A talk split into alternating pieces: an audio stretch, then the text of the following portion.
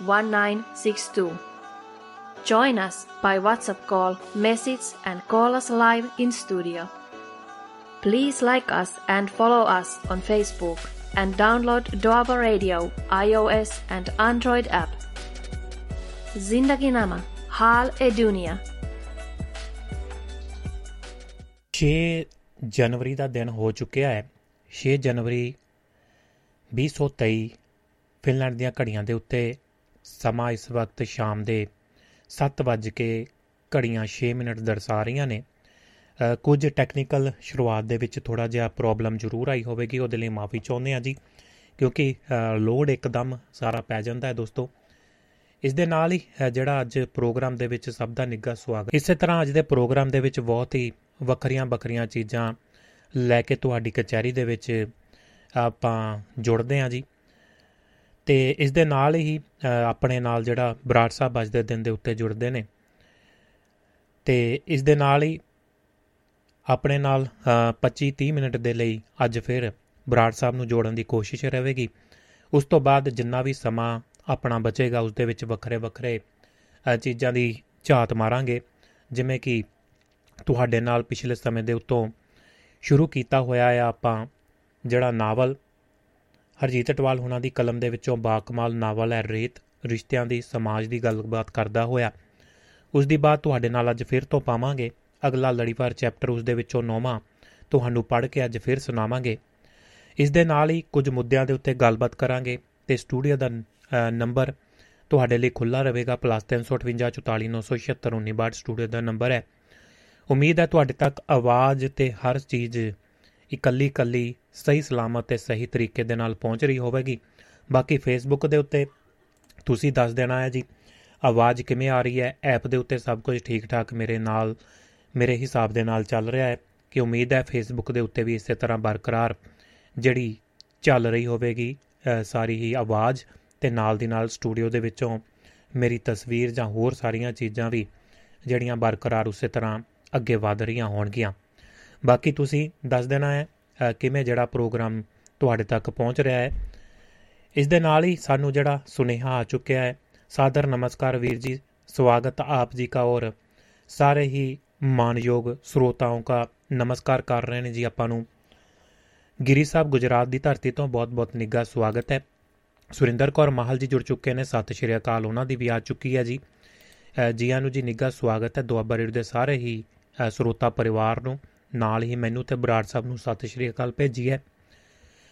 ਤੇ ਅੱਗੇ ਵਧਦੇ ਹਾਂ ਦੋਸਤੋ ਐਪ ਦੇ ਵਿੱਚ ਅ, ਐਪ ਦੇ ਰਾਹੀਂ ਤੁਸੀਂ ਜੁੜ ਸਕਦੇ ਹੋ ਦੁਆਬਾ ਰੇਡੀਓ ਦੇ ਨਾਲ ਇਸੇ ਤਰ੍ਹਾਂ ਵੈਬਸਾਈਟ ਦੇ ਉੱਤੇ ਤੇ ਨਾਲ ਦੀ ਨਾਲ ਤੁਸੀਂ ਫੇਸਬੁੱਕ ਦੇ ਉੱਤੇ ਪ੍ਰੋਗਰਾਮ ਕਰ ਸਕਦੇ ਹੋ। ਅ, ਕੁਝ ਹੀ ਪਲਾਂ ਦੇ ਵਿੱਚ ਤੁਸੀਂ ਅ, ਜਿਹੜਾ ਪ੍ਰੋਗਰਾਮ ਨੂੰ ਐਪ ਦੇ ਉੱਤੇ ਵੀ ਅ, ਜਿਹੜਾ ਨਾਲ ਦੀ ਨਾਲ ਜਿਹੜਾ ਦੁਆਬਾ ਰੇਡੀਓ ਦਾ ਗਰੁੱਪ ਹੈ ਉਸ ਦੇ ਵਿੱਚ ਵੀ ਸੁਣ ਪਾਵੋਗੇ। ਇਸ ਦੇ ਨਾਲ ਹੀ ਟੈਲੀਗ੍ਰਾਮ ਦੇ ਉੱਤੇ ਵੀ ਜਾ ਕੇ ਤੁਸੀਂ ਭਰੂ- ਭਰਪੂਰ ਜਿਹੜਾ ਆਨੰਦ ਮਾਣ ਸਕਦੇ ਹੋ। ਤੇ ਅ, ਤੁਹਾਡਾ ਤੇ ਮੇਰਾ ਰਾਬਤਾ ਇਸੇ ਤਰ੍ਹਾਂ ਅ, ਬਰਕਰਾਰ ਰਹੇਗਾ। 2.5 ਘੰਟੇ ਆਪਾਂ ਜ਼ਰੂਰ ਅੱਜ ਲਾਉਣ ਦੀ ਕੋਸ਼ਿਸ਼ ਕਰਾਂਗੇ। 2 ਘੰਟੇ ਤਾਂ ਰੋਜ਼ ਲਾਉਂਦਾ ਹੀ ਆ। ਤੇ ਜਿਵੇਂ ਵੀ ਆਪਣਾ ਸਬੱਬ ਬਣੇਗਾ ਤੇ ਬਰਾੜ ਸਾਹਿਬ ਨੂੰ ਜੋੜਾਂਗੇ ਤੇ ਅ, ਪ੍ਰੋਗਰਾਮ ਦੇ ਵਿੱਚ ਵੱਖਰੇ ਵੱਖਰਾ ਸਮਾਂ ਦੇਸ਼ਾਂ ਵਿਦੇਸ਼ਾਂ ਦੇ ਵਿੱਚ ਹੈ। ਅ, ਭਾਰਤ ਦੇ ਵਿੱਚ ਰਾਤ ਦੇ 10 ਵਜੇ ਕੇ ਇਸ ਵਕਤ ਅ, 40 ਮਿੰਟ ਹੋ ਚੁੱਕੇ ਨੇ ਤੇ ਨਿਊਯਾਰਕ ਤੇ ਟੋਰਾਂਟੋ ਦੀਆਂ ਅ, ਘੜੀਆਂ ਦੇ ਉੱਤੇ ਇਸੇ ਵੇਲੇ ਦੁਪਹਿਰ ਦਾ ਸਮਾਂ ਹੈ। ਇਸ ਦੇ ਨਾਲ ਹੀ ਅ, ਜਿਹੜਾ ਵੈਂਕੂਵਰ ਤੇ ਕੈਲੀਫੋਰਨੀਆ ਦਾ ਸਮਾਂ ਸਵੇਰ ਦੇ 9:10 ਮਿੰਟ ਦਾ ਹੈ।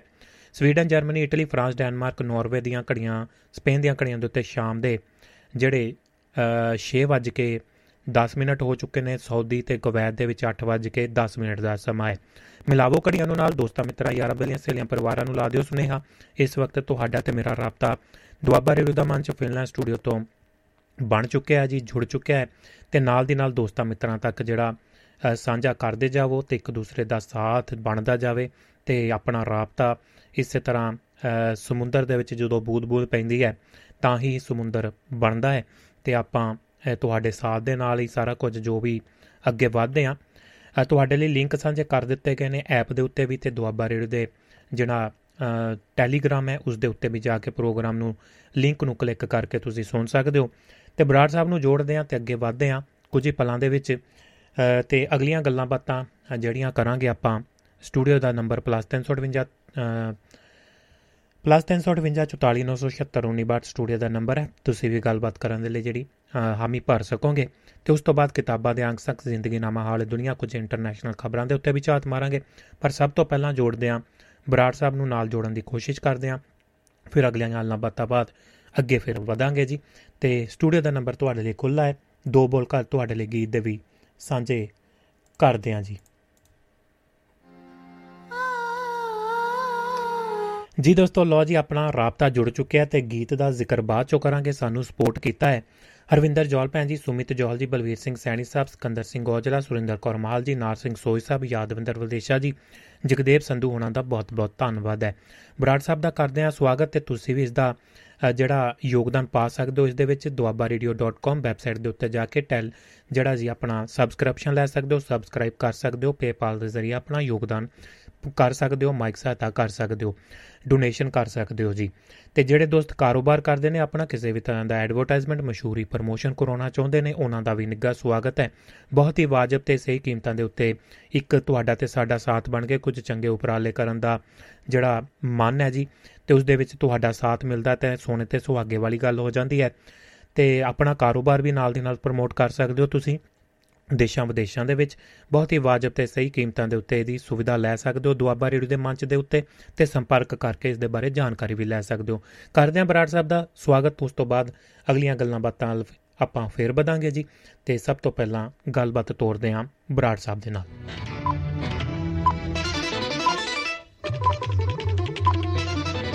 ਪੁੱਤਰ ਗੜ ਖਾਨਦਾਨ ਦੀ ਪੁੱਤਾਂ ਬਿਨ ਕਾ ਦੇਵੇ ਛੇਤੀ ਕਰ, ਸਰਵਣ ਬੱਚਾ ਪਾਣੀ ਪਿਲਾ ਦੇਵੇ। ਕਹਿੰਦੇ ਨੇ, ਮਾਪੇ ਤੇਰੇ ਜਾਨ ਬਚਾ ਦੇਵੇ। ਛੇਤੀ ਕਰ, ਸਰਵਣ ਪੁੱਤਰਾ।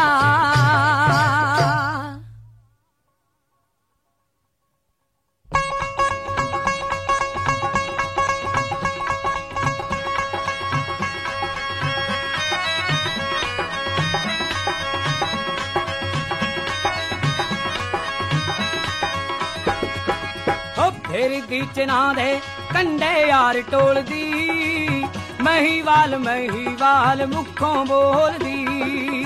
ਬੰਨ ਕੇ ਮੜਾਸਾ ਸੋਹਣੀ ਠਿੱਲੀ ਪਾਰ ਨੂੰ। ਖੜਿਆ ਮੜਾ ਦੇ ਕਹਿੰਦੀ ਸੋਹਣੇ ਯਾਰ ਨੂੰ। ਤੇ ਜੀ।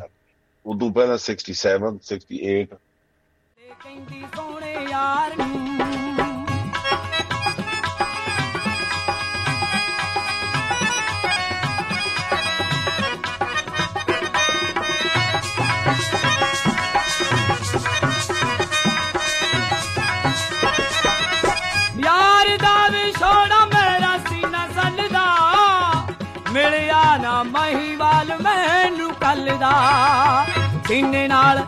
ਨਾਲ ਮੈਂ ਤਾਂ ਦਿਲਦਾਰ ਨੂੰ ਖੜਿਆ ਮਲਾ ਦੇ ਕਹਿੰਦੀ ਸੋਹਣੇ ਯਾਰ ਨੂੰ ਖੜਿਆ ਮਲਾ ਦੇ ਕਹਿੰਦੀ ਸੋਹਣੇ ਯਾਰ ਨੂੰ।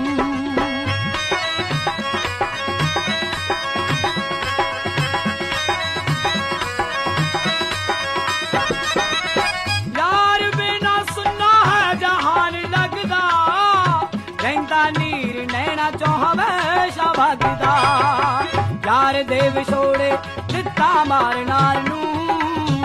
ਖੜਿਆ ਮੜਾ ਦੇ ਕਹਿੰਦੀ ਸੋਹਣੇ ਯਾਰ ਨੂੰ। ਖੜਿਆ ਮੜਾ ਦੇ ਕਹਿੰਦੀ ਸੋਹਣੇ ਯਾਰ ਨੂੰ।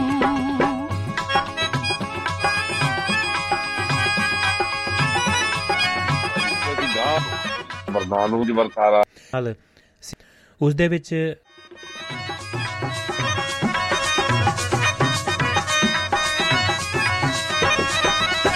ਸੋਹਣੀ ਯਾਰ ਵਾਸਤੇ ਦਸੌਂਟੇ ਕੱਟਦੀ ਯਾਰ ਦਾ ਬੁਲਾਂ ਦੇ ਵਿੱਚ ਨਾਮ ਰੱਟਦੀ ਯਾਰ ਵਿੱਚੋਂ ਰੱਬ ਦਿਲ ਸੇ ਮੁਟੇ। ਜੀ। ਔਰ ਪੜ੍ਹਾਈ ਲਿਖਾਈ ਦੇ ਵਿੱਚ। ਖੜਿਆ ਮੜਾ ਦੇ ਕਹਿੰਦੀ ਸੋਹਣੇ ਯਾਰ ਨੂੰ। ਖੜਿਆ ਮੜਾ ਦੇ ਕਹਿੰਦੀ ਸੋਹਣੇ ਔਰ ਉਹਦੇ ਵਿੱਚ ਵੱਖ-ਵੱਖ ਸਮਾਜ ਨਾਲ ਜੁੜੀਆਂ ਬਲਾਈਆਂ ਤੇ ਉਹਨਾਂ ਨੇ ਬੜੀ ਚੰਗੀ ਪੇਸ਼ਕਾਰੀ ਕੀਤੀ। ਬਿਲਕੁਲ ਜੀ। ਔਰ ਉਹ ਵਾਅਦਿਆਂ ਕਰਦੇ ਆ ਉਹਨਾਂ ਹੁਣ ਉਹਦਾ ਬੜਾ ਪ੍ਰਤਿਭਾ ਵਾਲਾ ਜਾਂ ਤਾਂ ਕਹਿ ਲਓ ਕਿ ਉਹ ਜਿਹੜਾ ਪਰਸਨਲ ਮਦਨ ਕਮੇਟੀ ਦਾ ਇੱਕ ਹੈ ਜੋ ਆਉਂਦਾ ਹੈ ਪ੍ਰੈਪਰੇਸ਼ਨ ਤੇ। ਜੀ। ਇਥੋਂ ਅੰਦਾਜ਼ਾ ਲਾ ਲਓ ਵੀ ਉਹਨਾਂ ਦੀ ਡੇਲੀ ਮੈਂ ਕਿੰਨਾ ਕੰਜੰਪਸ਼ਨ ਹੈ। ਔਰ। ਇਹ ਸੰਗਤਾਂ ਦੇ ਸਹਿਯੋਗ ਨਾਲ ਚੱਲਦੀ ਹੋਗਾ ਔਰ ਚਲਾਉਣ ਦੀ ਦੀ ਮੈਂ ਗੱਲ ਨਹੀਂ ਕੀਤੀ ਹੈ। 38 ਕਰਦੀ ਹੈ। ਇੱਕ ਸਿਰ ਬਹੁਤ ਵੱਡਾ ਰੋਲ ਅਦਾ ਕਰ ਰਹੀ ਹੈ। ਬਿਲਕੁਲ ਜੀ। ਮੈਂ ਖੁਦ ਉਸ ਗੁਰੂ ਨਾਨਕ ਇੰਜੀਨੀਅਰਿੰਗ ਕਾਲਜ ਦਾ ਵਿਦਿਆਰਥੀ ਹਾਂ ਜਿੱਥੇ ਬਤ- ਬਤੌਰ ਇੱਕ ਪਿੰਡ ਦੇ ਸਕੂਲ ਚੋਂ ਪੜ੍ਹ ਕੇ ਗਿਆ ਹੋਣ ਦੇ ਬਾਵਜੂਦ ਜੀ। ਉੱਥੋਂ ਮੈਂ ਐਜੂਕੇਸ਼ਨ ਲਈ ਹੈ ਮੇਰੇ ਵਰਗੇ। ਜਿਹੜਾ ਇਹ ਵਾਰ-ਵਾਰ ਇਹ ਦੋਸ਼ ਲਾ ਰਹੇ ਕਿ ਜੀ ਉਹ ਘਰੇ ਚਲੇ ਜਾਣਗੇ। ਜੀ। ਦੂਸਰਾ ਮਸਤੂਆਣਾ ਸਾਹਿਬ ਜਾ ਕੇ ਇਹ ਗੱਲ ਕਹਿਣੀ ਜਦੋਂ ਕਿ ਸ਼੍ਰੋਮਣੀ ਗੁਰਦੁਆਰਾ ਪ੍ਰਬੰਧਕ ਕਮੇਟੀ ਤੋਂ ਜ਼ਮੀਨ ਹਾਸਲ ਕਰਨੀ ਹੈ ਉਹਨਾਂ ਤੋਂ ਜ਼ਮੀਨ ਸਰਕਾਰ ਲੈ ਰਹੀ ਹੈ। ਇਹ ਇਹ ਕਿਸੇ ਮੁੱਖ ਮੰਤਰੀ ਦਾ ਤਰੀਕਾ ਹੁੰਦਾ ਕੰਮ ਕਰਨ ਦਾ? ਤੁਸੀਂ ਮੈਡੀਕਲ ਕਾਲਜ ਚਲਾਉਣਾ ਹੈ ਐਲਾਨ ਕਰਤਾ ਜ਼ਮੀਨ ਡਿਸਪਿਊਟਡ ਹੈ। ਸ਼੍ਰੋਮਣੀ ਗੁਰਦੁਆਰਾ ਪ੍ਰਬੰਧਕ ਕਮੇਟੀ ਦੇ ਸਹਿਯੋਗ ਦੀ ਲੋੜ ਹੈ ਤੁਹਾਨੂੰ। ਬਿਲਕੁਲ ਜੀ। ਨਾ ਕਿ ਰਾਜਨੀਤੀ ਕਰਨ ਦੀ। ਸੋ ਮੁੱਖ ਮੰਤਰੀ ਭਗਵੰਤ ਮਾਨ ਨੇ ਆਪਦੀ ਅਕਲ ਦਾ ਜਨਾਜ਼ਾ ਕੱਢਿਆ। ਜੀ। ਨਾ ਤਾਂ ਉਹਨੂੰ ਗਿਆਨ ਹੈ ਉਹਦੀ ਐਜੂਕੇਸ਼ਨ ਲਿਮਟ ਹੀ ਇੰਨੀ ਕਿ he don't even don't know ਕਿ ਸ਼੍ਰੋਮਣੀ ਗੁਰਦੁਆਰਾ ਪ੍ਰਬੰਧਕ ਕਮੇਟੀ ਹੈ ਕੀ ਆ। ਜੀ। ਔਰ ਜੇਕਰ ਇੱਕ ਚੁਣਿਆ ਹੋਇਆ ਮੁੱਖ ਮੰਤਰੀ ਜਿਹੜਾ ਆਪਦੇ ਨਾਂ ਨਾਲ ਸਿੰਘ ਲਾਉਣ ਤੋਂ ਹੀ ਸ਼ਰਮ ਮੰਨਦਾ ਕਿ ਉਹ ਇਹ ਸੁਝਾਅ ਦੇਵੇ ਕਿ ਸਿੱਖਾਂ ਨੇ ਕੀ ਕਰਨਾ ਹੈ ਤਾਂ ਸਵਾਲ ਡੈਫੀਨਿਟਲੀ ਉੱਠਦੇ ਆ ਕਿ ਇਹਦੇ ਪਿੱਛੇ ਕਿਹੜੀਆਂ ਸ਼ਕਤੀਆਂ ਹੈ ਜੀ। ਕੀ ਕੇਜਰੀਵਾਲ ਉਹ ਸ਼ਕਤੀ ਤਾਂ ਨਹੀਂ ਜਿਹਦੇ ਤੇ ਹਮੇਸ਼ਾ ਉਂਗਲ ਠਾਈ ਜਾਂਦੀ ਹੈ ਕਿ ਕਿਸੇ ਨਾ ਕਿਸੇ ਤਰੀਕੇ ਨਾਲ ਸਿੱਖਾਂ ਨੂੰ ਡੀਰੇਲ ਕੀਤਾ ਜਾਵੇ ਇਹ ਮੇਨ ਸੰਸਥਾਵਾਂ ਨੂੰ ਤੈਸ਼ ਨੈਸ਼ ਕੀਤਾ ਜਾਵੇ ਜਿਨ੍ਹਾਂ ਤੇ ਸਿੱਖ ਹਮੇਸ਼ਾ ਮਾਣ ਕਰਦੇ ਆ। ਜੀ। ਸੋ ਭੁਪਿੰਦਰ ਜੀ ਇਹਦੇ ਤੇ ਪੰਜਾਬ ਭਰ ਦੇ ਵਿੱਚ ਰੋਸ ਵਿਖਾਵੇ ਆ ਰਹੇ ਆ ਔਰ ਇਹ ਮੰਗ ਕੀਤੀ ਜਾ ਰਹੀ ਹੈ ਕਿ ਭਗਵੰਤ ਮਾਨ ਮੁੱਖ ਮੰਤਰੀ ਮਾਫੀ ਮੰਗਣ। ਜੀ। ਮਾਫੀ ਮੰਗਣ ਦੀ ਬਜਾਏ ਅੱਜ ਉਹਨਾਂ ਦੇ ਇੱਕ ਮੰਤਰੀ ਅਰੋੜਾ ਸਾਹਿਬ ਅਮਨ ਅਰੋੜਾ। ਜੀ। ਉਹਨਾਂ ਨੇ ਵੀ ਉਸੇ ਸ਼ਹਿਰ ਦੇ ਵਿੱਚ ਉਹਨਾਂ ਦੇ ਬਿਆਨ ਦੀ ਪ੍ਰੋੜਤਾ ਕੀਤੀ ਹੈ ਜਿਹੜੀ ਸਿੱਖਾਂ ਨੇ ਬਿਲਕੁਲ ਵੀ ਬਰਦਾਸ਼ਤ ਨਹੀਂ ਕਰਨੀ ਕਿਉਂਕਿ ਅਰੋੜਾ ਸਾਹਿਬ ਸਿੱਖ ਧਰਮ ਨਾਲ ਸੰਬੰਧਿਤ ਨਹੀਂ ਗਏ ਜੀ। ਕੱਲ ਬਿਲਕੁਲ ਨੂੰ ਕੋਈ ਖੱਟੜੇ ਗੱਲ ਕਵੇ ਜਾਂ ਕੋਈ ਹੋਰ ਕਵੇ ਸਾਨੂੰ ਬਹੁਤ ਮਿਰਚਾਂ ਲੱਗਣਗੀਆਂ। ਚਾਹੀਦਾ ਮੁੱਖ ਮੰਤਰੀ ਪੰਜਾਬ ਸਰਦਾਰ ਭਗਵੰਤ ਮਾਨ ਸਰਦਾਰ ਆਪਾਂ ਕਹਿ ਸਕਦੇ ਮਾਨ ਨਾਲ ਫਿਰ ਵੀ ਉਹ ਸਿੱਖਾਂ ਦੇ ਘਰੇ ਜਨਮਿਆ ਜਾਂ ਉਹ ਦਸਤਾਰ ਸਜਾਉਂਦਾ ਲੇਕਿਨ ਉਹ ਆਪਣੇ ਨਾਂ ਨਾਲ ਸਿੰਘ ਲਾਉਣ ਤੋਂ ਵੀ ਸ਼ਰਮ ਮੰਨਦਾ ਜੀ। ਪਰ ਉਹ ਸਜ਼ਾ ਉਹਨਾਂ ਸੰਸਥਾਵਾਂ ਨੂੰ ਦੇ ਰਿਹਾ ਜਿਹੜੀਆਂ ਦਿਨ ਰਾਤ ਇਸ ਮਾਮਲੇ ਦੇ ਵਿੱਚ ਸੇਵਾ ਜੁਟੀਆਂ ਹੋਈਆਂ। ਇਹਦੇ 'ਚ ਕੋਈ ਡੋਰਾਵਾ ਨਹੀਂ ਕਿ ਹਰ ਦੁਨੀਆ ਤੇ ਚੱਲਦੀ ਸੰਸਥਾਵਾਂ ਦੇ ਵਾਂਗ ਸ਼੍ਰੋਮਣੀ ਗੁਰਦੁਆਰਾ ਪ੍ਰਬੰਧਕ ਕਮੇਟੀ 'ਚ ਵੀ ਕਮੀਆਂ ਪੇਸ਼ੀਆਂ ਹੋ ਸਕਦੀਆਂ। ਜੀ। ਸੁਧਾਰ ਦੀ ਲੋੜ ਹੋ ਸਕਦੀ ਹੈ ਜੀ। ਪਰ ਇਹਦਾ ਮਕਸਦ ਇਹ ਨਹੀਂ ਤੁਸੀਂ ਹੋਲ ਸੋਲ ਕਿਸੇ ਸੰਸਥਾ ਦੇ ਉੱਪਰ ਇਹੋ ਜਿਹਾ ਲੈਵਲ ਲਾ ਦਿਓ ਕਿ ਕੱਲ ਨੂੰ ਇਤਿਹਾਸ ਤੁਹਾਨੂੰ ਥੂ ਥੂ ਕਰੇ। ਜੀ। ਬਿਲਕੁਲ ਜੀ। ਸੋ ਇਹ ਮੁੱਦਾ ਭੁਪਿੰਦਰ ਜੀ ਫੈਲਿਆ ਦੁਨੀਆ ਭਰ ਦੇ ਵਿੱਚ ਵੀ ਇਹਦੇ ਤੇ ਪ੍ਰੋਟੈਸਟ ਹੋ ਰਿਹਾ। ਜੀ। ਕਿਉਂਕਿ ਸਵਾਲ ਸਹੀ ਦਾ ਨਹੀਂ ਸਵਾਲ ਪਏ ਦਾ ਹੈ। ਬਿਲਕੁਲ ਸਿੱਖ ਧਰਮ ਦਾ ਦਸਵਾਂ ਦਸੌਂ ਦੇਣਾ ਇਹ ਸਿੱਖਾਂ ਨੂੰ ਜਿਹੜੀ ਬਾਣੀ ਦਾ ਇੱਕ ਸਾਨੂੰ ਆਦੇਸ਼ ਹੈ ਕਿ ਕਿਰਤ ਕਰੋ ਘਾਲ। ਮੈਂ ਹੁਣ ਪੂਰਾ ਸ਼ਬਦ ਨਹੀਂ ਹੈ ਗੁਰੂ ਸਾਹਿਬ ਦਾ ਮੇਰੇ ਮੈਂ ਆਪਦੇ ਮੂੰਹ ਉਚਾਰ ਨਹੀਂ ਸਕਦਾ ਪਰ ਗੁਰਬਾਣੀ। ਦਾ ਮੈਨੂੰ ਉਨੀ ਸੋਝੀ ਨਹੀਂ ਪਰ ਉਹਦਾ ਭਾਵ ਹੈ ਕਿ ਭਾਈ ਕਿਰਤ ਕਰ ਆਪਦਾ ਪਰਿਵਾਰ ਪਾਲ ਪਰ ਨਾਲ ਉਹਦੇ ਚੋਂ ਕੁਝ ਦਾਨ ਵੀ ਦੇ ਜੀ। ਤਾਂ ਕਿ ਸਮਾਜ ਦੇ ਵਿੱਚ ਤੇਰਾ ਯੋਗਦਾਨ ਪੈ ਸਕੇ। ਇਹ ਸਿੱਖੀ ਆ। ਬਿਲਕੁਲ ਜੀ। ਔਰ ਇਹ ਜੇਕਰ ਬੇਸਿਕ ਸਿਧਾਂਤ ਨੂੰ ਭਗਵੰਤ ਮਾਨ ਜੀ ਰੱਦ ਕਰਨਾ ਚਾਹੁੰਦੇ ਆ ਤਾਂ ਡੈਫੀਨਿਟਲੀ ਉਹ ਆਪਦੇ ਆਪ ਨੂੰ ਇੱਕ ਨਵੀਂ ਸਮੱਸਿਆ 'ਚ ਘੇਰ ਰਹੇ ਆ ਜੀ। ਇਸ ਕਰਕੇ ਉਹਨਾਂ ਨੂੰ ਆਪਣੇ ਅਹੁਦੇ ਦੀ ਮਰਜ਼ਾਦਾ ਅਤੇ ਖਾਸ ਤੌਰ ਤੇ ਜਿਸ ਸਟੇਟ ਨੂੰ ਰਿਪਰੈਜ਼ੈਂਟ ਕਰਦੇ ਆ ਉਸ ਸਟੇਟ ਦੀ ਬਹੁ ਗਿਣਤੀ ਦੇ ਜਜ਼ਬਾਤਾਂ ਦਾ ਡੈਫੀਨਿਟਲੀ ਖਿਆਲ ਰੱਖਣਾ ਚਾਹੀਦਾ। ਇਹ ਨਹੀਂ ਕਿ ਜੋ ਮੂੰਹ ਆਇਆ ਬੋਲਤਾ ਤੇ ਲੋਕਾਂ ਤੋਂ ਆਲੇ ਦੁਆਲੇ ਤਾੜੀਆਂ ਮਰਾ ਲੀਆਂ this is not a campaign ਬਿਲਕੁਲ ਜੀ। ਇਲੈਕਸ਼ਨ ਦੌਰਾਨ ਇਹਨਾਂ ਗੱਲਾਂ ਦੀ ਮਾਫੀ ਦਿੱਤੀ ਜਾ ਸਕਦੀ ਹੈ। ਜਦੋਂ ਇਲੈਕਟਡ ਮੁੱਖ ਮੰਤਰੀ ਦਾ ਹੁੰਦਾ ਸਭ ਦਾ ਮੁੱਖ ਮੰਤਰੀ ਹੁੰਦਾ ਉਹ। ਉਹ ਕਾਂਗਰਸੀਆਂ ਦਾ ਵੀ ਹੈ ਅਕਾਲੀਆਂ ਦਾ ਵੀ ਹੈ ਬਿਲਕੁਲ। ਕਮਿਊਨਿਸਟਾਂ ਦਾ ਵੀ ਜਿਨ੍ਹਾਂ ਦੀ ਕੋਈ ਸੀਟ ਨਹੀਂ ਗੀ। ਸੋ ਇਸ ਕਰਕੇ ਉਹਨਾਂ ਨੂੰ ਆਪਣੀ ਜ਼ਬਾਨ ਨੂੰ ਲਗਾਮ ਦੇਣਾ ਚਾਹੀਦਾ। ਹੈ ਔਰ ਦਿਮਾਗ ਨੂੰ ਹੋਰ ਤਰੋਤਾਜ਼ਾ ਕਰਨਾ ਚਾਹੀਦਾ ਤਾਂ ਕਿ ਮੌਜੂਦਾ ਹਾਲਾਤਾਂ ਤੇ ਖਾਸ ਤੌਰ ਤੇ ਇਸ ਤਰ੍ਹਾਂ ਦੇ ਜੋ ਸੰਵੇਦਨਾਸ਼ੀਲ ਮੁੱਦੇ ਹੁੰਦੇ ਉਹਦੇ ਤੇ ਉਹਨਾਂ ਬੋਲਣ ਜਿੰਨਾ ਉਹਨਾਂ ਨੂੰ। ਬਿਲਕੁਲ। ਜੀ ਜੀ। ਭੁਪਿੰਦਰ ਤੇ ਬਰਾੜ ਸਾਹਿਬ ਇਹ ਚਲੋ ਅ, ਪੰਜਾਬ ਦੀ ਸਿਆਸਤ ਹੀ ਸਾਂਭਲਣ ਬਹੁਤ ਹੈ ਨਾ ਉਹਨਾਂ ਦੇ ਵਿੱਚ ਹੀ ਮੁੱਦਿਆਂ ਦੇ ਵਿੱਚ ਬਹੁਤ ਘਿਰਦੇ ਆ ਉਹਦੇ ਉੱਤੇ ਬਾਅਦ ਦੇ ਵਿੱਚ ਗੱਲ ਕਰਦੇ ਆ। ਅ, ਸਿੱਖਾਂ ਦੇ ਨਾਲ ਹੀ ਜੁੜੀ ਹੋਈ ਗੱਲਬਾਤ ਹੈ। ਅ, ਜੋ ਕੁਝ ਅ, ਜਿਹੜਾ ਅ, ਥੋਮਸ ਵੱਲੋਂ ਕੀਤਾ ਜਾ ਰਿਹਾ ਜਾਂ ਹੋਰ ਮਸਲੇ ਨੇ ਉਹ ਸਾਰਾ ਜਿਹੜਾ ਅ, ਪਹਿਲਾਂ ਅੰਮ੍ਰਿਤਪਾਲ ਉਹਨਾਂ ਦੇ ਨਾਲ ਅ, ਜੋ ਸੀਗਾ ਉਹਨਾਂ ਦੇ ਨਾਲ ਇੱਕ ਕਹਿ ਸਕਦੇ ਆ ਇਹ ਦੋ ਧਿਰਾਂ ਬਣਨਗੀਆਂ ਕਿ ਆਉਣ ਵਾਲੇ ਸਮੇਂ ਦੇ ਵਿੱਚ ਕੁਝ ਜਿਹੜੀਆਂ ਅ, ਕਹਿ ਸਕਦੇ ਹਾਂ ਕਿ ਵੱਡੀਆਂ। ਅ, ਚੀਜ਼ਾਂ ਹੁੰਦੀਆਂ ਨੇ ਜਿਹੜੀਆਂ ਲੋਕਾਂ ਤੋਂ ਇੱਕ ਬਾਹਰਲੇ ਪਾਸੇ ਸਮਝ ਤੋਂ ਬਾਹਰ ਹੁੰਦੀਆਂ ਨੇ ਉਹ ਚੀਜ਼ਾਂ ਕਿਵੇਂ ਕੰਟਰੋਲ ਕਰਦੀਆਂ ਨੇ ਉਹ ਚਾਹੇ ਸੂਬਾ ਹੋਵੇ ਤੇ ਚਾਹੇ ਦੇਸ਼। ਪਰ ਜੋ ਇਹ ਮੁੱਦੇ ਛੋਟੀਆਂ-ਛੋਟੀਆਂ ਜਿਹੜੀਆਂ ਸਾਡੇ ਅੰਦਰ ਕੱਟੜਤਾ ਭਰੀ ਜਾ ਰਹੀ ਹੈ ਕਿ ਭਰਾਈ ਜਾ ਰਹੀ ਹੈ ਕਿ ਅਸੀਂ ਆਪ ਹੀ ਇੰਨੇ ਕੱਟੜ ਹੋ ਗਏ ਆ ਕਿ ਜੋ ਕੁਝ ਚਲੋ ਇੱਕ ਸਤਿਕਾਰਤ ਚੀਜ਼ ਹੁੰਦੀ ਆ ਪਰ ਅੱਜ ਤੱਕ ਕਿਸੇ ਨੇ ਵੀ ਇਹੋ ਕੋਈ ਅ, ਸਵਾਲ ਨਹੀਂ ਖੜੇ ਕੀਤੇ ਇਹੋ ਜੇ ਵੀ ਚਿੰਨ ਜਿਹੜੇ ਗੁਰੂ ਸਾਹਿਬਾਨਾਂ ਦੇ ਦਿੱਤੇ ਹੋਏ ਨੇ ਉਹ ਅਸੀਂ ਕਿੱਥੇ ਲਾ ਸਕਦੇ ਆ ਕਿੱਥੇ ਨਹੀਂ ਲਾ ਸਕਦੇ ਆ ਸਕੂਟਰਾਂ ਤੇ ਮੋਟਰਸਾਈਕਲਾਂ ਤੇ ਗੱਡੀਆਂ ਦੇ ਉੱਤੇ ਬੱਸਾਂ ਦੇ ਉੱਤੇ। ਇੱਥੇ ਤੱਕ ਕਿ ਆਪਣਾ ਜਿੰਨਾ ਪੰਜਾਬੀ ਭਾਈਚਾਰਾ ਚਾਹੇ ਦੇਸ਼ਾਂ ਵਿਦੇਸ਼ਾਂ ਦੇ ਵਿੱਚ ਹੈ ਚਾਹੇ ਟਰਾਂਸਪੋਰਟ ਦੇ ਵਿੱਚ ਆ ਕਹਿ ਲੋ ਉਹ ਵੀ ਗੁਰੂ ਸਾਹਿਬਾਂ ਦੀ ਫੋਟੋ ਨਾਲ ਰੱਖੀ ਹੈ ਮੱਥਾ ਟੇਕਦੇ ਨੇ ਖੰਡਾ ਅ, ਨਾਲ ਆਪਣੇ ਗੱਡੀਆਂ ਦੇ ਵਿੱਚ ਲਾਏ ਹੋਏ ਨੇ ਸਾਰਾ ਕੁਝ ਹੈ।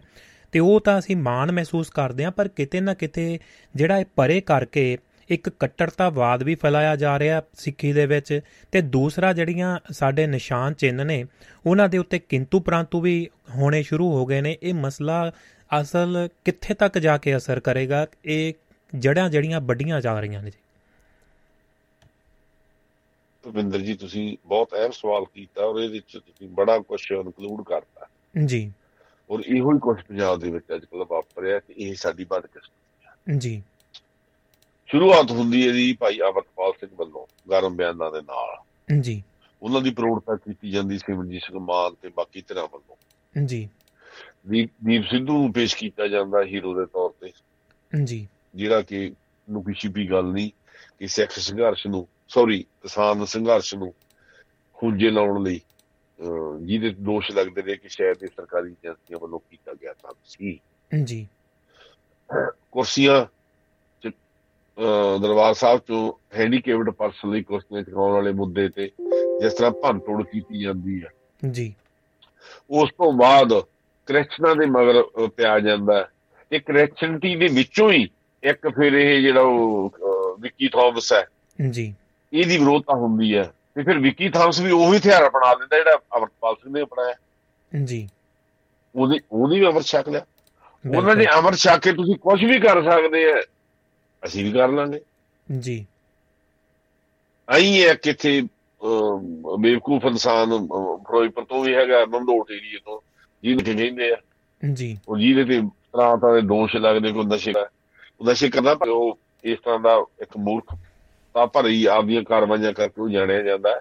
ਉਹਨੇ ਜੀ, ਵੀ ਛਕਿਆ ਹੋਇਆ ਬਿਲਕੁਲ ਜੀ। ਹੁਣ ਸਵਾਲ ਉਹ ਭਵਿੰਦਰ ਜੀ ਤੁਹਾਡੀ ਗੱਲ ਦਾ ਦਿੰਦਿਆਂ ਦਿੰਦਿਆਂ ਕਿਤੇ ਕੋਈ ਸ਼ਬਦਾਵਲੀ ਉਸ ਤਰ੍ਹਾਂ ਦੀ ਨਾ ਵਰਤੀ ਜਾਵੇ ਮੈਂ ਪਹਿਲਾਂ ਮਾਫੀ ਮੰਗ ਲੈਂਦਾ। ਜੀ। ਪਰ ਇਹ ਸਾਰਿਆਂ ਦਾ ਸਿੱਖੀ ਦੇ ਨਾਲ ਕੋਈ ਸਿੱਧਾ ਸੰਬੰਧ ਹੈ ਜੀ। ਦਾ ਦਿੰਦਿਆਂ ਦਿੰਦਿਆਂ ਕਿਤੇ ਕੋਈ ਸਿੱਖੀ ਦਾ ਸ਼ਬਦਾਵਲੀ ਸੰਕਲਪ ਹੈ ਜਿਹੜਾ। ਵਰਤੀ ਜਾਵੇ। ਗੁਰੂ ਨਾਨਕ ਸਾਹਿਬ ਤੋਂ ਸ਼ੁਰੂ ਹੋ ਕੇ ਦਸਮ ਪਾਤਸ਼ਾਹ ਤੇ ਆ ਕੇ ਜਦੋਂ ਇਹ ਸੰਪੂਰਨ ਹੁੰਦਾ ਹੈ, ਤਾਂ ਉਦੋਂ ਵੀ ਸਿੱਖਾਂ ਨੂੰ ਗੁਰੂ ਗ੍ਰੰਥ ਸਾਹਿਬ ਗੁਰੂ ਮੰਨਣ ਦਾ ਫਾਈਨਲ ਆਦੇਸ਼ ਦਿੱਤਾ ਜਾਂਦਾ ਹੈ। ਜੀ। ਗੁਰਸਿੱਖ ਬਣਨਾ ਅਤੇ ਬਾਅਦ ਦੇ ਵਿੱਚ ਅਮਰ ਛਕ ਕੇ ਖਾਲਸਾ ਬਣਨਾ ਇਹ ਕੰਪਲੀਟ ਪ੍ਰੋਸੈਸ ਹੈ। ਜੀ। ਔਰ ਕਿਰਪਾਨ ਨੂੰ ਕਿਰਪਾ ਤੇ ਆਣ ਆਖਿਆ ਗਿਆ ਨਾਲ ਨਿਵਰਤਾ ਹੈ ਕਿ ਇਹਦੀ ਵਰਤੋਂ ਉਦੋਂ ਕਰਨੀ ਹੈ ਜਦੋਂ ਦਲੀਲ ਅਪੀਲ ਵਕੀਲ ਸਾਰੇ ਹੱਕ ਜੀ। ਜਾਂ ਬੇਦੋਸ਼ੀ ਤੇ ਜਾਂ ਨਿਰਦੋਸ਼ ਤੇ ਜਾਂ ਨਮਾਣੇ ਤੇ ਨਤਾਣੇ ਵੱਲੋਂ ਕੀਤੇ ਗਏ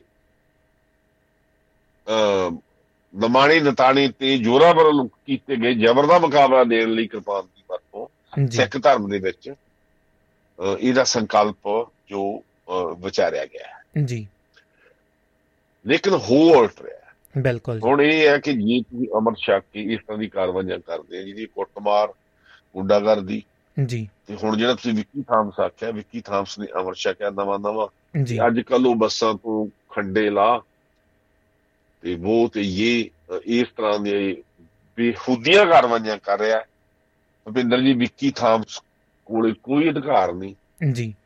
ਕੋਈ ਨਾ ਕੋਈ ਅਥਾਰਟੀ ਹੈ ਕਿ ਉਹ ਸਿੱਖਾਂ ਨੂੰ ਦੱਸੇ ਕਿ ਕਿਹੜਾ ਚਿੰਨ੍ਹ ਉਹ ਸਿੱਖਾਂ ਦੇ ਕਿੱਥੇ ਲਾਉਣਾ ਹੈ। ਖੰਡੇ ਅਮਰੀਕਾ ਕੈਨੇਡਾ ਵਿਦੇਸ਼ਾਂ ਦੇ ਵਿੱਚ ਸਾਡੇ ਬੱਚੇ ਸ਼ੌਂਕ ਨਾਲ ਲਾਉਂਦੇ ਮਾਣ ਨਾਲ ਲਾਉਂਦੇ। ਜੀ। ਮੇਰੇ ਖਿਆਲ ਦੇ ਵਿੱਚ ਜਿੰਨੀ ਆਇਡੈਂਟੀਟੀ ਦਾ ਉਹ ਪ੍ਰਚਾਰ ਕਰਦੇ ਆ ਇਹਦੇ 'ਚ ਕੁਝ ਵੀ ਗਲਤ ਨਹੀਂਗਾ। ਕਿਤੇ ਅਕਾਲ ਤਖਤ ਵੱਲੋਂ ਮਰਜ਼ਾਦਾ ਦੀ ਕਿਤੇ ਵੀ ਕਿਸੇ ਵੀ ਤਰ੍ਹਾਂ ਦੀ ਇਸ ਤਰ੍ਹਾਂ ਦਾ ਦੇਸ਼ ਹੈ ਜੀ। ਔਰ ਜੇ ਮੈਂ ਪੂਰੀ ਹੋਰ ਵੀ ਡੂੰਘਾਈ ਤੇ ਦੱਸਾਂ ਤਾਂ ਇਹਦੀ ਵਿਰੋਧਤਾ ਉਦੋਂ ਵੀ ਹੋਈ ਸੀ ਜਦੋਂ ਕਬੀਰ ਬੇਦੀ ਦੀ ਬੇਟੀ ਮੰਦਰਾ ਬੇਦੀ ਨੇ ਜੀ। ਖੰਡਾ ਖਣਵਾ ਲਿਆ ਸੀਗਾ ਟੈਟੂ ਦੇ ਰੂਪ ਵਿੱਚ। ਜੀ। ਉਹ ਇਸ਼ੂ ਉਠਾਇਆ ਉਹਨੂੰ ਰਿਜ਼ਾਲਵ ਕਰ ਲਿਆ ਗਿਆ ਕਿ ਇਸ ਤਰ੍ਹਾਂ ਦੇ ਵਿਵਾਦਪੂਰਨ ਮੁੱਦਿਆਂ ਨੂੰ ਅਸੀਂ ਰਿਜ਼ਾਲਵ ਕਰਨਾ ਹੈ ਸਿੱਖੀ ਨੂੰ ਇਹਨਾਂ ਤੋਂ ਖਤਰਾ ਕੋਈ ਨਹੀਂਗਾ ਜੀ। ਪਰ ਇਹਨਾਂ ਨੂੰ ਮੁੱਦੇ ਨਾ ਬਣਾਓ। ਸਿੱਖੀ ਉਦੋਂ ਬਹੁਤ ਵੱਡਾ ਵਿਸ਼ਾਲ ਸੰਕਲਪ ਹੈ। ਜੀ। ਹੁਣ ਜੋ ਕੁਝ ਪੰਜਾਬ ਦੇ ਵਿੱਚ ਤੁਸੀਂ ਜ਼ਿਕਰ ਕੀਤਾ ਵੀ ਉਹ ਤੋਂ ਜੀ ਹੁਣ ਤੁਸੀਂ ਖੱਡੇ ਲਾ ਦਿਓ ਤੁਸੀਂ ਉਹ ਕਰ ਦਿਓ ਇਹ ਕਰ ਦਿਓ। ਜੀ। ਉਹ ਵੀ ਡਾਂਗ ਸੋਟੇ ਦੇ ਨਾਲ ਤੇ ਫਿਰ ਆਪਸ ਵਿੱਚ ਡਾਂਗੋ ਡਾਂਗੀ ਹੁੰਦੇ ਭੁਪਿੰਦਰ ਜੀ ਇਹਨਾਂ ਇਹ ਲੋਕ ਸਿੱਖੀ ਦੇ ਨਾਂ ਤੇ ਕਲੰਕ ਹੈ ਬਿਲਕੁਲ ਜੀ। ਮੈਂ ਮਾਫੀ ਚਾਹੁੰਦਾ ਕਿਸੇ ਦੀਆਂ ਭਾਵਨਾਵਾਂ ਇਹਦੇ ਨਾਲ ਜੇ ਹਰਟ ਹੋ ਜਾ ਹੋਣ ਜੀ। ਮੈਂ ਕੋਈ ਪੱਕਾ ਗੁਰਸਿੱਖ ਨਹੀਂਗਾ ਪਰ ਥੋੜੀ ਬਹੁਤ ਜਿੰਨੀ ਸੋਝੀ ਰੱਖਦਾ ਉਹਦੇ ਮੁਤਾਬਕ ਇੰਨਾ ਮੈਨੂੰ ਜ਼ਰੂਰ ਪਤਾ ਕਿ ਇਸ ਤਰ੍ਹਾਂ ਦਾ ਤੁਗਲਕੀ ਪ੍ਰਮਾਣ ਹੈ ਸਿੱਖੀ ਦੇ ਵਿੱਚ ਕਿਤੇ ਨਹੀਂ। ਜੀ। ਉਹਨਾਂ ਵੇਲੇ ਜਿੰਨੀ ਜਾਰੀ ਹੋਏ ਜਦੋਂ ਸਿੱਖ ਬਕਾਇਦਾ ਸਿੱਖ ਰਾਜ ਸੀਗਾ। ਜੀ ਬਿਲਕੁਲ। ਹਰੀ ਸਿੰਘ ਨਲੂਏ ਤੋਂ ਲੈ ਕੇ ਸ਼ਾਮ ਸਿੰਘ ਅਟਾਰੀ ਵਾਲੇ ਦੇ ਇਤਿਹਾਸ 'ਚ ਵੇਖ ਲਓ ਉਹਨਾਂ ਨੇ ਵੀ ਨਿਹੱਥੇ ਤੇ ਕਦੇ ਤਲਵਾਰ ਨਹੀਂ ਚੱਕੀ। ਇਸਤਰੀ ਦੀ ਅਵਲਾ ਦੀ ਇੱਜ਼ਤ ਕੀਤੀ ਹੈ। ਜੀ। ਉਹ ਦੂਜੇ ਧਰਮਾਂ ਦਾ ਬਕਾਇਦਾ ਸਤਿਕਾਰ ਕੀਤਾ। ਬਿਲਕੁਲ ਜੀ। ਔਰ ਈਵਨ ਕਿ ਪੈਂਦੇ ਖਾਨ ਨੂੰ ਮਾਰਨ ਵੇਲੇ ਵੀ ਗੁਰੂ ਸਾਹਿਬ ਕੀ ਆਂਦੇ ਆ ਛੇਵੇਂ ਪਾਤਸ਼ਾਹ। ਜੀ। ਸਿੱਖੀ ਦਾ ਸੰਕਲਪ ਬਹੁਤ ਵੱਡਾ ਹੈ ਬਹੁਤ ਜ਼ਿਆਦਾ ਵੱਡਾ ਹੈ। ਜੀ। ਇਹ ਕਿਸੇ ਨੂੰ ਹੱਥ 'ਚ ਲੈਣ ਦੀ ਇਜਾਜ਼ਤ ਨਹੀਂ ਚਾਹੀਦੀ ਕਿਉਂਕਿ ਇਹੀ ਲੋਕ ਆ ਜਿਹੜੇ ਬਦਨਾਮ ਕਰ ਰਹੇ ਆ। ਜੀ। ਸਿੱਖੀ ਬਹੁਤ ਵਧੀਆ ਅਸੀਂ ਕਹਾਂਗੇ ਜ਼ਿੰਦਗੀ ਜਿਉਣ ਦਾ ਇੱਕ ਢੰਗ ਹੈ ਜੀ। ਪਰ ਇਹ ਢੰਗ ਸਾਨੂੰ ਗੁਰਬਾਣੀ ਤੋਂ ਸਿੱਖਣ ਦੀ ਜ਼ਰੂਰਤ ਹੈ ਨਾ ਕਿ ਇਹਨਾਂ ਲੱਲੂਆਂ ਪੰਜੂਆਂ ਤੋਂ। ਬਿਲਕੁਲ ਜੀ। ਜੀ। ਮੈਂ ਫਿਰ ਮਾਫੀ ਚਾਹੁੰਦਾ ਜੇ ਮੈਂ ਸ਼ਬ- ਸ਼ਬਦ ਅੱਗੇ ਬੋਲ ਗਿਆ ਹੋਵਾਂ ਪਰ ਜੋ ਕੁਝ ਕੀਤਾ ਜਾ ਰਿਹਾ ਇਸੇ ਤਰ੍ਹਾਂ ਦਾ ਵਰਤਾਂਤ ਆ ਹੁਣ ਮੈਂ ਅੱਗੇ ਨਾਲ ਜ਼ਿਕਰ ਕਰਦੇ ਹਾਂ ਫਤਿਹਗੜ੍ਹ ਸਾਹਿਬ ਇੰਜੀਨੀਅਰਿੰਗ ਕਾਲਜ ਦੇ ਵਿੱਚ ਹੋਇਆ। ਜੀ। ਜਿੱਥੇ ਪ੍ਰਵਾਸੀ ਵਿਦਿਆਰਥੀਆਂ ਨੂੰ ਉੱਥੇ ਡਰਾਇਆ ਗਿਆ ਕੁੱਟਿਆ ਮਾਰਿਆ ਗਿਆ ਕਿਉਂਕਿ ਉਹ ਜਨਮ ਦਿਨ ਦੀ ਪਾਰਟੀ ਕਰ ਰਹੇ ਸੀ। ਜੀ। ਔਰ ਉਸ ਮੁੱਦੇ ਤੇ ਚੱਕ ਕੇ ਵੱਡੇ ਵੱਡੇ ਬਿਆਨ ਦਿੱਤੇ ਜਾ ਰਹੇ ਕਿ ਤੁਸੀਂ ਛੱਡ ਕੇ ਉੱਠ ਜਾਓ। ਜੀ। ਤੁਸੀਂ ਇੱਥੇ ਕੀ ਕਰਨੇ ਗੁਰੂ ਦੀ ਧਰਤੀ ਤੇ? ਸਾਨੂੰ ਯਾਦ ਰੱਖਣਾ ਚਾਹੀਦਾ ਹੂੰ। ਹੂੰ ਇਹ ਗੱਲਾਂ ਗੁਰੂ ਨਾਨਕ ਇੰਜੀਨੀਅਰਿੰਗ ਕਾਲਜ ਲੁਧਿਆਣਾ ਦੇ ਵਿੱਚ ਮੈਂ ਵਿਟਨੈਸ ਹੈ। ਜਦੋਂ 84 85 ਤੋਂ ਬਾਅਦ ਮਾਹੌਲ ਪੂਰਾ ਖਰਾਬ ਹੋਇਆ। ਹਾਂਜੀ ਤਾਂ ਸਾਡੇ ਕੁਝ ਪ੍ਰੋਫੈਸਰ ਜੋ ਬਾਹਰਲੇ ਸਟੇਟਾਂ ਤੋਂ ਸੀ ਜੀ। ਸਬੋਕ ਵਗੈਰਾ ਕਰਦੇ ਸੀ ਤਾਂ ਇਸ ਤਰ੍ਹਾਂ ਦੀ ਚਿੱਠੀਆਂ ਆਈਆਂ। ਬੇਨਾਮੀਆਂ ਕਿ ਜੀ। ਤੂੰ ਛੱਡ ਕੇ ਚਲੇ ਜਾਓ ਸਰਦਾਰ ਗੁਰਚਰਨ ਸਿੰਘ ਤੌੜਾ ਜੀ ਆਈ ਵਾਸ ਪ੍ਰੈਜ਼ੈਂਟ देयर ਉੱਥੇ ਸਾਡੇ ਟਰਸਟ ਦੇ ਹੈਡ ਮੀਟਿੰਗ ਹੋਈ ਸੀ ਜੀ ਉੱਥੇ ਉਹਨਾਂ ਨੇ ਲਲਕਰ ਕੇ ਕਿਹਾ ਸੀ ਕਿ ਆਵਾਜ਼ ਆ ਜਾਓ ਤੁਸੀਂ ਜੀ ਇਹ ਸੰਸਥਾ ਬਣਾਉਣ ਲਈ ਤੁਹਾਨੂੰ ਬਹੁਤ ਯੁੱਧ ਕਰਨਾ ਪਿਆ ਹੈ ਕੇਂਦਰ ਨਾਲ ਬਿਲਕੁਲ ਜੀ 70% ਸੀਟਾਂ ਰਿਜ਼ਰਵ ਕੀਤੀਆਂ ਤੁਹਾਡੇ ਵਾਸਤੇ ਜੀ ਕਿ ਤੁਸੀਂ ਪਿੰਡਾਂ ਚੋਂ ਚਪਲੀਆਂ ਪਾ ਕੇ ਆਏ ਆ ਤੇ ਇੱਥੋਂ ਇੰਜੀਨੀਅਰ ਬਣ ਕੇ ਦੇਸ਼ਾਂ ਵਿਦੇਸ਼ਾਂ 'ਚ ਜਾਣਾ ਹੈ। ਜੀ ਇਹ ਵਿਦਿਆ ਜਿਹੜੇ ਅਸੀਂ ਪ੍ਰੋਫੈਸਰ ਲੈਂਦੇ ਆ ਇਹ ਵਿਖਾਉਣ ਨੂੰ ਨਹੀਂ ਲੈਂਦੇਗੇ ਇਹ ਚੁਣ ਕੇ ਲੈਂਦੇ ਦੂਜੀਆਂ ਸਟੇਟਾਂ ਚੋਂ ਵੱਖ-ਵੱਖ ਵਿਸ਼ਿਆਂ ਦੇ ਮਾਹਰ ਜਿਹੜੇ ਕਿ ਤੁਹਾਨੂੰ ਇਹ ਵਿਦਿਆ ਦੇ ਸਕਣ। ਜੀ। ਇਹ ਆਪਦੀ ਜ਼ਿੰਦਗੀ 'ਚ ਕੀ ਕਰਦੇ? ਤੁਹਾਡਾ ਮਕਸਦ ਹੀ ਤੁਹਾਡਾ ਕੰਮ ਹੈ ਸਿੱਖਿਆ ਲੈਣਾ ਹੈ। ਬਿਲਕੁਲ ਜੀ। ਦਰਬਾਰ ਗੁਰਦੁਆਰਾ ਸਾਹਿਬ ਸਥਿਤ ਹੈ ਗੁਰੂ ਨਾਨਕ ਦੇਵ ਕਾਲਜ ਦੇ ਵਿੱਚ। ਸਾਰੇ। ਜਨਮ ਦਿਨ ਮਨਾਏ ਜਾਂਦੇ ਆ। ਸਾਡੇ ਵੇਲੇ ਵਿਦੇਸ਼ੀ ਬਹੁਤ ਘੱਟ ਹੁੰਦੇ ਸੀ ਪ੍ਰਵਾਸੀ। ਜੀ। ਹੁਣ ਇਹ ਸੰਸਥਾਵਾਂ ਵੱਡਾ ਵਿਸ਼ਾਲ ਰੂਪ ਲੈ ਗਈਆਂ। ਔਰ ਜੇਕਰ ਅਸੀਂ ਇਹਨਾਂ ਵਿਦਿਆਰਥੀਆਂ ਨੂੰ ਬਾਹਰ ਕੱਢਦੇ ਯਾਦ ਰੱਖੋ ਸਾਡੇ ਨਾਲ ਬਾਹਰਲੀਆਂ ਸਟੇਟਾਂ ਜੇ ਹੋਇਆ ਤਾਂ ਇਹ ਇਹ ਲੱਲੂ ਪੰਜੂ ਜ਼ਿੰਮੇਵਾਰ ਹੋਣ। ਜੀ ਬਿਲਕੁਲ ਜੀ। ਰਵਿੰਦਰ ਜੀ ਸਾਨੂੰ ਸਮੇਂ ਦੇ ਹਾਣੀ ਬਣਨ ਦੀ ਲੋੜ ਹੈ। ਜੀ। ਭਾਰਤ ਸਾਰੇ ਸਿੱਖਾਂ ਲਈ ਖੁੱਲਾ ਹੈ। ਅਸੀਂ ਆਪਦੇ ਰਾਹ ਬੰਦ ਨਾ ਕਰੀਏ। ਨਾਲੇ ਬਰਾੜ ਸਾਹਿਬ ਜਿਹੜਾ ਗੁਰੂ ਸਾਹਿਬਾਨਾਂ ਦਾ ਸਮਾਂ ਸੀ ਸਾਨੂੰ ਉਹ ਵੀ ਸਮਝਣਾ ਚਾਹੀਦਾ ਨਾ। ਉਸ ਸਮੇਂ ਦੇ ਵਿੱਚ ਡਿਕਟੇਟਰਸ਼ਿਪ ਸੀ। ਹੁਣ ਤਾਂ ਉਹਨਾਂ ਨੇ ਡਿਕਟੇਟਰਸ਼ਿਪ ਜਿਹੜੀ ਉਹਦਾ ਵਿਰੋਧ ਕੀਤਾ ਉਹ ਗਲਾ ਸਾਡੇ ਗੁਲਾਮਿਆਂ ਦੇ ਵਿੱਚੋਂ ਉਹ ਗੁਲਾਮੀ ਲਾ ਕੇ ਭਰੇ ਕੀਤੀ ਹੈ ਤੇ ਉਹੀ ਡਿਕਟੇਟਰਸ਼ਿਪ ਲੋਕਾਂ ਦੇ ਮਤਲਬ ਕਿ ਗਲਿਆਂ ਦੇ ਵਿੱਚ ਪਾ ਰਹੇ ਨੇ ਲੋਕ। ਅ, ਜਿਹੜੀ ਨੌਜਵਾਨ ਪੀੜ੍ਹੀ ਆ ਚਲੋ ਉਹ ਤਾਂ ਗਮਰਾਹ ਹੁੰਦੀ ਆ ਪਰ ਜਿਹੜੇ ਅ, ਸਿਆਣੇ ਬੰਦੇ ਨੇ ਬੈਠੇ ਨੇ ਅ, ਪਹਿਲਾਂ ਤਾਂ ਇਹ ਵੀ ਗੱਲ ਨਾਲ ਜੋੜਨੀ ਕਰਨੀ ਬਣਦੀ ਆ ਹੋ ਸਕਦਾ ਕਿ ਮੈਂ ਗਲਤ ਵੀ ਹੋਵਾਂ ਕਿ ਆਪਣੀ ਜਿਹੜੀ ਐਸਜੀਪੀਸੀ ਸੰਸਥਾ ਹੈ ਬਹੁਤ ਆਪਣਾ ਅਹਿਮ ਸਥਾਨ ਰੱਖਦੀ ਹੈ। ਇਹੋ ਜਿਹੀਆਂ ਚੀਜ਼ਾਂ ਦੇ ਉੱਤੇ ਉਹਨਾਂ ਦੀ ਵੀ ਬਿਆਨਬਾਜ਼ੀ ਨਹੀਂ ਕੋਈ ਮਤਲਬ ਕਿ ਜਿੱਥੇ ਬਿਆਨਬਾਜ਼ੀ ਸਾਡੇ ਸਿੱਖ ਸਿੰਘ ਸਹਿਬਾਨਾਂ ਨੂੰ ਦੇਣੀ ਚਾਹੀਦੀ ਹੈ ਕਰਨੀ ਚਾਹੀਦੀ ਹੈ ਵਰਜਣਾ ਚਾਹੀਦਾ ਹੈ। ਕੋਈ ਲੈਣ ਦੇਣ ਨਹੀਂ ਉਹਨਾਂ ਨੂੰ ਪੁੱਛ ਪੜਤਾਲ ਹੋਣੀ ਚਾਹੀਦੀ ਹੈ। ਉਹਨਾਂ ਦਾ ਵੀ ਫਰਜ਼ ਬਣਦਾ ਕਿ ਇਸ। ਮਸਲੇ ਦੇ ਵਿੱਚ ਉਤਰਨ ਜੀ ਨਾਲ। ਭੁਪਿੰਦਰ ਜੀ ਪਹਿਲਾਂ ਤਾਂ ਭਾਈ ਅਮਰਪਾਲ ਸਿੰਘ ਦਾ ਫਰਜ਼ ਬਣਦਾ ਕਿ ਵਿੱਕੀ ਥਾਮਸ ਨੂੰ ਜਿਹੋ ਜੀ। ਜਿਹੀ ਕਾਰਵਾਈਆਂ ਕਰਦਾ ਹੈ ਰੋਕ ਕੇ। ਜੀ। ਤੁਸੀਂ ਹੋਰਾਂ ਨੂੰ ਜੋ ਕਮਜ਼ੋਰਾਂ ਤੇ ਆਪਣੀ ਧੱਕੇ ਸਹੀ ਕਰਦੇ ਆ ਤੁਹਾਡਾ ਫਰਜ਼ ਬਣਦਾ ਕਿ ਤੁਹਾਨੂੰ ਪਤਾ ਹੈ। ਜੀ।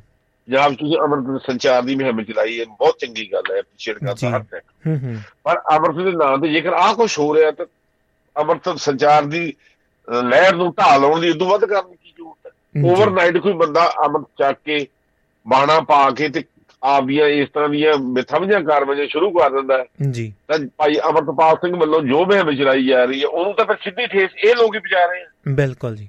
ਜੀ ਇਹ ਵੀ ਉਹਨੂੰ ਮੁੱਦਾ ਬੋਲਣ ਦੀ ਲੋੜ ਹੈ। ਦੂਜੀ ਦੂਜੀ ਗੱਲ ਜਿਹੜਾ ਤੁਸੀਂ ਸਵਾਲ ਕੀਤਾ ਉਹ ਇਹ। ਹੈ ਕਿ ਜਿਸ ਸ੍ਰੀ ਅਕਾਲ ਸਾਹਿਬ ਤਖਤ ਸਾਹਿਬ ਨੂੰ ਇਸ ਮਾਮਲੇ ਤੇ ਵਿਚਾਰ ਕਰਨਾ ਚਾਹੀਦਾ ਜੀ। ਜਿੱਤ ਐਸਜੀਪੀਸੀ ਨੂੰ ਕਰਨਾ ਜੀ ਐਸਜੀਪੀਸੀ ਨੇ ਸਪਸ਼ਟ ਤੌਰ ਤੇ ਕੱਲ ਹਰਜਿੰਦਰ ਸਿੰਘ ਧਾਮੀ ਆਪ ਗਏ ਆ ਉੱਥੇ। ਜੀ। ਫਤਿਹਗੜ੍ਹ ਸਾਹਿਬ ਉੱਥੇ ਨੇ ਸਪਸ਼ਟ ਕੀਤਾ ਕਿ ਕੋਈ ਮੁੱਦਾ ਨਹੀਂ ਇਹ। ਜੀ। ਵਿਦਿਆਰਥੀਆਂ ਤੇ ਸਿਕਿਉਰਿਟੀ ਗਾਰਡ ਦਾ ਮੁੱਦਾ ਹੈ। ਹੂੰ ਹੂੰ। ਸਿਕਿਉਰਿਟੀ ਗਾਰਡ ਨੇ ਜੋ ਸਖਤੀ ਕੀਤੀ ਉਹਦੀ ਕਰਨੀ ਨਹੀਂ ਬਣਦੀ। ਜੀ। ਅਸੀਂ ਉਹ ਸਾਰੇ ਬਦਲਾ ਰਹੇ ਹਾਂ। ਜੀ। ਪਰ ਇਹ ਮੁੱਦਾ ਹਿੰਦੂ ਸਿੱਖ ਦਾ ਨਹੀਂਗਾ। ਜੀ। ਅਸੀਂ ਬਾਹਰਲੇ ਵਿਦਿਆਰਥੀਆਂ ਦੀ ਸੁਰੱਖਿਆ ਦੀ ਗਾਰੰਟੀ ਦੇ ਜੀ। ਜਿਹੜਾ ਉਹਨਾਂ ਦਾ ਫਰਜ਼ ਬਣਦਾ ਹੈ। ਪੰਜਾਬ ਸਰਕਾਰ ਦਾ ਵੀ ਫਰਜ਼ ਬਣਦਾ ਜੀ। ਪਰ ਬਿਲਕੁਲ ਜਿਹੜੇ ਖੰਡੇ ਵਾਲੇ ਮੁੱਦੇ ਆ ਜਾਂ ਉਹਨਾਂ ਦੇ ਸ੍ਰੀ ਅਕਾਲ ਤਖਤ ਸਾਹਿਬ ਨੂੰ ਆਪਣੀ ਚੁੱਪ ਤੋੜਨੀ ਚਾਹੀਦੀ। ਜੀ। ਸਪਸ਼ਟ ਨਿਰਦੇਸ਼ ਦੇਣੇ ਚਾਹੀਦੇ ਆ ਕਿ ਸਿੱਖੀ ਦਾ ਪ੍ਰਚਾਰ ਕਰਦੇ ਕਰਦੇ ਤੁਸੀਂ ਲੋਕਾਂ ਦੇ ਨਿੱਜੀ ਜ਼ਿੰਦਗੀ 'ਚ ਇੱਥੋਂ ਤੱਕ ਦਖਲ ਨਾ ਦਿਓ ਕਿ ਇਹਦੇ ਚੋਂ ਹਿਊਮਾ ਦੀ ਬੋ ਆਉਣ ਲੱਗ ਜੇ। ਜੀ। ਡਿਕਟੇਟਰਸ਼ਿਪ ਦੀ ਬੋ ਆਉਣ ਲੱਗ ਜੇ ਜਿਹੜੀ ਸਿੱਖੀ ਸਿਧਾਂਤਾਂ ਦੇ ਅਗੇਂਸਟ ਜੀ ਬਿਲਕੁਲ। ਕਿਉਂਕਿ ਬਰਾੜ ਸਾਹਿਬ ਇਹ ਜਿਹੜਾ ਮੁੱਦਾ ਆ ਨਾ ਚਲੋ ਉਹ ਚਾਹੇ ਕਿਸੇ ਵੀ ਭਾਈਚਾਰੇ ਦੇ ਨਾਲ ਬਿਲੋਂਗ ਕਰਦੇ ਨੇ ਜਾਂ ਇੱਕ ਕਹਿ ਲਓ ਕਿ ਜਿਹੜਾ ਨੈਸ਼ਨਲ ਮੀਡੀਆ ਜਦੋਂ ਇਹਨੂੰ ਕਵਰ ਕਰੇਗਾ ਉਹਦੇ ਨਾਲ ਜਿਹੜੀ ਆ ਅਹ, ਸਿੱਖਾਂ ਦੇ ਜਿਹੜੀ ਛਵੀ ਹੈ ਜੀ ਉਹ ਦੇਸ਼ਾਂ ਵਿਦੇਸ਼ਾਂ ਤੱਕ ਉਹਨੂੰ ਸੱਟ ਵੱਜਦੀ ਹੈ ਕਿ ਅਸੀਂ ਇੰਨੇ ਅੜੀਅਲ ਸੁਭਾਅ ਦੇ ਆ ਜਾਂ ਅਸੀਂ ਇਦਾਂ ਦੇ ਲੋਕ ਆ ਇੱਥੇ ਅ, ਤੁਸੀਂ ਆਏ ਹੋਏ ਹੋ ਇੰਨੇ ਸਮਿਆਂ ਦੇ ਉਸ ਤੋਂ ਪਹਿਲਾਂ ਵੀ ਆਪਣੀਆਂ ਜਨਰੇਸ਼ਨਾਂ ਆਈਆਂ ਨੇ ਜਾਂ ਅਸੀਂ ਇੱਥੇ ਫਿਨਲੈਂਡ ਦੀ ਧਰਤੀ ਦੀ ਗੱਲ ਕਰੀਏ ਤਾਂ ਪਹਿਲਿਆਂ ਦੇ ਵਿੱਚ ਗਿਣੇ ਜਾ ਸਕਦੇ ਆ ਦੂਸਰੀ ਕਤਾਰ ਦੇ ਵਿੱਚ। ਤਾਂ ਅ, ਸਾਨੂੰ ਪਤਾ ਸੀ ਇੱਥੇ ਕਿੱਦਾਂ ਸੈਟਲ ਹੋਏ ਆ ਕਿੱਦਾਂ ਲੋਕਾਂ ਦੇ ਵਿੱਚ ਜਾਂ ਗੋਰਿਆਂ ਦੇ ਨਾਲ ਇੱਥੇ ਦੀ ਸੋਸਾਇਟੀਆਂ ਦੇ ਨਾਲ ਕਿਵੇਂ ਮਿਲ ਕੇ ਰਾਬਤਾ ਕਰਕੇ ਜਾਂ ਉਹਨਾਂ ਨੇ ਸਾਨੂੰ ਇਨਵਾਈਟ ਕਰਕੇ ਇਨਵੀਟੇਸ਼ਨ ਦੇ ਦੇ ਕੇ ਸਾਡੇ ਨਾਲ ਅ, ਮਤਲਬ ਕਿ ਲਾਈਵ ਲਾਇਬ੍ਰੇਰੀਆਂ ਜਿਹੜਾ ਗੁਰੂ ਸਾਹਿਬਾਨਾਂ ਨੇ ਕਿਹਾ ਹੈ ਕਿ ਅ, ਮਤਲਬ ਕਿ ਗੱਲਬਾਤ ਕਰੋ ਆਪਣੀ, ਇੱਕ ਦੂਸਰੇ ਦਾ ਨਾਲ ਬੈਠ ਕੇ, ਕੁਝ ਕਹੀਏ, ਕੁਝ ਸੁਣੀਏ ਦਾ ਜਿਹੜਾ ਫਲਸਫਾ ਹੈ, ਉਹ ਇੱਥੇ ਲੋਕਾਂ ਨੇ ਉਹ ਸਾਨੂੰ ਆਪ ਇਨਵਾਈਟ ਕਰਕੇ ਦੱਸਿਆ ਵੀ ਤੁਸੀਂ ਆਪਣੇ ਬਾਰੇ ਦੱਸੋ, ਤੁਸੀਂ ਕੌਣ ਹੁੰਦੇ ਹੋ, ਕਿੱਥੋਂ ਆਏ ਹੋ, ਤੁਹਾਡਾ ਧਰਮ ਕੀ ਹੈ, ਤੁਸੀਂ ਕਿੱਥੇ ਬਿਲੋਂਗ ਕਰਦੇ ਹੋ। ਅਸੀਂ ਤਾਂ ਇੱਥੇ ਤੱਕ ਇਹਨਾਂ ਲੋਕਾਂ ਨੂੰ ਦੱਸਿਆ ਖੁੱਲ ਕੇ ਕਿ ਦਸਤਾਰ ਕੀ ਹੁੰਦੀ ਹੈ, ਜਾਂ ਸ- ਅਸੀਂ ਕਿਸੇ ਧਰਮ ਨੂੰ ਬਿਲੋਂਗ ਨਹੀਂ ਕਰਦੇ, ਅਸੀਂ ਮਤਲਬ ਕਿ ਇੱਕ ਸੋਲਜਰ ਕਹਿ ਸਕਦੇ ਹਾਂ ਕਿ ਵਧੀਆ ਕਿਤੇ ਵੀ ਧੱਕਾ ਕੋਈ ਹੁੰਦਾ ਜਾਂ ਕੋਈ ਗੱਲਬਾਤ ਹੁੰਦੀ ਹੈ ਉਹਦੇ ਖਿਲਾਫ ਖੜਨ ਵਾਲੇ ਲੋਕ ਨੇ ਗੁਰੂ ਸਾਹਿਬਾਨ ਨੇ ਸਾਨੂੰ ਧਰਮ ਨਹੀਂ ਬਣਾ ਕੇ ਦਿੱਤਾ ਸੀ। ਸਾਨੂੰ ਇੱਕ ਅ, ਅ, ਦੁਨੀਆ ਦੀ ਭਲਾਈ ਦੇ ਲਈ ਗੱਲ ਕਰਨ ਦੇ ਲਈ ਸਾਨੂੰ ਜਿਹੜਾ ਉਸਾਰਿਆ ਸੀ। ਪਰ ਸਾਡਾ ਜਿਹੜਾ ਮਾਹੌਲ ਬਣਦਾ ਜਾ ਰਿਹਾ ਹੈ ਬਹੁਤ ਗੰਭੀਰ ਲੱਗਦਾ ਕਈ ਵਾਰੀ ਕਿ ਜੇਕਰ ਇਹਨਾਂ ਮੁਲਕਾਂ ਦੇ ਵਿੱਚ ਸਾਨੂੰ ਕਿਤੇ ਜਵਾਬ ਦੇਣੇ ਪੈ ਜਾਣ ਜਾਂ ਕੋਈ ਆ ਕੇ ਪੁੱਛ ਲਵੇ ਯਾਰ ਤੁਸੀਂ ਤਾਂ ਬੜੇ ਅੜੀਅਲ ਸੁਭਾਅ ਦੇ ਹੋ ਤੁਸੀਂ ਤਾਂ ਕਿਸੇ ਦੀ ਗੱਲ ਨਹੀਂ ਸੁਣਦੇ ਤਾਂ ਕੀ ਜਵਾਬ ਦੇਵਾਂਗੇ ਉਹਨਾਂ ਚੀਜ਼ਾਂ ਦੇ? ਭੁਪਿੰਦਰ ਜੀ 9/11 ਜਦੋਂ ਨਿਊਯਾਰਕ ਦੇ ਵਿੱਚ ਘਟਨਾ ਹੋਈ ਹੈ ਅਮਰੀਕਾ ਦੇ ਵਿੱਚ ਹੋਈ ਹੈ ਵਾਸ਼ਿੰਗਟਨ ਡੀਸੀ ਹੋਈ ਹੈ। ਬਿਲਕੁਲ ਜੀ। ਅੱਤਵਾਦੀ ਹਮਲਾ ਉਸ ਮੌਕੇ ਅਮਰੀਕਾ ਦੇ ਵਿੱਚ ਇਹ ਗੱਲ ਬੜੇ ਗੰਭੀਰਤਾ ਨਾਲ ਸਿੱਖਾਂ ਨੇ ਜਾਣੀ ਕਿ ਅਸੀਂ ਕਿਉਂਕਿ ਸਾਡਾ ਪਹਿਰਾਵਾ ਉਹ ਦਸਤਾਰ ਸਾਡੀ ਅਫਗਾਨੀਆਂ ਦਾ ਮਿਲਦੀ ਜੀ ਬਿਲਕੁਲ। ਔਰ ਸਾਮਾ ਬਿਨ ਲਾਦਨ ਸਮੇਤ ਦੂਜੇ ਦਸਤਾਰਾਂ ਵਾਲੇ ਸੀ ਕਿ ਆਪਾਂ ਕੀ ਕਰੀਏ? ਜੀ। ਉਸ ਮੌਕੇ ਮੈਨੂੰ ਯਾਦ ਹੈ ਕਿ ਸਾਡੇ ਏਰੀਆ ਚੋਂ ਅਸੀਂ ਪੈਸੇ ਇਕੱਠੇ ਕਰਕੇ ਵਾਸ਼ਿੰਗਟਨ ਪੋਸਟ ਦੇ ਵਿੱਚ ਫੁੱਲ ਪੇਜ ਦਾ ਇੱਕ ਐਡ ਦਿੱਤੀ ਸੀਗੀ ਕਿ। ਅਸੀਂ ਕੌਣ ਹੈ। ਉਸ ਤੋਂ ਬਾਅਦ ਸਿੱਖਾਂ ਨੇ ਲੰਮਾ ਸਫ਼ਰ ਤੈਅ ਕੀਤਾ। ਵਿਸਕਾਂਸਨ ਦੇ ਵਿੱਚ ਗੁਰਦੁਆਰੇ 'ਚ ਗੋਲੀ ਕਾਂਡ ਹੋਇਆ। ਬਿਲਕੁਲ ਜੀ। ਉਦੋਂ ਬਾਅਦ ਸੰਦੀਪ ਸਿੰਘ ਜੋ ਪੁਲਿਸ ਇੰਸਪੈਕਟਰ ਹੈ ਉਹਦਾ ਮਾਰਿਆ ਜਾਣਾ। ਜੀ। ਉਸ ਤੋਂ ਬਾਅਦ ਸਿੱਖ ਮੈਂ ਅਮਰੀਕਾ ਦੀ ਗੱਲ ਕਰ ਰਿਹਾ। ਬਿਲਕੁਲ ਜੀ। ਅਮਰੀਕਾ ਦੇ ਵਿੱਚ ਬੜੇ ਸਟੈਪ ਤੋਂ ਵਿੱਚ ਲੰਘ ਕੇ ਆਪਦੀ ਆਇਡੈਂਟੀਟੀ ਹੁਣ ਸਟੈਬਲਿਸ਼ ਕੀਤੀ ਹੋਈ ਹੈ। ਜੀ। ਸਾਡੇ ਕੈਲੀਫੋਰਨੀਆ ਦੇ ਵਿੱਚ ਕੁਝ ਬੀਬੀਆਂ ਕੁਝ ਸਾਡੇ ਨੌਜਵਾਨ ਆ ਉਹ ਅਸੈਂਬਲੀ 'ਚ ਵੀ ਗਏ ਜੀ। ਔਰ ਸਿੱਖਾਂ ਦਾ ਜੋ ਰੋਲ ਹੈ ਉਹ ਭਾਈਚਾਰੇ ਦਾ ਬਹੁਤ ਸ਼ਾਨਦਾਰ ਰੋਲ ਹੈ। ਸਾਡੇ ਬੱਚੇ ਇੰਜੀਨੀਅਰ ਮੈਡੀਕਲ ਹਰ ਫੀਲਡ ਦੇ ਵਿੱਚ ਬੜੇ ਨਾਮਣੇ ਖੱਟ ਰਹੇ ਆ। ਬਿਲਕੁਲ ਸੋਸਾਇਟੀ ਬੜਾ ਪੋਜ਼ਿਟਿਵ ਰੋਲ ਅਦਾ ਕਰਦੇ ਸਿੱਖ ਬੜੇ ਮਾਣ ਨਾਲ ਜਾਣੇ ਜਾਂਦੇ ਆ। ਜੀ। ਇੰਡੀਆ ਚ ਕਿਸੇ ਨੂੰ ਅਮਰੀਕਾ ਚ ਕਹਿੰ- ਕਹਿੰਦੇ ਸਿੱਖ ਮਾਣ ਅਸੀਂ ਕੈਨੇਡਾ ਦੇ ਵਿੱਚ ਰਾਜਸੀ ਤੌਰ ਤੇ ਸਿੱਖਾਂ ਨੇ ਬਹੁਤ ਹੀ ਅਸੀਂ ਕਵਾਂਗੇ ਤਰੱਕੀ ਕੀਤੀ ਜੀ। ਅਸੀਂ ਮਿਹਨਤਾਂ ਕੀਤੀਆਂ ਅਸੀਂ ਤਰੱਕੀਆਂ ਕੀਤੀਆਂ। ਔਰ ਇਹਨਾਂ ਡਿਵਰਸਿਟੀ ਦੇ ਵਿੱਚ ਇਹਨਾਂ ਸੁਸਾਇਟੀਆਂ ਦੇ ਵਿੱਚ ਅਸੀਂ ਇੱਕ ਨਿਮਰਤਾ ਭਾਵ ਵਾਲ- ਜਾਣੇ ਜਾਂਦੇ ਹਾਂ। ਬਿਲਕੁਲ ਜੀ। ਸਾਡੀ ਜੋ ਮੈਜੋਰਟੀ 99.9% ਹੈ ਉਹ ਪ੍ਰਾਊਡਲੀ ਕਹਿੰਦੇ ਕਿ ਅਸੀਂ ਸਿੱਖ ਹਾਂ ਔਰ ਕਮਿਊਨਿਟੀ ਸਾਨੂੰ ਐਕਸੈਪਟ ਕਰਦੀ ਜੀ। ਇਹ ਚੀਜ਼ਾਂ ਓਵਰਨਾਈਟ ਨਹੀਂ ਬਣਦੀਆਂ। ਜੀ। ਇਹ ਬਹੁਤ ਲੰਮਾ ਸਮਾਂ ਲੱਗਦਾ ਹੈ। ਜਿਹੜੀ ਤੁਸੀਂ ਜ਼ਿਕਰ ਕੀਤਾ ਕਿ ਜੇ ਜੇ ਸਾਨੂੰ ਦੂਜੇ ਟੀਵੀ ਜੀ। ਵਿਖਾਉਣਗੇ ਤਾਂ ਮੈਨੂੰ ਯਾਦ ਹੈ ਕਿ ਜਦੋਂ 84 ਵੇਲੇ ਬਿਦਰ ਦੇ ਵਿੱਚ ਜੋ ਕਾਲਜ ਹੈ ਬਿਲਕੁਲ ਜੀ। ਉਹਦਾ ਨਾਮ ਗੁਰੂ ਨਾਨਕ ਦੇਵ ਜੀ ਦੀ ਗੱਲ ਸੀ। ਬਿਲਕੁਲ ਜੀ। ਉਹਦੇ ਵਿੱਚ ਵਿਦਿਆਰਥੀ ਉੱਥੋਂ ਉਹ ਬੰਦ ਕਰਾਤਾ ਸੀ ਉਸ ਨੂੰ ਗੇਟ ਬੰਦ ਰਹਿੰਦਾ ਸੀ ਜੀ ਸਿਕਿਉਰਿਟੀ ਨਾਲ ਰਹਿੰਦੀ ਹੁੰਦੀ ਸੀ ਉੱਥੇ ਸਾਰਾ ਕੁਝ ਜੀ। ਔਰ ਉਹ ਵਿਦਿਆਰਥੀਆਂ ਨੂੰ ਇਹ ਆਪਸ਼ਨ ਦਿੱਤੀ ਸੀ ਉਦੋਂ ਕਿ ਤੁਸੀਂ ਭਾਈ ਚਲੋ ਗੁਰੂ ਨਾਨਕ ਜੀ ਦੀ ਗੱਲ ਦੇ ਵਿੱਚ ਸੀਟਾਂ ਵਧਾ ਕੇ ਉਸ ਵਿਦਿਆਰਥੀ ਇੱਥੇ ਲਿਆਂਦੇ ਸੀ ਜੀ। ਹੁਣ ਜਿਹੜੇ ਦੇਸ਼ ਦੇ ਅਹ, 84 ਦੇ ਦੰਗਿਆਂ ਤੋਂ ਬਾਅਦ ਜੀ। ਉਹਨੂੰ ਦੰਗੇ ਕਹਿ ਲਓ ਜੀਨੋਸਾਈਡ ਕਹਿ ਲਓ ਕੋਈ ਨਾਂ ਦੇ ਦਿਓ। ਜੀ। ਉਦੋਂ ਬਾਅਦ ਪ੍ਰਸ਼ਾਸਨ ਨੇ ਜਾਂ ਸਰਕਾਰਾਂ ਨੇ ਬਹੁਤ ਕੁਛ ਸਿੱਖਿਆ ਸਿੱਖਾਂ ਵੀ ਬਹੁਤ ਕੁਛ ਸਿੱਖਿਆ। ਬਿਲਕੁਲ ਜੀ। ਔਰ ਇਹ ਉਹਦੀ ਬਦੌਲਤ ਸਿੱਖ ਅੱਜ ਫੇਰ ਦਿੱਲੀ ਹੋਵੇ ਭਲਾ ਕਲਕੱਤਾ ਹੋਵੇ। ਜੀ। ਭਲਾ ਰਾਜਸਥਾਨ ਹੋਵੇ ਜਾਂ ਕੋਈ ਹੋਰ ਦੇਸ਼ ਹੋਵੇ ਜਾਂ ਸਟੇਟ ਹੋਵੇ ਉਹਦੇ ਵਿੱਚ ਉਹ ਆਪਦੇ ਮਾਣਮੱਤੇ ਤਰੀਕੇ ਨਾਲ ਰਹਿ ਰਹੇ। ਬਿਲਕੁਲ ਜੀ। ਸਾਡੇ ਨਾਲ ਜੇ ਵਾਧਾ ਵੀ ਹੁੰਦਾ ਕਿਤੇ ਤਾਂ ਉਹਦਾ ਬਕਾਇਦਾ ਉਹਨੂੰ ਲੀਗਲੀ ਸ਼੍ਰੋਮਣੀ ਕਮੇਟੀ ਸਮੇਤ ਹੋਰ ਸੰਸਥਾਵਾਂ ਉਹਨੂੰ ਪ੍ਰੋਟੈਕਟ ਕਰਦੀਆਂ ਉਹਦੀ ਕੰਪਲੇਂਟ ਕਰਦੀਆਂ। ਉਹਨਾਂ ਮੁੱਦਿਆਂ ਤੇ ਗੱਲਬਾਤ ਕੀਤੀ ਜਾਂਦੀ ਹੈ। ਯਾਨੀ ਸਿੱਖ ਆਪਦੀ ਵਧੀਆ ਰਿਪਰੈਜ਼ੈਂਟੇਸ਼ਨ ਦੇ ਰਹੇ ਆ। ਬਿਲਕੁਲ ਜੀ। ਜਿਹੜਾ ਜੇਕਰ ਅਸੀਂ ਪੰਜਾਬ ਦੇ ਵਿੱਚ ਕੋਈ ਟਰੱਕ ਬਾਹਰ ਲਾ ਰਿਹਾ ਉਹ ਤੇ ਖੰਡਾ ਲੱਗਿਆ ਹੈ। ਜਾਂ ਇਹ ਖੰਡੇ 'ਚ ਜੇ ਕੋਈ ਬਾਹਰਲਾ ਲਾਉਂਦਾ ਤਾਂ ਸਾਨੂੰ ਗੁੱਸਾ ਆਉਣਾ ਚਾਹੀਦਾ ਸੀ ਅਸੀਂ ਕਿੱਥੋਂ ਕਿਹਨੇ ਕਹਿਤਾ ਸਾਨੂੰ ਇਹ ਬਿਲਕੁਲ ਜੀ ਤੁਸੀਂ ਕਿ ਪੰਜਾਬ ਦੇ ਵਿੱਚ ਦੁਨੀਆ ਭਰ ਦੇ ਵਿੱਚ ਜੇ ਅਸੀਂ ਟਰੱਕ ਇੰਡਸਟਰੀ ਦੀ ਗੱਲ ਕਰ ਲਈ ਤਾਂ ਸ਼ਰਧਾ ਦੇ ਨਾਲ ਭਾਵੇਂ ਕੋਈ ਹਿੰਦੂ ਹੈ ਸਿੱਖ ਉਹਨੇ ਗੁਰੂ ਨਾਨਕ ਦੀ ਫੋਟੋ ਲਾਈ ਹੋਈ ਹੈ ਜੀ ਗੁਰੂ ਗੋਬਿੰਦ ਸਿੰਘ ਦੀ ਫੋਟੋ ਲਾਈ ਹੋਈ ਹੈ ਨਾਲੇ ਬਰਾੜ ਸਾਹਿਬ ਇਹਦੇ ਵਿੱਚ ਜੇ ਵਾਹੀਕਲ ਅ, ਮੈਂ ਤੁਹਾਡੀ ਗੱਲ ਦੇ ਵਿੱਚ ਵਾਅਦਾ ਹੀ ਕਰਦਾ ਜੇ ਵਾਹੀਕਲ ਜਿਹੜਾ ਐਕਟ ਆ ਉਹ ਨਹੀਂ ਆਬਜੈਕਸ਼ਨ ਕਰਦਾ। ਤਾਂ ਇਹ ਅਥਾਰਟੀ ਕੌਣ ਹੁੰਦੇ ਨੇ ਵੀ ਗੱਡੀਆਂ ਰੋਕ ਕੇ ਜੋ ਮਰਜ਼ੀ ਕਰੀ ਜਾਣ ਜਿਹਦੇ ਮਰਜ਼ੀ ਨਾਲ ਧੱਕਾ ਕਰੀ ਜਾਣ? ਭਿੰਦਰ ਜੀ ਅਮਰੀਕਾ ਕੈਨੇਡਾ ਦੇ ਵਿੱਚ ਮੈਂ ਖੁਦ ਟਰੱਕ ਇੰਡਸਟਰੀ ਵਾਲੇ ਵੇਖੇ ਆ। ਜੀ। ਸਾਡੇ ਯੂਨੀਵਰਸਿਟੀ ਦੇ ਮੁੰਡੇ ਵੇਖੇ ਆ ਉਹਨਾਂ ਦੇ ਗੱਡੀਆਂ ਦੇ ਮਗਰ ਐਸਯੂਵੀ ਦੇ ਮਗਰ ਖੰਡਾ ਲੱਗਿਆ। ਜੀ। ਮੇਰੇ ਬੇਟੇ ਦੇ ਆਪ ਦੇ ਲਾਈ ਰੱਖਿਆ ਜਿਵੇਂ ਯੂਨੀਵਰਸਿਟੀ ਪੜ੍ਹਦਾ ਸੀ। ਜੀ। ਫਿਰ ਇੱਕ ਸਿੱਖ ਅਸੀਂ ਹੋਰ ਲੱਗਿਆ ਹੁੰਦਾ ਸੀ proud to be a American Sikh. ਜੀ। ਇਹਦੇ ਚ ਕੀ ਕੀ ਗਲਤ ਹੈ? ਮੇਰੇ ਬਰਾੜ ਸਾਹਿਬ ਮੈਨੂੰ ਚੇਤੇ ਆ ਗਿਆ ਮੈਂ ਇੱਥੇ ਆਇਆ ਸੀ ਤੇ ਲੱਕੜ ਦਾ ਆਪ ਖੰਡਾ ਬਣਾ ਕੇ ਨਾ ਛੋਟਾ ਜਿਹਾ ਇੱਥੇ ਮਿਲਦਾ ਨਹੀਂ ਜੀ। ਇਦਾਂ ਦਾ ਸਮਾਨ। ਤੇ ਨਾਲੇ ਤੇ ਮੈਂ ਆਪ ਹੱਥੀ ਖੰਡਾ ਬਣਾ ਕੇ ਨਾ ਅਜੇ ਵੀ ਮੇਰੇ ਕੋ ਗੱਡੀ ਦੇ ਵਿੱਚ ਮੇਰੀ ਵਾਈਫ ਕਹਿ ਲੋ ਕਿ ਚਾਹੇ ਵੱਖਰੇ ਧਰਮ ਨੂੰ ਬਿਲੋਂਗ ਕਰਦੀ ਆ ਉਹਦੇ ਵਾਲੀ ਗੱਡੀ ਦੇ ਵਿੱਚ ਖੰਡਾ ਟੰਗਿਆ ਹੀ ਰਹਿੰਦਾ 18 ਸਾਲ ਹੋ ਗਏ ਪਿਛਲੇ ਟੰਗੇ ਨੂੰ ਜੀ। ਇੱਥੇ ਤਾਂ ਕਿਸੇ ਨੇ ਨਾ ਨੁੱਕਰ ਕੀਤੀ ਨਹੀਂ ਸਾਨੂੰ। ਭਿੰਦਰ ਜੀ ਪ੍ਰਾਊਡ ਵਾਲੀ ਗੱਲ ਹੈ ਪ੍ਰਾਊਡ ਵਾਲੀ ਗੱਲ। ਪ੍ਰਾਊਡ ਵਾਲੀ ਗੱਲ ਹੈ। ਜੀ। ਪਰ ਐਨੀਵੇ ਇਹ ਮੁੱਦੇ ਆ ਸਾਨੂੰ ਵਿਚਾਰ ਦੀ ਲੋੜ ਆ। ਪਰ ਮੈਂ ਇੱਕ ਗੱਲ ਦੱਸਦਾ ਵੀ ਦੇਸ਼ਾਂ ਵਿਦੇਸ਼ਾਂ ਵਿਦੇਸ਼ਾਂ ਦੇ ਵਿੱਚ ਖਾਸ ਤੌਰ ਜੀ। ਨਾ ਤਾਂ ਕੋਈ ਕੁਰਸੀਆਂ ਦਾ ਮੁੱਦਾ ਉੱਠਿਆ ਬਿਲਕੁਲ। ਵਧਿਆ। ਨਾ ਹੀ ਲੰਗਰ ਹਾਲਾਂ ਦੇ ਵਿੱਚੋਂ ਕੁਰਸੀਆਂ ਸ਼ਰਿਆਮ ਲੱਗੀਆਂ ਜੀ। ਹੁਣ ਈਵਨ ਕੈਨੇਡਾ ਦੇ ਗੁਰੂ ਘਰ ਮੈਂ ਬਾਈ ਨੇਮ ਲੈ ਸਕਦਾ। ਜੀ। ਉਹਦੇ ਵਿੱਚ ਸ਼ੂਜ਼ ਪਾ ਕੇ ਵੀ ਲੰਗਰ ਛਕਣਾ ਲਾਉਂਦਾ। ਬਿਲਕੁਲ ਜੀ। ਕਿਉਂਕਿ ਉਹ ਏਰੀਆ ਜਿਹੜਾ ਗੁਰੂ ਮਹਾਰਾਜ ਡਾਕਟਰ ਪ੍ਰਕਾਸ਼ ਨਹੀਂ ਜੀ ਬਿਲਕੁਲ ਜੀ।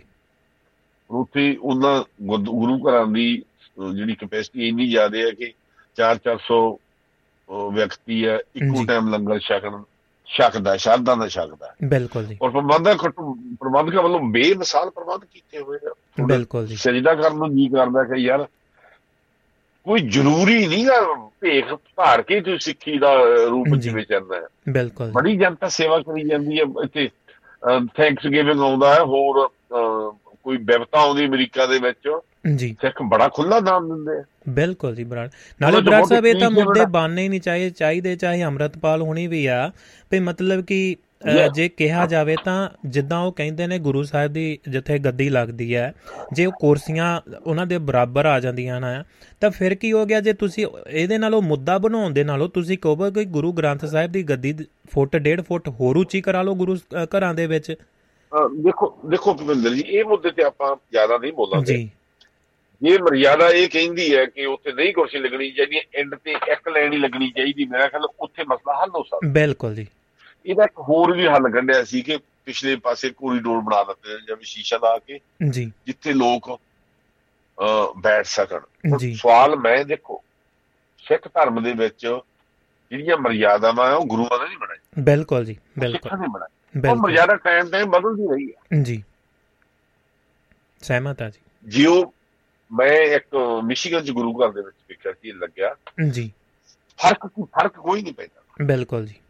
ਕਿ ਤੁਸੀਂ ਆਪਣੇ ਆਪ ਨੂੰ ਮੋਰ ਸਿਕਿਉਰ ਕਰ ਸਕਦੇ ਮੈਨੇਜਮੈਂਟ ਕਮੇਟੀ ਮੋਰ ਸਿਕਿਉਰ ਕਰ ਸਕਦੀ ਹੈ ਜੀ ਜੇ ਸਾਨੂੰ ਸਵਾਲ ਘੱਟ ਹੋਣ।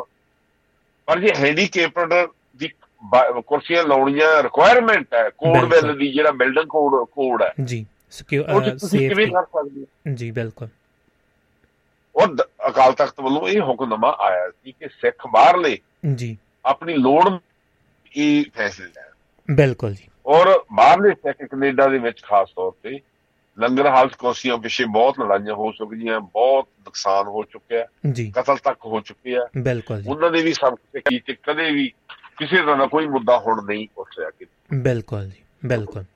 ਤੇ ਬਰਾੜ ਸਾਹਿਬ ਇਦਾਂ ਦੀ ਹੀ ਗੱਲ ਹੈ ਚਲੋ ਬੜੀ ਖੁਸ਼ੀ ਦੀ ਵੀ ਗੱਲ ਹੈ ਕਿ ਜਿਹੜੇ ਕਹਿ ਸਕਦੇ ਆ ਕਿ ਸਿਆਸਤਦਾਨ ਜਿਹੜੇ ਸਿੱਖੀ ਵੱਲ ਨੂੰ ਵੀ ਦੁਬਾਰਾ ਪਰਤ ਰਹੇ ਨੇ ਰਾਜਾ ਬੜਿੰਗ ਹੁਣੀ ਪਿਛਲੇ ਸਮੇਂ ਤੋਂ ਕਾਫੀ ਜਿਹੜਾ ਪੱਗ ਸਜਾ ਕੇ ਕਹਿ ਸਕਦੇ ਆ ਪਗੜੀ ਸਜਾ ਕੇ ਤੇ ਵਿਚਰਦੇ ਨਜ਼ਰ ਆ ਰਹੇ ਨੇ। ਇਹ ਮਸਲਾ ਕਿੱਧਰ ਨੂੰ ਹੈ? ਅਸਲ ਦੇ ਵਿੱਚ ਕਹਾਣੀ ਕੀ ਹੈ ਜੀ?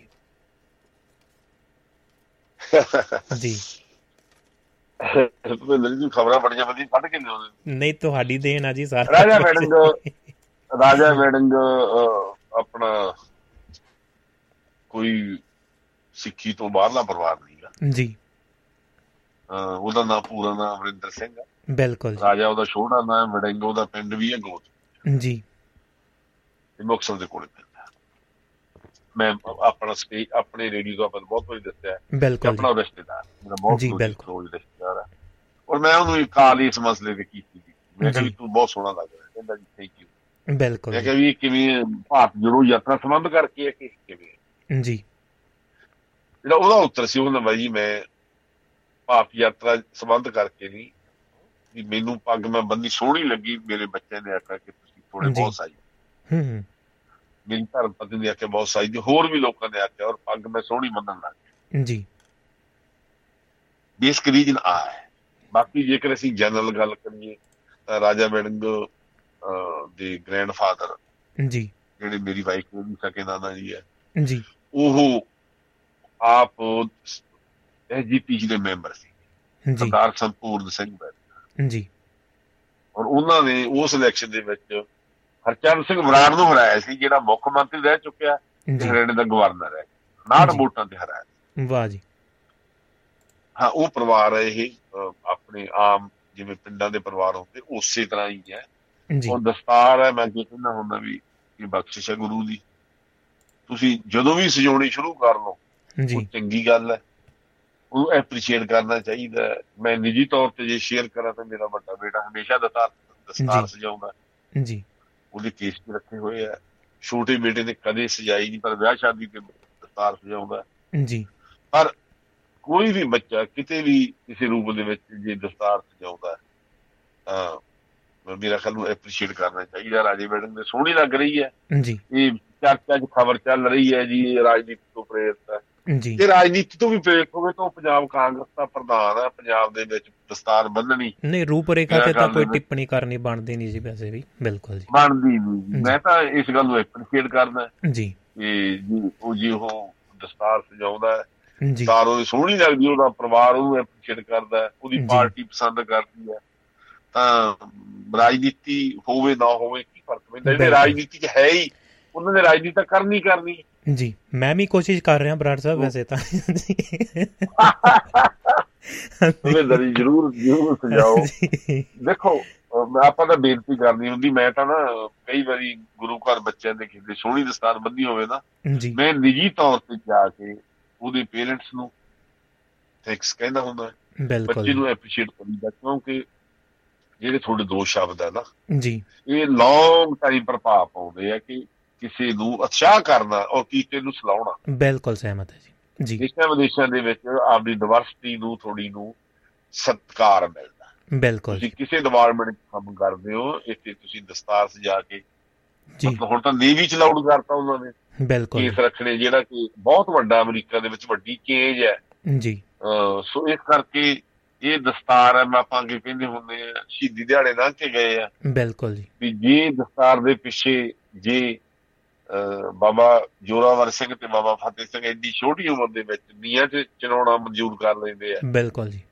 ਸਾਨੂੰ ਜਦੋਂ ਵੀ ਇਹ ਅਪਰਚੂਨਿਟੀ ਆਵੇ ਤਾਂ ਡੈਫੀਨਿਟਲੀ ਗੁਰੂ ਦਾ ਧੰਨਵਾਦ ਕਰਨਾ ਚਾਹੀਦਾ ਕਿ ਸਾਡੇ ਅੰਦਰ ਕੁਝ ਜਾਗੇ ਬਿਲਕੁਲ ਸਹਿਮਤ ਹੈ ਬਰਾੜ ਸਾਹਿਬ। ਤੇ ਸਾਡੇ ਨਾਲ ਇੱਕ ਸਰੋਤੇ ਜੁੜੇ ਨੇ ਔਜਲਾ ਸਾਹਿਬ ਉਹਨਾਂ ਦੀ ਗੱਲਬਾਤ ਸੁਣਦੇ ਆ ਜੀ ਫਿਰ ਆਪਾਂ ਅੱਗੇ ਚੱਲਦੇ ਆ ਜੀ ਔਜਲਾ ਸਾਹਿਬ ਜੀ ਆਨੂੰ ਜੀ ਨਿੱਘਾ ਸਵਾਗਤ ਹੈ। ਸਤਿ ਸ਼੍ਰੀ ਅਕਾਲ ਜੀ। ਸਤਿ ਸ੍ਰੀ ਅਕਾਲ ਭਰਾ ਵੀਰ ਜੀ ਸਤਿ ਸ਼੍ਰੀ ਅਕਾਲ ਬਰਾੜ ਸਾਹਿਬ ਸਰਕਾਰ ਸਰੋਤਿਆਂ ਨੂੰ ਜੀ। ਜੀ ਆਨੂੰ ਜੀ।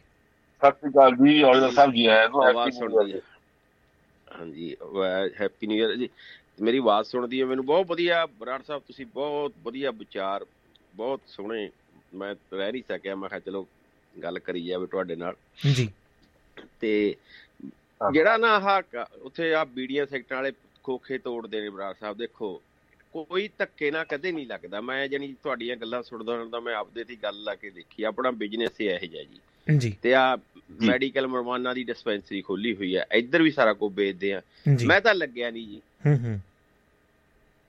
ਇਹ ਐਂ। ਨਹੀਂ ਹੁੰਦਾ ਹੁੰਦਾ ਜੇ ਹੁਣ ਮੇਰੇ ਕੋਈ ਕੱਲ ਨੂੰ ਆ ਕੇ ਕਹੇ ਵੀ ਤੂੰ ਨਹੀਂ ਪੀਂਦਾ ਤੂੰ ਕਿਉਂ ਖੋਲਿਆ? ਜੀ। ਹੈਨਾ? ਭੰਨ ਤੋੜ ਕਰੇ ਕਿਸੇ ਦੇ ਬਿਜ਼ਨਸ ਹਟ ਕਰੇ ਕਿਸੇ ਦਾ ਪਰਿਵਾਰ ਉਸ ਬਿਜ਼ਨਸ ਤੇ ਪੜਦਾ ਚਾਹੇ ਕੋਈ ਗਰੀਬ ਹੈ ਚਾਹੇ ਕੋਈ ਅਮੀਰ ਹੈ ਦਸ ਡਿਫਰੈਂਟ ਬਿਲਕੁਲ ਹੈਨਾ? ਕਿ ਕੱਲ ਤਾਂ ਸਾਨੂੰ ਪ੍ਰਚਾਰ ਦੀ ਲੋੜ ਆ ਨਾ। ਕੱਲ ਤਾਂ ਸਾਨੂੰ ਇਹ- ਇਸ ਚੀਜ਼ ਦੀ ਇਹ ਦੱਸਣ ਦੀ ਲੋੜ ਆ ਕਿ ਚੰਗਾ ਕੀ ਆ ਮਾੜਾ ਕੀ ਹੈ ਜੀ। ਜੀ। ਹੁਣ ਇੱਥੇ ਹੁਣ ਆਪਣੇ ਕਈ ਸਟੇਟਾਂ 'ਚ ਬਰਾੜ ਸਾਹਿਬ ਨੂੰ ਪਤਾ ਹੀ ਹੈ ਕਈਆਂ ਨੇ ਲੀਗਲ ਕਰਤਾ ਕਈਆਂ ਨੇ ਨਹੀਂ ਕਰਿਆ ਜੀ। ਬਿਲਕੁਲ ਜੀ। ਹੈਨਾ? ਮਤਲਬ ਜੀ। ਉਹਦੇ ਨਾਲ। ਕਿਤੇ ਹਟ ਗਏ ਜੀ। ਹੁਣ ਦੂਜੀਆਂ ਸਟੇਟਾਂ ਤੋਂ ਆ ਕੇ ਲੋਕ ਖਰੀਦਦੇ ਨਹੀਂ ਸਾਡੇ ਇੱਥੇ। ਜਿਹੜੀ ਸਟੇਟ 'ਚ ਹੈ ਨਹੀਂ ਜਿਹੜੇ ਉਹ ਬਾਰਡਰ ਲਾਈਨ ਤੇ ਸਟੇਟਾਂ ਨੇ ਸਟੋਰ ਖੋਲੇ ਨੇ ਉਹ ਇੰਨੇ ਬੀਜੀ ਨੇ ਕਿ ਤੁਸੀਂ ਪੁੱਛੋ ਨਾ। ਜੀ।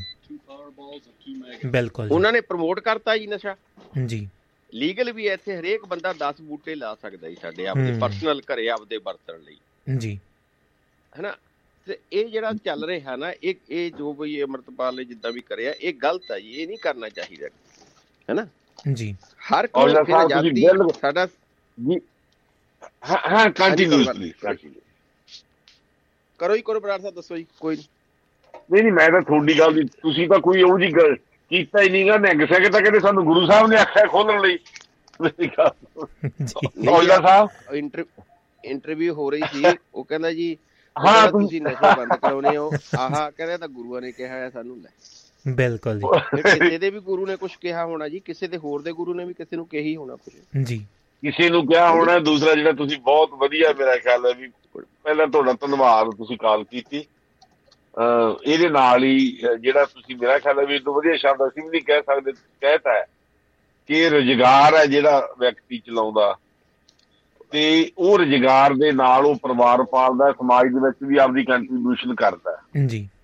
ਤਾਂ ਇਸ ਕਰਕੇ ਇਹ ਜਿਹੜੀ ਬੇਲੋੜੀ ਦਖਲ ਅੰਦਾਜ਼ੀ ਹੈ ਪੱਗ ਸਜਾਈ ਬਹੁਤ ਸੋਹਣੀ ਲੱਗਦੀ ਉਸ ਪਿੱਛੇ ਨਹੀਂ ਬਿਲੋਂਗ ਕਰਦਾ ਉਹ ਸਾਡੇ ਸਿੱਖ ਸਿੱਖ ਧਰਮ 'ਚ ਪੈਦਾ ਹੋਇਆ ਬੱਚਾ ਜੀ। ਬਿਲਕੁਲ। ਮਤਲਬ ਇੱਕ ਉਹ ਇੱਕ ਸੰਦੇਸ਼ ਜਦ ਇਹੋ ਜਿਹੇ ਬੰਦੇ ਬੰਦੇ ਨੇ ਕਿ ਸੰਦੇਸ਼ਾ ਜਾਂਦਾ ਜੀ।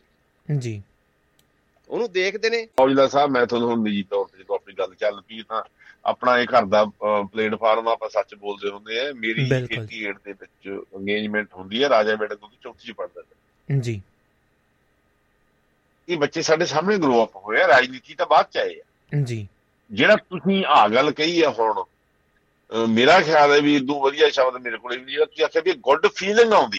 ਜਿਹੜਾ ਮਸਲਾ ਇੱਕ ਥੋੜਾ ਜਿਹਾ ਹੋਰ ਜਿਹੜਾ ਮੂਸੇਵਾਲ ਹੁਣਾਂ ਦਾ ਮਸਲਾ ਹੈ ਜੀ ਉਹ ਇੱਕ ਤਾਂ ਚਾਰਜ ਸ਼ੀਟ ਉਹਦੀ ਜਿਹੜੀ ਜੀ ਦਾਖਲ ਕੀਤੀ ਗਈ ਹੈ ਉਹਦੇ ਬਾਰੇ ਕਿਵੇਂ ਦੇਖਦੇ ਹੋ? ਕੁਝ ਆਉਣ ਵਾਲੇ ਸਮੇਂ ਦੇ ਵਿੱਚ ਹੱਲ ਹੋ ਸਕਦਾ? ਭਿੰਦਰ ਜੀ ਇਹ ਜਿਹੜੀ ਚਾਰ ਸ਼ੀਟ ਦਾਖਲ ਹੋਈ ਹੈ ਐਕਚੁਅਲੀ ਜੀ। ਜੋ ਗੈਂਗਸਟਰ ਭਜਾਤਾ ਸੀਗਾ ਪ੍ਰਤਪਾਲ ਸਿੰਘ ਇੰਸਪੈਕਟਰ ਨੇ ਉਸ ਮਾਮਲੇ 'ਚ ਹੋਈ। ਹਾਂਜੀ। ਔਰ ਇਹਦੇ ਵਿੱਚ ਮੇਰਾ ਖਿਆਲ ਹੈ ਪੁਲਿਸ ਦੀ ਬਹੁਤ ਬੜੀ ਨਾਕਾਮੀ ਸੀਗੀ। ਜੀ। ਔਰ ਜਿਸ ਤਰ੍ਹਾਂ ਹੁਣ ਉਹ ਫਸਦੇ ਨਜ਼ਰ ਆ ਰਹੇ ਆ ਉਹਨਾਂ ਤੇ ਲੱਗਦਾ ਵੀ ਉਹ ਕੜਿੱਕੀ ਆ ਗਈ ਆ ਕਿਉਂਕਿ ਕਿਸੇ ਗੈਂਗਸਟਰ ਨੂੰ ਕਿਸੇ ਪੁਲਿਸ ਵੱਲੋਂ ਇਸ ਤਰ੍ਹਾਂ ਭਜਾਉਣਾ। ਜੀ। ਆਊਟ ਆਫ ਵੇ ਜਾ ਕੇ ਉਹਨੂੰ ਅਹ, ਰਿਹਾਇਸ਼ ਕਰਾਉਣੀ ਤੇ ਹੋਰ ਗੈਰ ਕਾਨੂੰਨੀ ਕਾਰਵਾਈਆਂ ਕਰਾਉਣੀਆਂ ਯੂਨੀਫਾਰਮ ਦੇ ਵਿੱਚ। ਜੀ। ਆਟੋਮੈਟਿਕਲੀ ਇਹ ਅਸੀਂ ਕਹਾਂਗੇ ਗੰਭੀਰ ਅਪਰਾਧ ਹੈ। ਬਿਲਕੁਲ ਜੀ। ਔਰ ਪੁਲਿਸ ਲਈ ਖਾਸ ਤੌਰ ਤੇ ਇਹ ਨੈਤਿਕ ਤੌਰ ਤੇ ਬੜੀ ਸ਼ਰਮ ਵਾਲੀ ਗੱਲ ਸੀ। ਜੀ। ਉਮੀਦ ਕਰਦੇ ਕਿ ਇਹਨਾਂ ਦੀ ਸਖਤ ਸਜ਼ਾਵਾਂ ਮਿਲਣਗੀਆਂ ਤਾਂ ਕਿ ਭਵਿੱਖ ਦੇ ਵਿੱਚ ਜੀ। ਜੋ ਪੁਲਿਸ ਯੂਨੀਫਾਰਮ ਦੀ ਮਰਜ਼ਾਦਾ ਉਹ ਬਹਾਲ ਰਹਿ ਸਕੇ ਬਿਲਕੁਲ ਬਰਾੜ ਸਾਹਿਬ। ਤੇ ਬਰਾੜ ਸਾਹਿਬ ਇੱਕ ਮਸਲਾ ਆਉਣ ਵਾਲੇ ਸਮੇਂ 'ਚ ਲੱਗਦਾ ਕਿ ਇਹ ਵੀ ਗਰਮਾਏਗਾ ਜੁੜਿਆ ਤਾਂ ਐਸਜੀਪੀਸੀ ਦੇ ਨਾਲ ਆਪਣੇ ਸਿੰਘ ਸਹਿਬਾਨਾਂ ਦੇ ਨਾਲ ਹੀ ਹੈ। ਉਹਨਾਂ ਨੂੰ ਡੀਐਸਜੀ ਐਮਸੀ ਨੇ ਜਿਹੜਾ ਜਥੇਦਾਰ ਸਾਹਿਬ ਨੂੰ ਸਰਨਾ ਭਰਾਵਾਂ ਦੀ ਸ਼ਿਕਾਇਤ ਦਿੱਤੀ ਹੈ ਤੇ ਪੰਥ ਵਿੱਚੋਂ ਜਿਹੜਾ ਛੇਕਣ ਦੀ ਮੰਗ ਕੀਤੀ ਹੈ। ਮਸਲਾ ਕਿਤੇ ਨਾ ਕਿਤੇ ਲੱਗਦਾ ਹੈ ਕਿ ਸਿਆਸਤ ਦੇ ਵਿੱਚ ਫਿਰ ਤਾਂ ਇੱਕ ਤਰ੍ਹਾਂ ਗਰਮਾ ਇੱਕ ਤੁਸੀਂ ਔਖੇ ਸਵਾਲ ਪੁੱਛਦੇ ਨੇ ਕਦੇ ਜੀ। ਸ਼ੁਕਰੀਆ ਜੀ। ਜੀ। ਕਰਨਾ ਹੁਣ ਸਾਡਾ ਬੰਦਾ ਭਾਈ ਕੀ ਕਰੀਏ ਹੁਣ? ਜੀ। ਹੁਣ ਮੈਂ ਤੁਹਾਨੂੰ ਇਹਦੀ ਕਹਾਣੀ ਦੱਸ ਦਿੰਦੀ ਜੀ। ਇਹ ਜਿਹੜੀ ਕਾਲਕਾ ਕੀ ਨਾਮ ਨਾ ਭੁੱਲ ਗਿਆ ਯਾਰ ਬੋਲਾਂ ਨਾਮ ਕਾਲਕਾ ਜਿਹੜੇ ਪ੍ਰਧਾਨ ਹੈ ਔਰ ਦੂਸਰੇ ਮਨਜਿੰਦਰ ਸਿੰਘ ਸੈਫਸਾ ਹਾਂਜੀ ਇਹਨਾਂ ਨੇ ਕੰਪਲੇਂਟ ਕੀਤੀ ਹੈ ਜਥਾ ਸ੍ਰੀ ਅਕਾਲ ਤਖਤ ਸਾਹਿਬ ਨੂੰ ਕਿ ਜੋ ਸਰਨਾ ਬ੍ਰਦਰਜ਼ ਆ ਉਹ ਐਜੀਪੀ ਦਾ ਫੰਡ ਯੂਜ਼ ਕਰ ਰਹੇ। ਆ ਜੀ। ਔਰ ਇਹਦੇ ਨਾਲ ਇਹਨਾਂ ਦੀ ਜਾਂਚ ਕਰੀ ਕੀਤੀ ਜਾਵੇ ਕਿ ਇਹਨਾਂ ਇਹ ਸ਼ਰਾਬ ਦਾ ਬਿਜ਼ਨਸ ਕਰਦੇ ਆ। ਜੀ। ਇਹਨਾਂ ਨੂੰ ਪੰਥ ਚੋਂ ਕੱਢਿਆ ਜਾਵੇ। ਜੀ। ਤੇ ਅੱਜ ਸਰਨਾ ਉਹਨਾਂ ਦੀ ਇੱਕ ਇੰਟਰਵਿਊ ਸੁਣ ਰਿਹਾ ਸੀਗਾ ਸ਼ੇਰੇ ਪੰਜਾਬ ਰੇਡੀਓ ਤੇ। ਜੀ। ਔਰ ਉਹਦੇ ਵਿੱਚ ਜਿਹੜੀ ਉਹ ਦੱਸ ਰਹੇ ਸੀ ਕਿ ਭਾਈ ਅਸੀਂ ਤਾਂ ਆਪ ਉਹਨਾਂ ਨੂੰ ਕੱਢਣ ਵਾਸਤੇ ਐਪਲੀਕੇਸ਼ਨ ਪਾਈ ਹੋਈ ਹੈ ਜਥੇਦਾਰ ਸਾਹਿਬ ਕੋਲੇ। ਜੀ। ਕਿ ਇਹ ਲੋਕਾਂ ਨੇ ਹਮੇਸ਼ਾ ਮਰਿਆਦਾ ਦਾ ਭੰਗ ਕੀਤਾ। ਜੀ। ਔਰ ਇਹਦੇ ਨਾਲ ਉਹ ਕਹਿੰਦੇ ਵੀ ਅਸੀਂ ਕਿਸੇ ਤਰ੍ਹਾਂ ਦਾ ਕੋਈ ਸ਼ਰਾਬ ਦਾ ਬਿਜ਼ਨਸ ਨਹੀਂ ਕਰਦੇ। ਜੀ। ਵੈਸੇ ਆਪਾਂ ਦੱਸ ਦਈਏ ਇਹ ਗੱਲ ਸਾਡਾ ਆਪ ਦੋਵੇਂ ਭਰਾ ਸ਼ਰਾਬ ਦਾ ਬਿਜ਼ਨਸ ਨਹੀਂ ਕਰਦੇ। ਜੀ। ਪਰ ਜੋ ਪੌਂਟੀ ਝੰਡਾ ਸੀ ਹਾਂਜੀ। ਇਹਨਾਂ ਦੇ ਘਰ ਪਰਮਜੀਤ ਸਿੰਘ ਸਰਨਾ ਦੀ ਬੇਟੀ ਵਿਆਹੀ ਹੋਈ ਜੀ। ਸੋ ਹੁਣ ਉਹਨਾਂ ਦੀ ਜ਼ਿੰਮੇਵਾਰੀ ਸਰਨਾ ਸਾਹਿਬ ਤੇ ਨਹੀਂ ਪਾਈ ਜਾ ਸਕਦੀ। ਬਿਲਕੁਲ ਪਰ ਲੇਕਿਨ ਜੋ ਦਿੱਲੀ ਦੇ ਵਿੱਚ ਹੋ ਰਿਹਾ ਹੈ ਉਹ ਕੋਈ ਮਰਿਆਦਾ ਦੀ ਲੜਾਈ ਦੀ ਉਹ ਸਿਆਸੀ ਤੌਰ ਤੇ ਹੋ ਰਿਹਾ ਜੀ ਕਿਉਂਕਿ ਬਿਲਕੁਲ। ਪਾਲੇ ਬਦਲੇ ਹੋਏ ਆ ਜੀ। ਮਨਜਿੰਦਰ ਸਿੰਘ ਸਰਸਾ ਦੂਜੇ ਪਾਸੇ ਆ ਤੇ ਪਰਮਜੀਤ ਸਿੰਘ ਸਰਨਾ ਅੱਜ ਕੱਲ੍ਹ ਸ਼੍ਰੋਮਣੀ ਅਕਾਲੀ ਦਲ ਜੀ।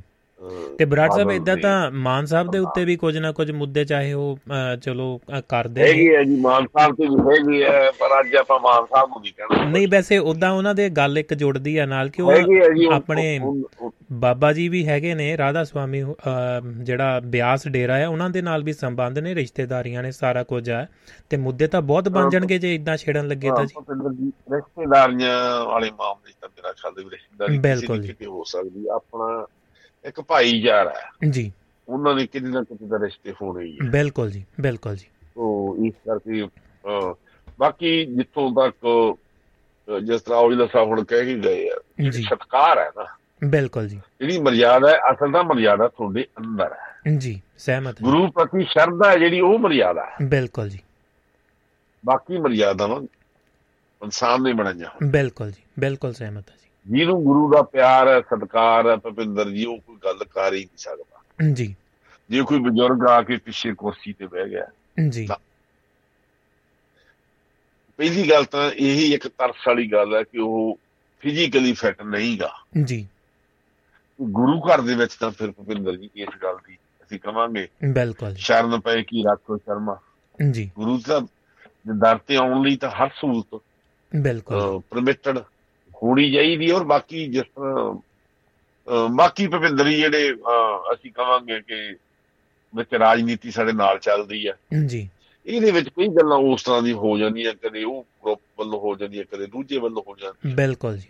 ਉਦੋਂ ਅਸੀਂ ਸਿਆਸੀ ਕਵਾਂਗੇ ਇਹਨੂੰ ਅਸੀਂ ਕੋਈ ਜ਼ਿਆਦਾ ਤੋਲਣ ਨਹੀਂ। ਬਿਲਕੁਲ ਜੀ ਬਿਲਕੁਲ ਬਰਾੜ ਸਾਹਿਬ। ਥੈਂਕ ਯੂ ਜੀ। ਵੈਸੇ ਤਾਂ ਤੁਹਾਡੇ ਤੋਂ ਕੋਈ 25 ਮਿੰਟ ਹੀ ਅੱਜ ਕਿਹਾ ਸੀ। ਮੈਂ ਵੈਸੇ ਤੁਹਾਨੂੰ ਕਿਹਾ ਸੀ ਕਿ ਮੁੱਦਾ ਤਾਂ ਅੱਜ ਤੇ ਹੈ ਨਹੀਂਗੇ ਪਰ ਫਿਰ ਵੀ ਚਰਚਾ ਚੱਲ ਪੈਂਦੀ ਹੈ ਜੀ। ਤੇ ਬੜਾ ਵਧੀਆ ਲੱਗਿਆ ਆਉਣ ਵਾਲੇ ਸਮੇਂ 'ਚ ਲੱਗਦਾ ਬਰਾੜ ਸਾਹਿਬ। ਵੀਕਐਂਡ ਵਧੀਆ ਨਿਕਲੇਗਾ ਸਭ ਦਾ। ਤੇ ਉਮੀਦ ਕਰਦੇ ਹਾਂ ਤੁਹਾਡੇ ਵੀ ਵੀਕਐਂਡ ਨੂੰ ਤੁਸੀਂ ਵੀ ਇੰਜੋਏ ਕਰੋਗੇ। ਤੇ ਇੱਥੇ ਫਿਰ ਆਪਾਂ ਲੈਨੇ ਆ ਜੀ ਆ ਗਿਆ ਤੇ ਬਹੁਤ ਸਾਰੇ ਸੁਨੇਹੇ ਆਏ ਨੇ ਜੀ। ਸਾਰਿਆਂ ਨੇ ਸਤਿ ਸ਼੍ਰੀ ਅਕਾਲ ਭੇਜੀ ਹੈ।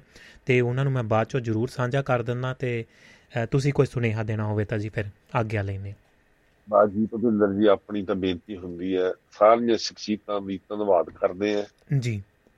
ਉਹ ਦਾਸਾਂ ਦੇ ਦਾਸ ਹੈ ਬਿਲਕੁਲ ਜੀ। ਜਿਵੇਂ ਕਿਨੇ ਵੀ ਪਿਆਰ ਮਿਲਦਾ ਹੈ ਜੀ। ਤਾਂ ਇਦੋਂ ਵੱਡੀ ਕੋਈ ਸਨਮਾਨ ਨਹੀਂ ਹੁੰਦਾ।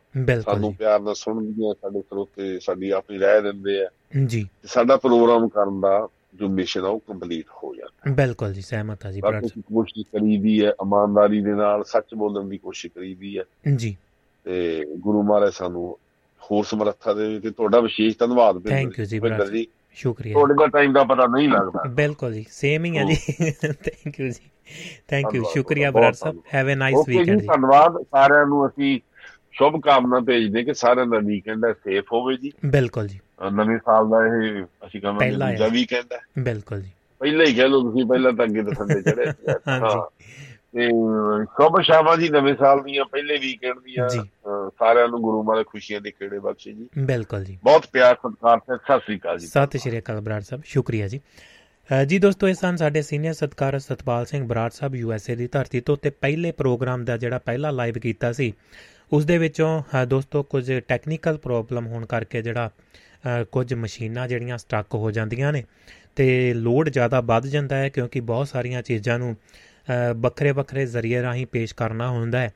ਤੇ ਉਸ ਦੇ ਵਿੱਚ ਗੱਲ ਕਰੀਏ ਤਾਂ ਸਭ ਤੋਂ ਪਹਿਲਾਂ ਤੁਹਾਡੇ ਸੁਨੇਹਾਂ ਦੀ ਸਾਂਝ ਪਾ ਕੇ ਫਿਰ ਆਪਾਂ ਅੱਗੇ ਵਧਦੇ ਹਾਂ। ਸਭ ਤੋਂ ਪਹਿਲਾਂ ਜਗਰੂਪ ਸਾਹਿਬ ਕਹਿ ਰਹੇ ਨੇ ਜੀ ਵੈਰੀ ਗੁੱਡ ਪਸੰਦ ਕਰ ਰਹੇ ਨੇ ਪ੍ਰੋਗਰਾਮ ਨੂੰ। ਬਹੁਤ-ਬਹੁਤ ਧੰਨਵਾਦ, ਸ਼ੁਕਰੀਆ ਜੀ। ਧੰਨਵਾਦ, ਨਿੱਘਾ ਸਵਾਗਤ ਹੈ। ਪਹਿਲੀ ਵਾਰੀ ਇਹਨਾਂ ਦਾ ਮੈਸੇਜ ਆਇਆ ਹੈ। ਇਹ ਹੈਗੇ ਨੇ ਜੀ ਜਗਰੂਪ, ਅਨੋਖਾ ਅਨੁਖਾਰ ਵਾਲੀਆ। ਜੀ ਦਾ ਬਹੁਤ-ਬਹੁਤ ਨਿੱਘਾ ਸਵਾਗਤ ਹੈ। ਵੈਰੀ ਗੁੱਡ ਪ੍ਰੋਗਰਾਮ ਕਹਿੰਦੇ ਨੇ ਜੀ। ਗੁਰਮੇਲ ਦਾਦੂ ਜੀ ਕੈਨੇਡਾ ਤੋਂ ਸਤਿ ਸ਼੍ਰੀ ਅਕਾਲ। ਸਤਪਾਲ ਗਿਰੀ ਸਾਹਿਬ ਆਪਣੇ ਨਾਲ ਗੁਜਰਾਤ ਦੀ ਤਾਂ ਸਤਿ ਸ਼੍ਰੀ ਅਕਾਲ ਕਹਿ ਰਹੇ ਨੇ ਜੀ। ਹੋ ਸਕਦਾ ਹੈ ਦੋਸਤੋ ਤੁਹਾਡੇ ਸੁਨੇਹੇ ਵੀ ਨਹੀਂ ਮੈਂ ਦੇਖ ਪਾਇਆ ਕਿਉਂਕਿ ਕੁਝ ਸਟਕ ਹੋਇਆ ਪਿਆ ਜੀ ਸਾਰਾ ਸਿਸਟਮ ਨਾਲ ਦੀ ਨਾਲ ਜਿਹੜੇ ਸੁਰਿੰਦਰ ਕੌਰ ਮਾਹਲ ਜੀ ਦੇ ਵੀ ਸੁਨੇਹੇ ਆਏ ਨੇ, ਕਹਿੰਦੇ ਜੀ ਵਿੱਚ ਵਿੱਚ ਗਾਣੇ ਚੱਲ ਪੰਦੇ, ਇਸੇ ਕਰਕੇ ਮੈਨੂੰ ਡ੍ਰੌਪ ਕਰਨਾ ਪਿਆ ਤਾਂ ਕਿ ਐਪ ਦੇ ਉੱਤੇ ਤੇ ਵੈਬਸਾਈਟ ਦੇ ਉੱਤੇ ਪ੍ਰੋਗਰਾਮ ਸਹੀ ਸਲਾਮਤ ਚੱਲ ਸਕੇ। ਤੇ ਇਸ ਦੇ ਨਾਲ ਹੀ ਫੇਸਬੁੱਕ ਦੇ ਉੱਤੇ ਦੁਆਰ ਤੋਂ ਤੁਹਾਡੇ ਲਈ ਜਿਹੜਾ ਅਪਲੋਡ ਕਰ ਦਿੱਤਾ ਗਿਆ ਪ੍ਰੋਗਰਾਮ ਸ਼ੇਅਰ ਕਰ ਦਿੱਤਾ ਗਿਆ ਦੁਆਰ ਤੋਂ ਫਿਰ ਗਰੁੱਪਾਂ ਦੇ ਵਿੱਚ ਵੀ ਤੇ ਨਾਲ ਦੇ ਨਾਲ ਹੀ ਟੈਲੀਗ੍ਰਾਮ ਦੇ ਉੱਤੇ। ਫੇਸਬੁੱਕ ਦੇ ਉੱਤੇ ਇਸ ਵਕਤ ਵੀ ਪ੍ਰੋਗਰਾਮ ਲਾਈਵ ਚੱਲ ਰਿਹਾ ਹੈ ਤੇ ਹੋ ਸਕਦਾ ਉੱਥੇ ਜਿਹੜਾ ਅਜੇ ਵੀ ਕੁਝ ਨਾ ਕੁਝ ਪ੍ਰੋਬਲਮ ਲੱਗ ਰਹੀ ਹੈ, ਪਰ ਫੋਟੋ ਵਗੈਰਾ ਜਾਂ ਤੁਹਾਨੂੰ ਕਿਵੇਂ ਦਿਖ ਰਹੀ ਹੈ, ਉਹ ਤੁਸੀਂ ਦੱਸਣਾ ਹੈ। ਅੱਗੇ ਜਾ ਕੇ ਆਪਾਂ ਗੱਲਬਾਤ ਤੋਰ ਰਹੀ ਹੈ, ਜਿਹੜੀ ਨਾਵਲ ਰੇਤ ਦੀ। ਹਰਜੀਤ ਅਟਵਾਲ ਉਹਨਾਂ ਦੀ ਕਲਮ ਦੇ ਵਿੱਚੋਂ ਬਾਕਮਾਲ ਸਮਾਜਿਕ ਮਸਲਿਆਂ ਦੇ ਉੱਤੇ, ਜਿਹੜਾ ਦੇਸ਼ਾਂ ਵਿਦੇਸ਼ਾਂ ਦੀਆਂ ਧਰਤੀਆਂ ਦੇ ਉੱਤੇ ਜੋ ਕੁਝ ਵਾਪਰਦਾ ਹੈ, ਉਹਨਾਂ ਦੇ ਨਾਲ ਸੰਬੰਧਿਤ ਤੇ ਗੱਲ ਕਰਦਾ ਨਾਵਲ ਹੈ। ਤੇ ਦਵਿੰਦਰ ਕੌਰ ਢਾਲੀਵਾਲ ਜੀ ਕਹਿ ਰਹੇ ਨੇ, ਹਾਂਜੀ ਜੀ, ਸਤਿ ਸ਼੍ਰੀ ਅਕਾਲ ਜੀ, ਪ੍ਰੋਗਰਾਮ ਉਹ ਵੀ ਸੁਣ ਰਹੇ ਨੇ। ਤੇ ਸਤਿ ਸ਼੍ਰੀ ਅਕਾਲ ਸਾਹਿਬ ਨੂੰ ਭੇਜੀ ਆ ਉਹਨਾਂ ਨੇ। ਔਜਲਾ ਸਾਹਿਬ ਨੇ, ਸਤਿ ਸ਼੍ਰੀ ਅਕਾਲ। ਫੇਸਬੁੱਕ ਦੇ ਉੱਤੇ ਆਵਾਜ਼ ਕੱਟ-ਕੱਟ ਆਉਂਦੀ ਹੈ, ਕਹਿ ਰਹੇ ਸਨ ਜੀ। ਤੇ ਖੈੜਾ ਸਾਹਿਬ, ਆਪਣੇ ਖੈਰਾ ਸਾਹਿਬ ਜੀ ਜੁੜੇ ਹੋਏ ਨੇ ਜੀ। ਜਿਹੜੇ ਉਹਨਾਂ ਨੇ ਵੀ ਸਤਿ ਸ਼੍ਰੀ ਅਕਾਲ ਭੇਜੀ ਹੈ। ਤੇ ਪੰਜਵੀਂ ਐਨੀਵਰਸਰੀ ਹੈ ਜੀ ਉਹਨਾਂ ਦੀ। 50ਵੀਂ ਕੀ ਬਾਤ ਹੈ ਜੀ, ਪੰਜਵੀਂ ਕਿੱਥੋਂ ਅਜੇ ਤਾਂ ਬਿਲਕੁਲ ਜੀ, ਉਮਰਾਂ ਨਹੀਂ ਪੁੱਛੀ ਦੀਆਂ ਹੁੰਦੀਆਂ, ਜਵਾਨ ਨੇ ਅਜੇ। ਤੇ 25ਵੀਂ ਜਿਹੜੀ ਉਹਨਾਂ ਦੀ ਐਨੀਵਰਸਰੀ ਹੈ ਜੀ ਉਸ ਦੇ ਲਈ ਮੁਬਾਰਕਬਾਦ ਭੇਜੀ ਹੈ, ਖੇੜਾ ਸਾਹਿਬ ਬਹੁਤ ਬਹੁਤ ਮੁਬਾਰਕਬਾਦ। ਸੋ ਜੀ, ਤੇ ਜਰੂਰ ਤੁਹਾਡੇ ਲਈ ਜੇ ਸਮਾਂ ਲੱਗਿਆ ਤਾਂ ਜਰੂਰ ਆਪਾਂ ਗੀਤ ਵਗੈਰਾ ਕੋਈ ਸੁਣਾਵਾਂਗੇ ਜਾਂ ਤੁਸੀਂ ਆ ਕੇ ਹਾਜ਼ਰੀ, ਅੱਜ ਵੈਸੇ ਬਿਜ਼ੀ ਹੋਵੋਗੇ ਕਿਉਂਕਿ ਖਾਣ ਪੀਣ ਤੇ ਇੰਜੋਏ ਕਰਦੇ ਹੋਣਗੇ ਜੀ। ਤੇ ਬਹੁਤ ਬਹੁਤ ਧੰਨਵਾਦ ਖੇੜਾ ਸਾਹਿਬ, ਬਹੁਤ ਬਹੁਤ ਤੁਹਾਨੂੰ ਮੁਬਾਰਕਬਾਦ ਸਾਰੇ ਪਰਿਵਾਰ ਨੂੰ ਜੀ। ਤੇ ਇਸੇ ਤਰ੍ਹਾਂ ਜੋੜੀਆਂ ਬਣੀਆਂ ਰਹਿਣ, ਵੇਲ ਹੋਵੇ, ਵੇਲ 5 ਰੁਪਏ ਦੀ ਵੇਲ, ਤੇ ਸਰਬਜੀਤ ਕੌਰ ਜੀ ਕਹਿ ਰਹੇ ਨੇ ਜੀ, ਇੰਡੀਆ ਤੋਂ ਸਤਿ ਸ਼੍ਰੀ ਅਕਾਲ। ਜਗਤਾਰ ਭਰਤ ਜੀ, ਦਵਿੰਦਰ ਕੌਰ ਢਾਲੀਵਾਲ ਵੈਰੀ ਨਾਈਸ ਕਹਿ ਰਹੇ ਨੇ। ਔਜਲਾ ਸਾਹਿਬ ਕਹਿ ਰਹੇ ਨੇ, ਤਾਰਾਂ ਹਿਲਦੀਆਂ, ਹਵਾ ਤਾਂ ਨਹੀਂ ਚੱਲਦੀ। ਨਹੀਂ ਜੀ, ਤਾਰਾਂ ਹਿੱਲਣ ਜੋਗੀਆਂ ਰਹੀਆਂ ਨਹੀਂ ਜੀ ਫਰੀਜ਼ ਹੋ ਗਿਆ ਸਾਰਾ ਕੁਝ। ਤੇ ਇੱਥੇ ਤੱਕ ਕਿ ਗੱਡੀਆਂ ਦੇ ਦਰਵਾਜ਼ੇ ਨਹੀਂ ਖੁੱਲ ਰਹੇ। ਦਵਿੰਦਰ ਕੌਰ ਭਾਰਤ ਜੀ ਨਾਲ ਜੁੜੇ ਹੋਏ ਨੇ ਜੀ। ਸਤਿ ਸ਼੍ਰੀ ਅਕਾਲ, ਦਵਿੰਦਰ ਕੌਰ ਢਾਲੀਵਾਲ ਉਹਨਾਂ ਨੇ ਵੀ ਭੇਜੀ ਹੈ। ਅਮਰਜੀਤ ਕੌਰ ਯੂਕੇ ਤੋਂ ਸਤਿ ਸ਼੍ਰੀ ਅਕਾਲ ਕਹਿ ਰਹੇ ਨੇ। ਸਰਦਾਰ ਬਰਾੜ ਸਾਹਿਬ ਨੂੰ ਤੇ ਸਤਪਾਲ ਬਰਾੜ ਜੀ ਨੂੰ ਤੇ ਕਹਿੰਦੇ ਭੁਪਿੰਦਰ ਜੀ ਜੀਆਂ ਨੂੰ ਜੀ ਬਹੁਤ-ਬਹੁਤ ਨਿੱਘਾ ਸਵਾਗਤ ਤੇ ਸਤਿ ਸ਼੍ਰੀ ਅਕਾਲ। ਇਸੇ ਤਰ੍ਹਾਂ ਹਰਵਿੰਦਰ ਜੋਲ ਭੈਣ ਜੀ ਵੀ ਸਤਿ ਸ਼੍ਰੀ ਅਕਾਲ ਭੇਜ ਰਹੇ ਨੇ। ਮੱਖਣ ਪੁਰੇਵਾਲ ਸਾਹਿਬ ਪ੍ਰੋਗਰਾਮ ਨੂੰ ਪਸੰਦ ਕਰ ਰਹੇ ਨੇ ਤੇ ਜੁੜੇ ਹੋਏ ਨੇ ਜੀ ਨਾਲ। ਬਹੁਤ-ਬਹੁਤ ਧੰਨਵਾਦ ਤੇ ਸ਼ੁਕਰੀਆ ਜੀ ਜੀਆਂ ਨੂੰ ਜੀ। ਇਹ ਸਨ ਦੋਸਤੋ, ਨਾਲ ਦੀ ਨਾਲ ਅਗਲੇ ਸੁਨੇਹੇ ਵੀ ਤੁਹਾਡੇ ਨਾਲ ਸਾਂਝੇ ਕਰਨ ਦੀ ਕੋਸ਼ਿਸ਼ ਕਰਾਂਗੇ। ਜੇਕਰ ਮੈਨੂੰ ਨਜ਼ਰ ਦਿਖ ਪਾਉਂਦੇ ਨੇ ਤੇ ਇੱਕ ਛੋਟਾ ਜਿਹਾ ਬ੍ਰੇਕ ਲੈ ਕੇ ਫਿਰ ਆਪਾਂ ਰੇਤਵਾਲ ਨੂੰ ਚੱਲਦੇ ਹਾਂ ਕਿਉਂਕਿ ਆਪਣੇ ਕੋਲ 1 ਘੰਟੇ ਦਾ ਸਮਾਂ ਹੋਰ ਬਾਕੀ ਹੈ। ਉਸ ਤੋਂ ਬਾਅਦ ਫਿਰ ਆਪਾਂ ਜਿਹੜੀ ਅਲਵਿਦਾ ਵੀ ਕਵਾਂਗੇ ਤੇ ਵੀਕਐਂਡ ਨੂੰ ਵੀ ਆਪਾਂ ਰਲ ਮਿਲ ਕੇ ਇੰਜੋਏ ਕਰਨਾ ਹੈ। ਫੇਸਬੁੱਕ ਦੇ ਉੱਤੋਂ ਤੁਸੀਂ ਜਰੂਰ ਪ੍ਰੋਗਰਾਮ ਨੂੰ ਅੱਗੇ ਤੋਂ ਅੱਗੇ ਸਾਂਝਾ ਸ਼ੇਅਰ ਕਰ ਦਿਆ ਕਰੋ।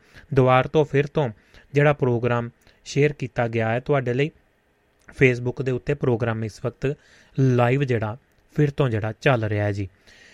ਤੇ ਹੋ ਸਕਦਾ ਕਿ ਫੋਟੋ ਦੇ ਵਿੱਚ ਕੋਈ ਤਬਦੀਲੀ ਨਾ ਹੋਈ ਹੋਵੇ, ਪਰ ਇੱਥੇ ਮੇਰੇ ਕੋਲ ਜਿਹੜੀ ਫੋਟੋ ਬਦਲ ਚੁੱਕੀ ਹੈ ਰੇਤ ਨਾਵਲ ਦੀ, ਤੇ ਆਉਣ ਵਾਲੇ ਸਮੇਂ 'ਚ ਲੱਗਦਾ ਕਿ ਤਦ ਤੱਕ ਵੀ ਤੁਹਾਡੇ ਤੱਕ ਵੀ ਪਹੁੰਚ ਜਾਵੇਗੀ। ਇੱਕ ਛੋਟਾ ਜਿਹਾ ਬ੍ਰੇਕ ਬ੍ਰੇਕ ਤੋਂ ਬਾਅਦ ਤੁਹਾਡਾ ਤੇ ਮੇਰਾ ਰਾਬਤਾ 1 ਘੰਟਾ ਹੋਰ ਇਸੇ ਤਰ੍ਹਾਂ ਬਣਿਆ ਰਹੇਗਾ। ਸਟੂਡੀਓ ਦਾ ਨੰਬਰ +358 ਮਿਲਦੇ ਹਾਂ ਇੱਕ ਛੋਟੇ ਜਿਹੇ ਬ੍ਰੇਕ ਤੋਂ ਬਾਅਦ, ਤੇ ਅਗਲਾ ਸਿਲਸਿਲਾ ਕਰਦੇ ਹਾਂ ਕਿਤਾਬਾਂ ਦੇ ਅੰਗ ਸੰਗ ਦੇ ਵਿੱਚੋਂ, ਨਾਵਲ ਲੜੀਵਾਰ ਜਿਹੜਾ ਰੇਤ ਹਰਜੀਤ ਟਵਾਲ ਹੋਣਾ ਦੀ ਕਲਮ ਦੇ ਵਿੱਚੋਂ ਲਾਈਵ ਨਾਵਲ ਤੁਹਾਡੇ ਨਾਲ ਸਾਂਝਾ ਕਰਾਂਗੇ। ਉਸ ਦਾ ਲੜੀਵਾਰ ਭਾਗ ਜਿਹੜਾ ਨੌਵਾਂ ਤੁਹਾਡੇ ਨਾਲ ਸਾਂਝਾ ਕਰਨ ਜਾ ਰਹੇ ਹਾਂ ਤੇ ਤਸਵੀਰਾਂ ਬਦਲ ਚੁੱਕੀਆਂ ਨੇ। ਉਮੀਦ ਹੈ ਕਿ ਤੁਹਾਡੇ ਤੱਕ ਪ੍ਰੋਗਰਾਮ ਸਹੀ, ਸਲਾਮਤ ਤੇ ਵਧੀਆ ਤਰੀਕੇ ਦੇ ਨਾਲ ਹੁਣ ਪਹੁੰਚ ਰਿਹਾ ਹੋਵੇਗਾ। ਮਿਲਦੇ ਹਾਂ ਇੱਕ ਛੋਟੇ ਜਿਹੇ ਬ੍ਰੇਕ ਤੋਂ ਬਾਅਦ ਜੀ। ਤੇ ਗੱਲਾਂ ਬਾਤਾਂ ਇਸੇ ਤਰ੍ਹਾਂ ਬਰਕਰਾਰ ਰਹਿਣਗੀਆਂ। ਸਟੂਡੀਓ ਦਾ ਨੰਬਰ +358 ਸਾਨੂੰ ਸਪੋਰਟ ਕੀਤਾ ਹੈ ਪ੍ਰੋਗਰਾਮਾਂ ਨੂੰ। ਹਰਵਿੰਦਰ ਜੋਲ ਭੈਣ ਜੀ, ਸੁਮਿਤ ਜੋਹਲ ਜੀ, ਬਲਵੀਰ ਸਿੰਘ ਸੈਣੀ, ਜਗਦੇਵ ਸੰਧੂ ਜੀ, ਯਾਦਵਿੰਦਰ ਵਿਦੇਸ਼ਾ ਜੀ ਨਾਰ ਸਿੰਘ ਸੋਈ ਸਾਹਿਬ, ਸੁਰਿੰਦਰ ਕੌਰ ਮਾਹਲ ਜੀ ਸਕੰਦਰ ਸਿੰਘ ਔਜਲਾ, ਬਲਵੀਰ ਸਿੰਘ ਸੈਣੀ ਸਾਹਿਬ ਦਾ ਬਹੁਤ-ਬਹੁਤ ਧੰਨਵਾਦ ਤੇ ਸ਼ੁਕਰੀਆ। ਤੁਸੀਂ ਵੀ ਇਸ ਦਾ ਜਿਹੜਾ ਹਿੱਸਾ ਬਣ ਸਕਦੇ ਹੋ duabarradio.com ਵੈਬਸਾਈਟ ਦੇ ਉੱਤੇ ਜਾ ਕੇ ਆਪਣਾ ਜਿਹੜਾ ਜੀ ਤੁਸੀਂ ਯੋਗਦਾਨ ਜਿਹੜਾ ਪਾ ਸਕਦੇ ਹੋ ਸਬਸਕ੍ਰਿਪਸ਼ਨ ਲੈ ਸਕਦੇ ਹੋ ਸਬਸਕ੍ਰਾਈਬ ਕਰ ਸਕਦੇ ਹੋ ਤੇ ਮਾਈਕ ਸਹਾਇਤਾ ਕਰ ਸਕਦੇ ਹੋ ਡੋਨੇਸ਼ਨ ਕਰ ਸਕਦੇ ਹੋ ਜੀ। ਜਿਹੜੇ ਦੋਸਤ ਆਪਣਾ ਕਾਰੋਬਾਰ ਕਰਦੇ ਨੇ, ਕਿਸੇ ਵੀ ਤਰ੍ਹਾਂ ਦੀ ਐਡਵਰਟਾਈਜ਼ਮੈਂਟ ਮਸ਼ਹੂਰੀ ਜਾਂ ਪ੍ਰੋਮੋਸ਼ਨ ਕਰਵਾਉਣਾ ਚਾਹੁੰਦੇ ਨੇ, ਉਹਨਾਂ ਦਾ ਵੀ ਨਿੱਘਾ ਸਵਾਗਤ ਹੈ। ਨਾਲ ਦੀ ਨਾਲ ਦੋਸਤੋ, ਲੋਹੜੀ ਦਾ ਤਿਉਹਾਰ ਆ ਰਿਹਾ ਹੈ ਤੇ ਲੋਹੜੀ ਦੇ ਤਿਉਹਾਰ ਦੇ ਉੱਤੇ ਦੁਆਬਾ ਰੇਡੀਓ ਵਰਲਡ ਵਾਈਡ ਕਹਿ ਸਕਦੇ ਹਾਂ ਕਿ ਇਸ ਨੂੰ ਸਾਂਝਾ ਕਰਨ ਦੀ ਕੋਸ਼ਿਸ਼ ਦੇ ਵਿੱਚ ਹੈ ਤੇ ਤੁਸੀਂ ਜੇਕਰ ਕਿਸੇ ਵੀ ਕੋਈ ਇੱਕ ਵਾਜਬ ਜੇ ਪ੍ਰਾਈਜ਼ ਹੈ ਜੀ ਭਾਰਤੀ ਇਹ ਜਿਹੜਾ 1000 ਰੁਪਏ ਦੇ ਉੱਤੇ ਤੁਸੀਂ ਕਿਸੇ ਵੀ ਤਰ੍ਹਾਂ ਦਾ ਲੋਹੜੀ ਦਾ ਇਸ਼ਤਿਹਾਰ ਜਾਂ ਤੁਸੀਂ ਆਪਣੀ ਆਵਾਜ਼ ਦੇ ਵਿੱਚ ਰਿਕਾਰਡ ਕਰਕੇ ਸਾਨੂੰ ਭੇਜਣਾ ਹੈ, ਸੁਨੇਹਾ, ਤੇ ਉਹ ਤੁਹਾਡਾ ਜਿਹੜਾ ਰੇਡੀਓ ਦੇ ਉੱਤੇ ਵੀ ਸਾਂਝਾ ਕੀਤਾ ਜਾਵੇਗਾ। ਤੇ ਜੇਕਰ ਕਿਸੇ ਬੱਚੇ ਦੀ ਜਾਂ ਕਿਸੇ ਦੇ ਵੀ ਤੁਸੀਂ ਫੋਟੋ ਲਗਵਾਉਣਾ ਚਾਹੁੰਦੇ ਹੋ, ਤਾਂ ਇਸ਼ਤਿਹਾਰ ਦੇ ਵਿੱਚ ਤਾਂ ਤੁਸੀਂ ਸੰਪਰਕ ਕਰ ਸਕਦੇ ਹੋ, ਜਿਹੜਾ ਕਿ ਫੇਸਬੁੱਕ ਪੇਜ ਦੁਆਬਾ ਰੇਡੀਓ ਦੇ ਨਾਲ ਦੀ ਨਾਲ ਦੁਆਬਾ ਰੇਡੀਓ ਦੇ ਉੱਤੇ ਉਸ ਦਾ ਜ਼ਿਕਰ ਵੀ ਕੀਤਾ ਜਾਵੇਗਾ। ਤੇ ਤੁਸੀਂ ਉਸ ਦੇ ਵਿੱਚ ਜਿਹੜਾ ਹਿੱਸਾ ਲੈ ਸਕਦੇ ਹੋ। ਬਹੁਤ ਹੀ ਵਾਜਬ ਜਿਹਾ ਹੈ ਜੀ ਤੁਹਾਡੇ, ਸਾਡੇ ਸਾਥ ਦੇ ਨਾਲ ਇੱਕ ਉਪਰਾਲਾ ਕਰਨ ਦੀ ਕੋਸ਼ਿਸ਼ ਹੈ ਤੇ ਇਸ ਦੇ ਵਿੱਚ ਤੁਸੀਂ ਸੰਪਰਕ ਕਰਕੇ ਜਾਣਕਾਰੀ ਲੈ ਸਕਦੇ ਹੋ। ਜਲਦ ਤੋਂ ਜਲਦ ਇਹ ਜਿਹੜਾ ਫੇਸਬੁੱਕ ਦੇ ਉੱਤੇ ਜਾਣਕਾਰੀ ਵੀ ਸਾਂਝੀ ਕੱਲ ਤੱਕ ਕਰ ਦਿੱਤੀ ਜਾਵੇਗੀ। ਮਿਲਦੇ ਹਾਂ ਇੱਕ ਛੋਟੇ ਜਿਹੇ ਬ੍ਰੇਕ ਤੋਂ ਬਾਅਦ। Westwood Kitchen Cabinets LTD Custom Kitchen Work, Custom Kitchen Cabinets, Entertainment Units, Fire Placement Vanities and Bars We do whole renovation.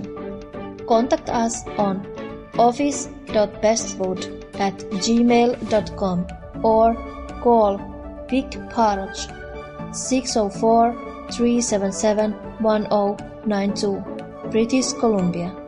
Bestwood Kitchen Cabinets LTD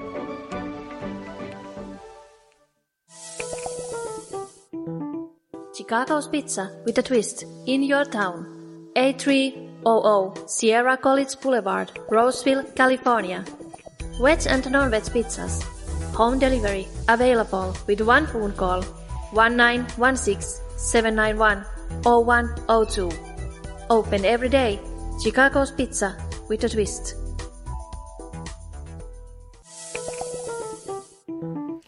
ਜੀ ਦੋਸਤੋ, ਫਿਰ ਤੋਂ ਨਿੱਘਾ ਸਵਾਗਤ ਹੈ ਤੇ ਪ੍ਰੋਗਰਾਮ ਚੱਲ ਰਿਹਾ ਜ਼ਿੰਦਗੀ ਨਾਮਾ ਹਾਲੇ ਦੁਨੀਆ ਤੇ ਬਲਵਿੰਦਰ ਸਿੰਘ ਜੀ ਕਹਿ ਰਹੇ ਨੇ ਜੀ ਪਹਿਲਾਂ ਸਮੇਂ ਦੇ ਵਿੱਚ ਉਹਨਾਂ ਦਾ ਸੁਨੇਹਾ ਆਇਆ ਸੀ, ਜਦੋਂ ਪ੍ਰੋਗਰਾਮ ਦੀ ਸ਼ੁਰੂਆਤ ਹੋਈ ਹੈ। ਗੱਲਾਂ ਬਾਤਾਂ ਸੁਣ ਲੈਣ ਦਿਓ ਜੀ, ਕਹਿੰਦੇ ਗਾਣਾ ਫਿਰ ਸੁਣ ਲਵਾਂਗੇ ਜੀ, ਆਪਣੇ ਆਪ ਚੱਲ ਜਾਂਦਾ ਜੀ, ਬੈਕ ਤੇ ਜਦੋਂ ਨੈਟਵਰਕ ਦੀ ਕੋਈ ਪ੍ਰੋਬਲਮ ਆਉਂਦੀ ਹੈ ਸ਼ੁਕਰੀਆ ਤੁਸੀਂ ਸੁਚੇਤ ਕੀਤਾ ਹੈ ਨਾਲ ਦੀ ਨਾਲ ਤੇ ਸਤਿ ਸ਼੍ਰੀ ਅਕਾਲ ਉਹਨਾਂ ਨੇ ਭੇਜੀ ਹੈ। ਜੱਗੂ ਸਾਹਿਬ ਦਾ ਵੀ ਸੁਨੇਹਾ ਆਇਆ ਜੀ, ਭਾਰਤ ਜੀ ਪਿਆਰ ਭਰੀ ਸਤਿ ਸ਼੍ਰੀ ਅਕਾਲ, ਸੁਣ ਰਹੇ ਹਾਂ ਜੀ ਪ੍ਰੋਗਰਾਮ। ਹੁਣ ਕਹਿੰਦੇ ਜੀ ਠੀਕ ਚੱਲ ਰਿਹਾ ਹੈ ਪ੍ਰੋਗਰਾਮ, ਬਹੁਤ ਬਹੁਤ ਧੰਨਵਾਦ, ਸ਼ੁਕਰੀਆ ਜੀ ਸੁਚੇਤ ਕਰਨ ਦੇ ਲਈ। ਲੋ ਦੋਸਤੋ, ਅਗਲੀ ਗੱਲਬਾਤ ਵੱਲ ਆਪਾਂ ਵਧਦੇ ਹਾਂ। ਸਭ ਤੋਂ ਪਹਿਲਾਂ ਜਿਹੜਾ ਜ਼ਿੰਦਗੀ ਨਾਮਾ ਹਾਲ ਦੁਨੀਆ ਦੇ ਵਿੱਚ ਦੋ ਬੋਲ ਇਸ ਗੀਤ ਦੇ ਨਾਲ ਸ਼ੁਰੂਆਤ ਕਰਦੇ ਹਾਂ। ਨਾਵਲ ਜਿਹੜਾ ਤੁਹਾਡੇ ਨਾਲ ਸਾਂਝਾ ਕਰਨਾ ਹੈ, ਹਰਜੀਤ ਟਟਵਾਲ ਜੀ ਦੀ ਕਲਮ ਦੇ ਵਿੱਚੋਂ, ਇਸ ਦੀ ਗੱਲਬਾਤ ਤੁਹਾਡੇ ਨਾਲ ਸਾਂਝੀ ਕਰਦੇ ਹਾਂ। ਤੇ ਸਭ ਤੋਂ ਪਹਿਲਾਂ ਇੱਕ ਪਿਆਰਾ ਜਿਹਾ ਗੀਤ ਦੇ ਨਾਲ ਇਸ ਦੀ ਸ਼ੁਰੂਆਤ ਕਰਨ ਦੀ ਕੋਸ਼ਿਸ਼ ਕਰਦੇ ਹਾਂ, ਕੀ ਕਹਿੰਦਾ ਹੈ। ਗੱਲ ਜਿੱਥੇ ਪਿਛਲੇ ਸਮੇਂ ਦੇ ਵਿੱਚ ਮੁੱਕੀ ਸੀ ਉਸ ਦੀ ਗੱਲ ਕਰੀਏ ਤਾਂ ਜਿਹੜਾ ਬੜਾ ਕੁਝ ਵਿਚਾਰਨ ਦਾ ਜਾਂ ਇੱਕ ਦੂਸਰੇ ਨੂੰ ਮਨਾਉਣ ਦਾ ਜਿਹੜਾ ਸਿਲਸਿਲਾ ਚੱਲਿਆ ਸੀ, ਪਰ ਉਸ ਦੇ ਵਿੱਚ ਕਿਸੇ ਦੀ ਗੱਲ ਨਹੀਂ ਬਣੀ। ਤੇ ਉਸ ਦੇ ਵਿੱਚ ਜਿਹੜੇ ਫਿਰ ਵਿਛੋੜੇ ਪਏ ਨੇ ਇੱਕ ਦੂਸਰੇ ਦੀ ਸ਼ਕਲ ਜਿਹੜੀ ਦੇਖ ਕੇ ਗੱਲਬਾਤ ਚਾਹੇ ਉਹ ਰਵੀ ਸੀ ਤੇ ਚਾਹੇ ਉਸ ਦੀ ਵਾਈਫ ਜਿਹੜੀ ਕਵਲ ਸਮਝੌਤੇ ਨਹੀਂ ਹੋ ਪਾਏ, ਤੇ ਉਸ ਤੋਂ ਬਾਅਦ ਉਹ ਕਾਰ ਦੇ ਵਿੱਚ ਬੈਠ ਕੇ ਜਿਹੜਾ ਚਾਹੇ ਉਹ ਡਿਵੋਰਸ ਨਹੀਂ ਵੀ ਚਾਹੁੰਦੀ ਸੀ, ਪਰ ਫਿਰ ਵੀ ਮਨ ਜਦੋਂ ਉਖੜ ਜਾਂਦੇ ਨੇ, ਟੁੱਟ ਜਾਂਦੇ ਨੇ, ਫਿਰ ਰਾਬਤੇ ਨਹੀਂ ਬਣਦੇ। ਤਾਂ ਫਿਰ ਪਤਾ ਨਹੀਂ, ਪਹਿਲਾਂ ਤਾਂ ਰਵੀ ਜਿਹੜਾ ਗੱਡੀ ਦੇ ਵਿੱਚ ਬੈਠ ਕੇ ਕਾਫੀ ਚਿਰ ਹੱਸਦਾ ਰਿਹਾ ਸੀ ਤੇ ਬਾਅਦ ਦੇ ਵਿੱਚ ਗੱਡੀ ਨੂੰ ਇੱਕ ਪਾਸੇ ਖੜੀ ਕਰਕੇ ਇੱਕਦਮ ਹੀ ਰੋਣ ਲੱਗ ਪਿਆ ਤੇ ਫਿਰ ਪਤਾ ਨਹੀਂ ਕਿੰਨੀ ਦੇਰ ਹੀ ਉਹ ਕਾਰ ਦੇ ਵਿੱਚ ਬੈਠਾ ਰੋਂਦਾ ਰਿਹਾ ਸੀ। ਇਸ ਦੀ ਸ਼ੁਰੂਆਤ ਕਰਦੇ ਆ ਅਗਲੇ ਭਾਗ ਦੀ ਇੱਥੋਂ। ਨੌਵੇਂ ਭਾਗ ਦੀ ਲੜੀਵਾਰ। ਹਰਜੀਤ ਟਟਵਾਲ ਜੀ ਦੀ ਕਲਮ ਦੇ ਵਿੱਚੋਂ ਨਾਵਲ। ਰੇਤ, ਲੜੀਵਾਰ ਭਾਗ 9ਵਾਂ ਸਮਾਂ ਕਿੰਨੀ ਤੇਜ਼ੀ ਦੇ ਨਾਲ ਭੱਜਦਾ ਹੈ। ਇਸ ਦਾ ਅਹਿਸਾਸ ਹੋਣ ਆ ਕੇ ਹੋਣ ਲੱਗਿਆ। ਹਾਲੇ ਕੱਲ ਮੇਰਾ ਵਿਆਹ ਹੋਇਆ। ਕੱਲ ਹੀ ਪਰੀ ਦਾ ਜਨਮ ਹੋਇਆ। ਤੇ ਅੱਜ ਇਹ ਐਡੀ ਵੱਡੀ ਹੋਈ ਮੇਰੀ, ਮੇਰੇ ਸਾਹਮਣੇ ਖੜੀ ਸੀ। ਨਿੱਕੀ ਜਿਹੀ ਪਰੀ ਮੇਰੇ ਨਾਲ ਸੁੱਤੀ ਹੁੰਦੀ ਸੀ ਕਦੇ। ਹੁਣ ਪੂਰਾ ਬਿਸਤਰ ਮੱਲਣ ਲੱਗ ਪਈ ਸੀ। ਜਿਸ ਨੂੰ ਮੈਂ ਕਦੇ ਗੋਦੀ ਚੁੱਕਦੀ ਸੀ, ਹੁਣ ਸਹੇਲੀ ਬਣੀ ਜਾਂਦੀ ਸੀ ਉਹ। ਛੋਟੀ ਹੁੰਦੀ ਪਰੀ ਬਹੁਤ ਸੋਹਣੀ ਸੀ। ਰੋਂਦੀ ਵੀ ਬਹੁਤ ਸੋਹਣੀ ਨਹੀਂ ਬਹੁਤਾ ਨਹੀਂ ਸੀ ਸੋਹਣਾ। ਜਦੋਂ ਰਵੀ ਨੇ ਉਸ ਨੂੰ ਢਿੱਡ ਤੇ ਸਵਾਉਣ ਦੀ ਆਦਤ ਪਾਰ ਲਈ, ਪਾ ਲਈ, ਉਦੋਂ ਕੁਝ ਕੁ ਤੰਗ ਕਰਨ ਲੱਗ ਪਈ। ਨਰਸਰੀ ਜਾਣ ਵੇਲੇ ਉਹ ਉੱਥੇ ਇਕੱਠੀ ਨਹੀਂ ਸੀ ਰਹਿਣਾ ਚਾਹੁੰਦੀ। ਇਕੱਲੀ ਨਹੀਂ ਰਹਿਣਾ ਚਾਹੁੰਦੀ ਸੀ। ਮੰਮੀ ਉਸ ਨੂੰ ਕੋਲ ਠਹਿਰਨਾ ਪੈਂਦਾ ਸੀ। ਬਿੰਨੀ ਤੇ ਨੀਤਾ ਨੇ ਵੀ ਚੁੱਕ ਚੁੱਕ ਕੇ ਉਸ ਨੂੰ ਵਿਗਾੜ ਲਿਆ ਸੀ। ਉਸ ਨੂੰ ਖਿਡਾਉਣਾ ਹੀ ਸਮਝਦੇ ਸਨ। ਡੈਡੀ ਵੀ ਘਰ ਵੜਦੇ ਹੀ ਉਸ ਨੂੰ ਆਵਾਜ਼ਾਂ ਮਾਰਨ ਲੱਗਦੇ। ਪਰੀ ਮੰਮੀ ਦੇ ਘਰ ਹੁੰਦੀ, ਤਾਂ ਉਹਨਾਂ ਦੇ ਘਰ ਦੀ ਰੌਣਕ ਵੱਧ ਜਾਂਦੀ। ਮੰਮੀ ਨੇ ਪਰੀ ਦੇ ਜਨਮ ਵੇਲੇ ਜ਼ਰਾ ਕੋ ਨੱਕ ਚੜਾਇਆ ਸੀ। ਹੁਣ ਬਹੁਤ ਪਿਆਰ ਕਰਦੀ ਹੈ। ਰਵੀ ਆਖਿਆ ਕਰਦਾ ਹੈ, ਪਰੀ ਆਪਾਂ ਨੂੰ ਹੋਰ ਨੇੜੇ ਲਿਆਵੇਗੀ। ਮੈਨੂੰ ਮੁਫਤ ਦੇ ਵਿੱਚ ਮਿਲੀ ਹੈ ਇੱਕ ਹੋਰ ਖੁਸ਼ੀ ਹੈ। ਪਰ ਪਰੀ ਦੇ ਜਨਮ ਤੋਂ ਬਾਅਦ ਹੀ ਸਾਰਾ ਪੁਆੜਾ ਪਿਆ ਸੀ। ਪਰੀ ਨੇ ਰੁਣਨਾ ਸਿੱਖਿਆ ਤੁਰਨਾ, ਫਿਰ ਬੋਲਣਾ। ਜਦੋਂ ਕੋਈ ਨਵੀਂ ਚੀਜ਼ ਸਿੱਖਦੀ, ਤਾਂ ਉਸ ਨੂੰ ਚਾਹ ਚੜ ਜਾਂਦਾ। ਉਹ ਬਿਲਕੁਲ ਰਵੀ ਵਰਗੀ ਸੀ। ਉਸੇ ਉਸੇ ਵਰਗੀਆਂ ਅੱਖਾਂ, ਚੋੜਾ ਮੱਥਾ ਤੇ ਬੈਠਵੇਂ ਬੁੱਲ। ਬੈਠਵੇਂ ਬੁੱਲ ਵੀ ਅਜਿਹੇ ਕਿ ਜਿਵੇਂ ਪੂਰਾ ਦਿਨ ਬੋਲ ਕੇ ਥੱਕ ਚੁੱਕੇ ਹੋਣ, ਜਿਵੇਂ ਇਹ ਹੁਣ ਮੁਸ਼ਕਲ ਦੇ ਨਾਲ ਹੀ ਖੁੱਲਣਗੇ। ਜਿੱਥੇ ਪਰੀ ਨੇ ਬਹੁਤੀਆਂ ਗੱਲਾਂ ਆਪਣੀ ਉਮਰ ਤੋਂ ਪਹਿਲਾਂ ਹੀ ਸਿੱਖ ਲਈਆਂ ਸਨ, ਉੱਥੇ ਉਸ ਦਾ ਤੋਤਲਾਪਨ ਜ਼ਰਾ ਠਹਿਰ ਕੇ ਸਾਫ਼ ਹੋਇਆ ਸੀ। ਉਸ ਦਾ ਤੋਤਲਾਪਨ ਉਸ ਦੇ ਸੁਹੱਪਨ ਨੂੰ ਹੋਰ ਵੀ ਵਧਾਉਂਦਾ ਸੀ। ਤੋਤਲਾ ਬੋਲਦੀ ਬਹੁਤ ਪਿਆਰੀ ਲੱਗਦੀ। ਸਾਡੇ ਘਰ ਹੁੰਦੀ ਤਾਂ ਪਰੀ ਕਈ ਵਾਰ ਇਕੱਲੀ ਪੈਣ ਪੈਣ ਲੱਗਦੀ। ਖਾਸ ਤੌਰ ਦੇ ਉੱਤੇ ਉਦੋਂ ਜਦੋਂ ਅਸੀਂ ਉਸ ਵੱਲ ਧਿਆਨ ਨਾ ਦਿੰਦੇ ਹੁੰਦੇ। ਮੰਮੀ ਦੇ ਘਰ ਦੀ ਗੱਲ ਹੋਰ ਸੀ। ਉੱਥੇ ਨੀਤਾ, ਬਿੰਨੀ, ਮੰਮੀ ਤੇ ਡੈਡੀ ਉਸ ਦੇ ਨਾਲ ਹਰ ਵੇਲੇ ਖੇਡਦੇ ਰਹਿੰਦੇ। ਵੈਸੇ ਤਾਂ ਰਵੀ ਉਸ ਨੂੰ ਰੁਝਾਈ ਰੱਖਣ ਦੇ ਲਈ ਕੋਈ ਨਾ ਕੋਈ ਉਲਟੀ ਸਿੱਧੀ ਗੱਲ ਸਿਖਾਉਂਦਾ ਰਹਿੰਦਾ। ਉਹ ਉਸ ਨੂੰ ਪੁੱਛਦਾ ਕਿ ਤੇਰੇ ਮਾਮੇ ਦੇ ਕੰਨ ਇਹੋ ਜਿਹੇ ਹਨ ਤਾਂ ਪਰੀ ਆਪਣੇ ਕੰਨ ਖਿੱਚ ਕੇ ਵਿਖਾਉਣ ਲੱਗ ਪੈਂਦੀ। ਰਵੀ ਪੁੱਛਦਾ ਕਿ ਤੇਰੇ ਨਾਨੇ ਦੀਆਂ ਅੱਖਾਂ ਕਿਹੋ ਜਿਹੀਆਂ ਨੇ? ਤਾਂ ਉਹ ਭੈਂਗ ਮਾਰ ਕੇ ਵਿਖਾਉਣ ਲੱਗ ਪੈਂਦੀ। ਇਵੇਂ ਹੀ ਮੰਮੀ ਦੇ ਮੂੰਹ ਦੀ ਨਕਲ ਤੇ ਨੀਤਾ ਵਾਂਗ ਤੁਰ ਕੇ ਵਿਖਾਉਂਦੀ ਲੱਗਦੀ। ਇਵੇਂ ਹੀ ਨੀਤਾ ਨੇ ਵੀ ਰਵੀ ਦੇ ਹੱਸਣ ਦੇ ਤਰੀਕੇ ਦੀ ਨਕਲ ਉਸ ਨੂੰ ਸਿਖਾ ਰੱਖੀ ਸੀ। ਪਰ ਪਰੀ, ਰਵੀ ਸਾਹਮਣੇ ਚੁੱਪ ਰਹਿੰਦੀ। ਕਦੇ-ਕਦੇ ਮੈਨੂੰ ਡਰ ਲੱਗਣ ਲੱਗ ਜਾਂਦਾ ਕਿ ਪਰੀ ਲਾੜ ਲਾੜ ਦੇ ਵਿੱਚ ਵਿਗੜ ਹੀ ਨਾ ਜਾਵੇ। ਮੇਰਾ ਵੀ ਧਿਆਨ ਹਰ ਵੇਲੇ ਉਸ ਦੇ ਵਿੱਚ ਹੀ ਰਹਿੰਦਾ। ਕੰਮ ਤੇ ਜਾਂਦੀ ਤਾਂ ਫੋਨ ਕਰਕੇ ਉਸ ਬਾਰੇ ਪੁੱਛਦੀ ਰਹਿੰਦੀ। ਮੰਮੀ ਖਿਜ ਕੇ ਆਖਦੀ, ਕਿਤੇ ਨਹੀਂ, ਬਿਜ ਪੈਂਦੀ ਤੇਰੇ, ਤੇਰੀ, ਤੇਰੇ ਕੁੜੇ ਨੂੰ। ਜਦ ਪਰੀ ਦੀ ਉਮਰ ਨਰਸਰੀ ਜਾਣ ਦੀ ਹੋਈ ਤਾਂ ਰਵੀ ਉਸ ਦੇ ਲਈ ਸਕੂਲ ਜਾ, ਸਕੂਲ ਜਾਂ ਨਰਸਰੀ ਰੱਬਣ ਲੱਗ ਪਿਆ। ਮੈਂ ਚਾਹੁੰਦੀ ਸੀ ਕਿ ਉਹ ਮੰਮੀ ਦੇ ਘਰ ਦੇ ਨੇੜੇ ਹੀ ਨਰਸਰੀ ਦੇ ਵਿੱਚ ਜਾਵੇ। ਇੱਕ ਤਾਂ ਉਦੋਂ ਮੇਰਾ ਕੰਮ ਵੀ ਨਜ਼ਦੀਕ ਸੀ ਤੇ ਦੂਜਾ ਮੰਮੀ ਉਸ ਨੂੰ ਨਰਸਰੀ ਛੱਡ ਲਿਆ, ਛੱਡ ਕੇ ਜਾਂ ਲਿਆ ਸਕਦੀ ਸੀ। ਰਵੀ ਚਾਹੁੰਦਾ ਸੀ ਕਿ ਉਹ ਆਰਚਵੇ ਹੀ ਕਿਸੇ ਨਰਸਰੀ ਦੇ ਵਿੱਚ ਜਾਵੇ, ਪਰ ਮੈਂ ਉਸ ਨੂੰ ਦਲੀਲਾਂ ਦੇ ਦੇ ਕੇ ਮਨਾ ਲਿਆ ਸੀ। ਜਦੋਂ ਮੈਂ ਰਵੀ ਦੇ ਨਾਲ ਲੜ ਕੇ ਘਰ ਆਈ, ਤਾਂ ਉਦੋਂ ਇਸ ਗੱਲ ਦੀ ਬਹੁਤ ਸਹੂਲਤ ਰਹੀ ਸੀ ਮੈਨੂੰ। ਨਹੀਂ ਤਾਂ ਦੁਬਾਰਾ ਉਸ ਦੇ ਸਕੂਲ ਦੀ ਪੱਟ ਪੁਟਾਈ ਕਰਨੀ ਪੈਂਦੀ ਸੀ। ਪਹਿਲਾਂ ਵੀ ਅਸੀਂ ਮੰਮੀ ਦੇ ਘਰ ਹੁੰਦੀਆਂ ਤਾਂ ਰਵੀ ਸਾਡੇ ਨਾਲ ਨਾ ਹੁੰਦਾ। ਪਰੀ ਨੂੰ ਉਸ ਦੀ ਉਡੀਕ ਨਾ ਹੁੰਦੀ। ਇਸ ਲਈ ਪਰੀ ਨੇ ਰਵੀ ਨੂੰ ਬਹੁਤਾ ਮਿਸ ਨਹੀਂ ਸੀ ਕੀਤਾ। ਉਹ ਜਲਦੀ ਹੀ ਰਵੀ ਬਿਨਾ ਰਹਿਣਾ ਸਿੱਖ ਗਈ ਸੀ, ਪਰ ਭੁੱਲੀ ਨਹੀਂ ਸੀ। ਪਰੀ 7ਵੇਂ ਸਾਲ ਦੇ ਵਿੱਚ ਸੀ, ਜਦੋਂ ਉਸਨੇ ਪੁੱਛਿਆ ਸੀ, ਮੰਮੀ, ਡੈਡੀ ਕਿੱਥੇ ਰਹਿੰਦਾ ਹੈ? ਕਿਹੜੇ ਸ਼ਹਿਰ 'ਚ? ਮੈਨੂੰ ਕੁਝ ਪਤਾ ਹੀ ਨਹੀਂ ਸੀ। ਕੁਝ ਦੱਸ ਕੇ ਹੀ ਨਹੀਂ ਸੀ ਗਿਆ ਉਹ। ਮੈਂ ਉਸ ਨੂੰ ਕੀ ਦੱਸਦੀ? ਮੈਨੂੰ ਆਸ ਸੀ ਕਿ ਉਹ ਸਾਊਥ ਹਾਲ ਹੋਵੇਗਾ। ਉਸ ਦਾ ਭਰਾ ਪ੍ਰਿਤਪਾਲ ਸਾਊਥ ਹਾਲ ਹੀ ਰਹਿੰਦਾ ਸੀ। ਉਸ ਪਤੇ ਦੇ ਉੱਤੇ ਉਸ ਦੇ ਨਾਲ ਚਿੱਠੀ ਪੱਤਰ ਹੁੰਦਾ ਸੀ, ਜਾਂ ਫਿਰ ਭੈਣ ਵੱਲ ਚਲਿਆ ਗਿਆ ਹੋਵੇਗਾ। ਉਸ ਦੀ ਭੈਣ ਮਿਡਲੈਂਡ ਦੇ ਵਿੱਚ ਰਹਿੰਦੀ ਸੀ। ਮੈਂ ਕਈ ਵਾਰ ਸੋਚਦੀ ਕਿ ਰਵੀ ਦਾ ਖੁਰਾ ਨੱਪਾਂ। ਸ਼ਮਿੰਦਰਜੀਤ ਦਾ ਦੇ ਦੇਵਰ ਵੀ ਸਾਊਥ ਦੇਵਰ ਵੀ ਸਾਊਥ ਹਾਲ ਰਹਿੰਦਾ ਹੁੰਦਾ ਸੀ। ਉਹ ਪ੍ਰਿਤਪਾਲ ਨੂੰ ਥੋੜਾ ਬਹੁਤਾ ਜਾਣਦਾ ਵੀ ਸੀ। ਇੱਕ ਵਾਰ ਉਹੀ ਖਬਰ ਲਿਆਇਆ ਸੀ ਕਿ ਰਵੀ ਲੰਮੇ ਸਮੇਂ ਦੇ ਲਈ ਇੰਡੀਆ ਚਲੇ ਗਿਆ ਸੀ। ਮੈਨੂੰ ਲੱਗਦਾ ਕਿ ਜਦੋਂ ਮੇਰੀ ਪਰਵਾਹ ਹੀ ਨਹੀਂ ਕਰਦਾ, ਤਾਂ ਮੈਨੂੰ ਉਸ ਨੂੰ ਲੱਭਣ ਦੀ ਕੀ ਜ਼ਰੂਰਤ ਸੀ? ਪਰੀ ਸਕੂਲ ਤੋਂ ਆਉਂਦੀ ਹੀ ਪੜਨ ਬੈਠੀ ਜਾਂ, ਬੈਠ ਜਾਂਦੀ ਸੀ। ਰਾਤ ਨੂੰ ਸੌਣ ਵੇਲੇ ਵੀ ਉਸਦੇ ਹੱਥ ਦੇ ਵਿੱਚ ਕਿਤਾਬ ਹੁੰਦੀ। ਮੈਂ ਮਨ ਹੀ ਮਨ ਆਖਦੀ, ਪਿਓ ਵਰਗੀ ਹੈ ਤੇ ਉਸ ਨੂੰ ਜੱਫੀ ਦੇ ਵਿੱਚ ਲੈ ਲੈਂਦੀ। ਡੈਡੀ ਉਸ ਨੂੰ ਇਵੇਂ ਪੜ ਡੈਡੀ ਉਸ ਨੂੰ ਇਵੇਂ ਪੜਦੀ ਨੂੰ ਦੇਖ ਕੇ ਆਖਦੇ ਕਿਤਾਬੀ ਕੀੜਾ ਪਿਓ ਵਾਂਗ ਹੈ ਕਿਤੇ ਅਕਲ ਵੀ ਉਹੋ ਜਿਹੀ ਨਾ ਨਿਕਲ ਆਵੇ। ਸਭ ਨੂੰ ਪੜਨੇ ਪਾ ਦੋ। ਮੈਨੂੰ ਉਹਨਾਂ ਦੀ ਗੱਲ ਚੁੱਭਦੀ ਸੀ।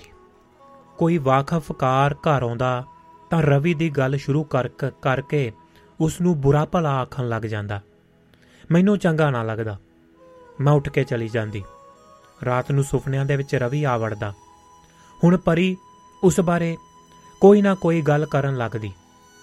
ਸਾਡੀ ਦੋਵਾਂ ਦੀ ਵਿਆਹ ਵੇਲੇ ਦੀ ਫੋਟੋ ਸਾਡੇ ਕਮਰੇ ਦੇ ਵਿੱਚ ਪਈ ਸੀ। ਪਰੀ ਫੋਟੋ ਉਠਾਉਂਦੀ ਤੇ ਆਖਦੀ, ਫੋਟੋ ਤੋਂ ਤਾਂ ਡੈਡੀ ਚੰਗਾ ਲੱਗਦਾ ਹੈ ਜੇ ਚੰਗਾ ਹੁੰਦਾ ਤਾਂ ਤੈਨੂੰ ਵੇਖਣ ਨਾ ਆਉਂਦਾ। ਨਾਨਾ ਜੀ ਵੀ ਆਖਦੇ ਨੇ ਕਿ ਡੈਡੀ ਬੁਰਾ ਆਦਮੀ ਹੈ ਤੈਨੂੰ ਮਾਰਦਾ ਸੀ? ਨਾਨਾ ਜੀ ਨੂੰ ਵੀ ਮਾਰਿਆ ਸੀ। ਮੈਂ ਚੁੱਪ ਰਹਿੰਦੀ। ਜੇ ਕੋਈ ਉੱਤਰ ਦਿੰਦੀ, ਤਾਂ ਵੀ ਉਸ ਦੀ ਤਸੱਲੀ ਨਾ ਹੁੰਦੀ। ਉਹ ਅੱਗੇ ਉਹ ਪੁੱਛਦੀ, ਉਹ ਮੈਨੂੰ ਵੀ ਮਾਰਦਾ ਸੀ? ਨਹੀਂ ਨਹੀਂ। ਤੈਨੂੰ ਤਾਂ ਉਹ ਬਹੁਤ ਪਿਆਰ ਕਰਦਾ ਸੀ। ਫਿਰ ਮੈਨੂੰ ਮਿਲਣ ਕਿਉਂ ਨਹੀਂ ਆਉਂਦਾ ਉਹ? ਇਹ ਤੂੰ ਉਹਨੂੰ ਹੀ ਪੁੱਛ ਲੈ ਜਦ ਵੀ ਮਿਲਿਆ। ਆਖ ਕੇ ਮੈਂ ਉਸ ਨੂੰ ਸੌ ਜਾਣ ਦੇ ਲਈ ਜ਼ੋਰ ਪਾਉਣ ਲੱਗਦੀ। ਇੱਕ ਦਿਨ ਪਰੀ ਗਾਰਡਨ ਦੇ ਵਿੱਚ ਖੇਡਦੀ ਖੇਡਦੀ ਡੈਡੀ ਦੀ ਸਾਂਗ ਲਾਉਣ ਲੱਗ ਪਈ। ਹੱਥ ਦੇ ਵਿੱਚ ਸੋਟੀ ਫੜ ਖੱਬੀ ਲੱਤ ਤੇ ਬਾਹ ਹਿਲਾਉਂਦੀ ਹੋਈ ਤੁਰੀ ਰਹੀ ਸੀ। ਅਸੀਂ ਸਾਰੇ ਖਿੜਕੀ ਵਿੱਚ ਦੀ ਦੇਖਦੇ ਰਹੇ ਸਾਂ। ਮੈਂ ਭੱਜ ਕੇ ਜਾ ਕੇ ਉਹਦੇ ਚਪੇੜ ਮਾਰ ਦਿੱਤੀ।